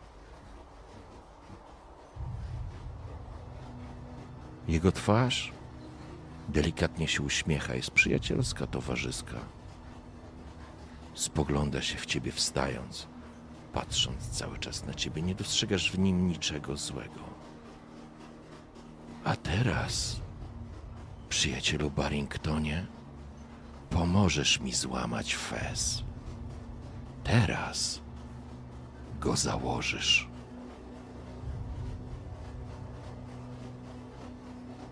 I, Roderiku, nie wyczuwasz w tym nic złego, żadnego zagrożenia, niczego. Wstajesz i tu się zatrzymam.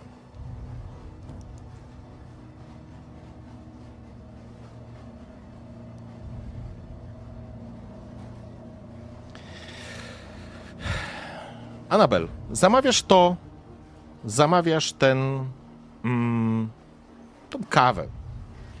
W przypadku Teodora i Mii ta kolejna godzina, to znaczy radujecie się swoim towarzystwem. Ja myślę, że chyba, że któryś z was faktycznie chciałoby przerwać, wrócić do świata rzeczywistego, to jest wasza decyzja. Zostawiam ją otwartą, więc wy ją decydujecie. Widzicie, że jest godzina dwudziesta druga trzydzieści z kawałeczkiem. Annabelle, i zaraz do was wrócę, Annabelle, zamawiasz i to jest moment, w którym podchodzi do ciebie kobieta, której wcześniej nie widziałaś. Ubrana w kimono fioletowe, ozdobione smokami. Ma bardzo ostry makijaż. Wygląda jak Azjatka, ale kiedy stoisz blisko niej, to nie jest Azjatka. Dobry wieczór, pani Lebon. Czy może pani ze mną porozmawiać? Proszę, to bardzo ważne. Dobry wieczór. Czy my się znamy?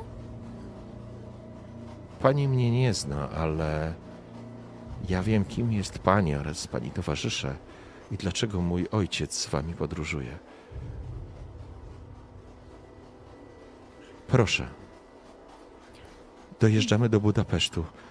Muszę z panią ustalić parę rzeczy. Jeżeli tutaj nie ma nikogo, albo jest... Są jacyś goście, ale no wy możecie wskazuje... znaleźć sobie miejsce, w którym siedzicie spokojnie i nikt wam nie będzie mhm. przeszkadzał. No to wskazuję jej takie miejsce i mówię, dobrze. Napiję się pani kawy. Zamówiłam, żeby zanieść też przyjacielowi do przedziału, ale... Przyjacielowi? Mam dosłownie kilka minut. Mojemu przyjacielowi, tak, zanieść kawę. Czy to jest zbrodnia? Nie. A gdzie jest pani przyjaciel? Usiądźmy, porozmawiajmy. Ona jest y, bardzo zdeterminowana, to widzisz na pierwszy rzut oka. Pani... Okej, okay, Anna... jakby rozumiem, ale mm-hmm. to jest takie dla mnie trochę nieporozumienie. Mhm. Pani Lebon, nazywam się Ilza von Hoffler. Jestem córką barona. Mój ojciec, mój ojciec dostał obsesji na punkcie tego fezu. Obawiam się, że ta obsesja go popchnie do bardzo złych rzeczy. Nie mogę na to pozwolić. Musi mi pani pomóc. Go uśpić? Tak, abym mogła go w Budapeszcie wyciągnąć na stację i zawieźć do domu. Obawiam się, że jeśli mu zaufaliście, to popełniliście największy błąd swojego życia.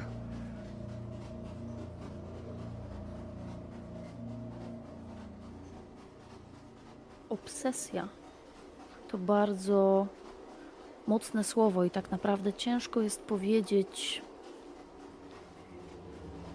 gdzie kończy się dedykacja, a obsesja się zaczyna. Gdzie zaczyna się szaleństwo. Ja tego nie wiem.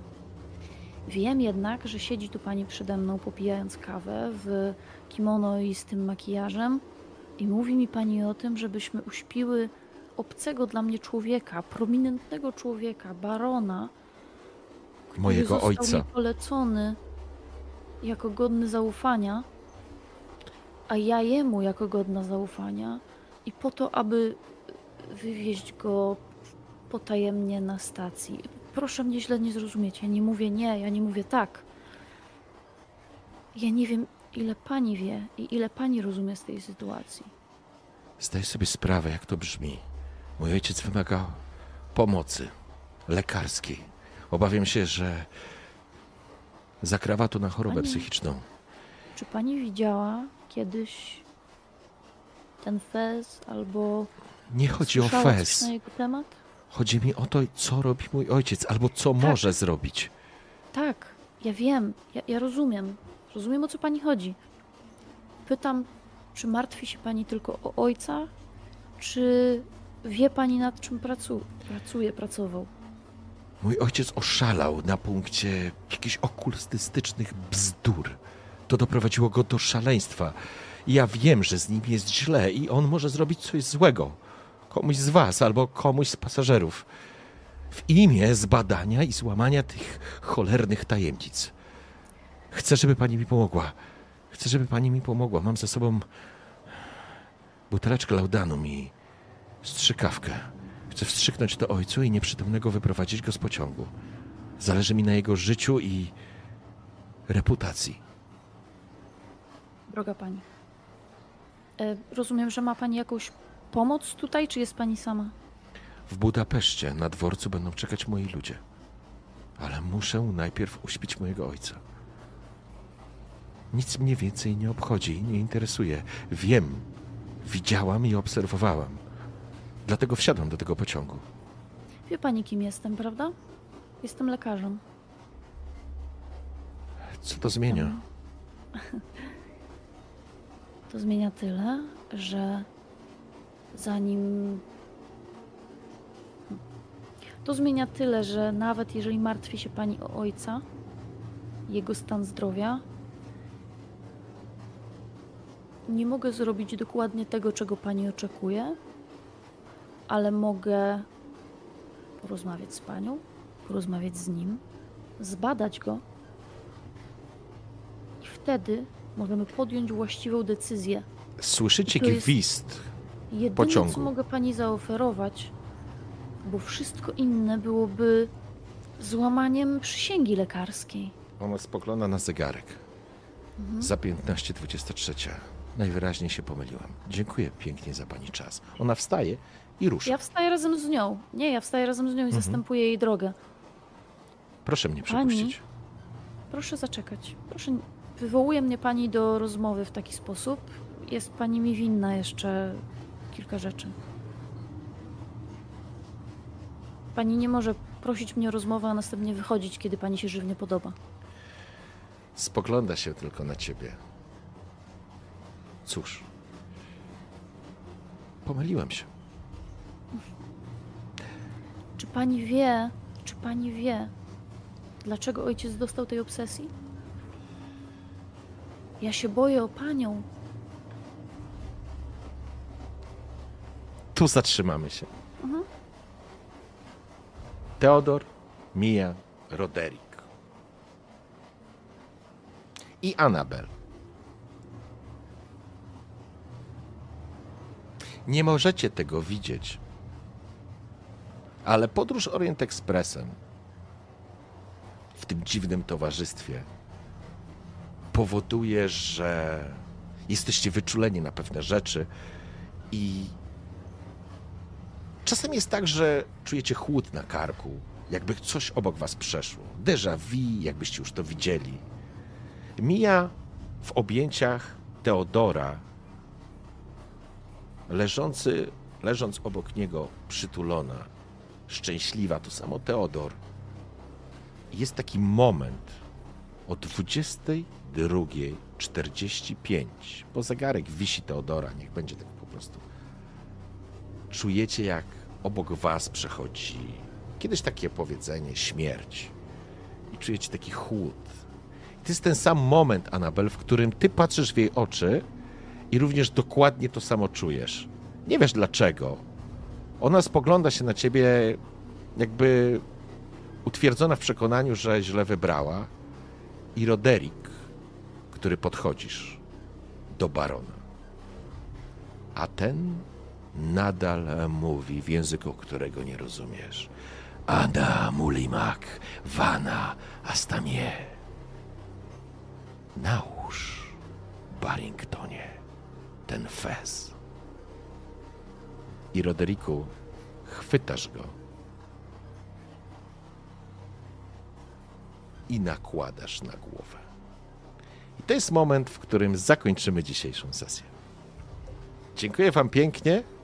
E, dokładnie taką minę ma Caitlin, Teodor, Roderick i Annabelle. Przepraszam, Caitlin, Ellen, Giovanni, Giovanni oraz, oraz Sandy.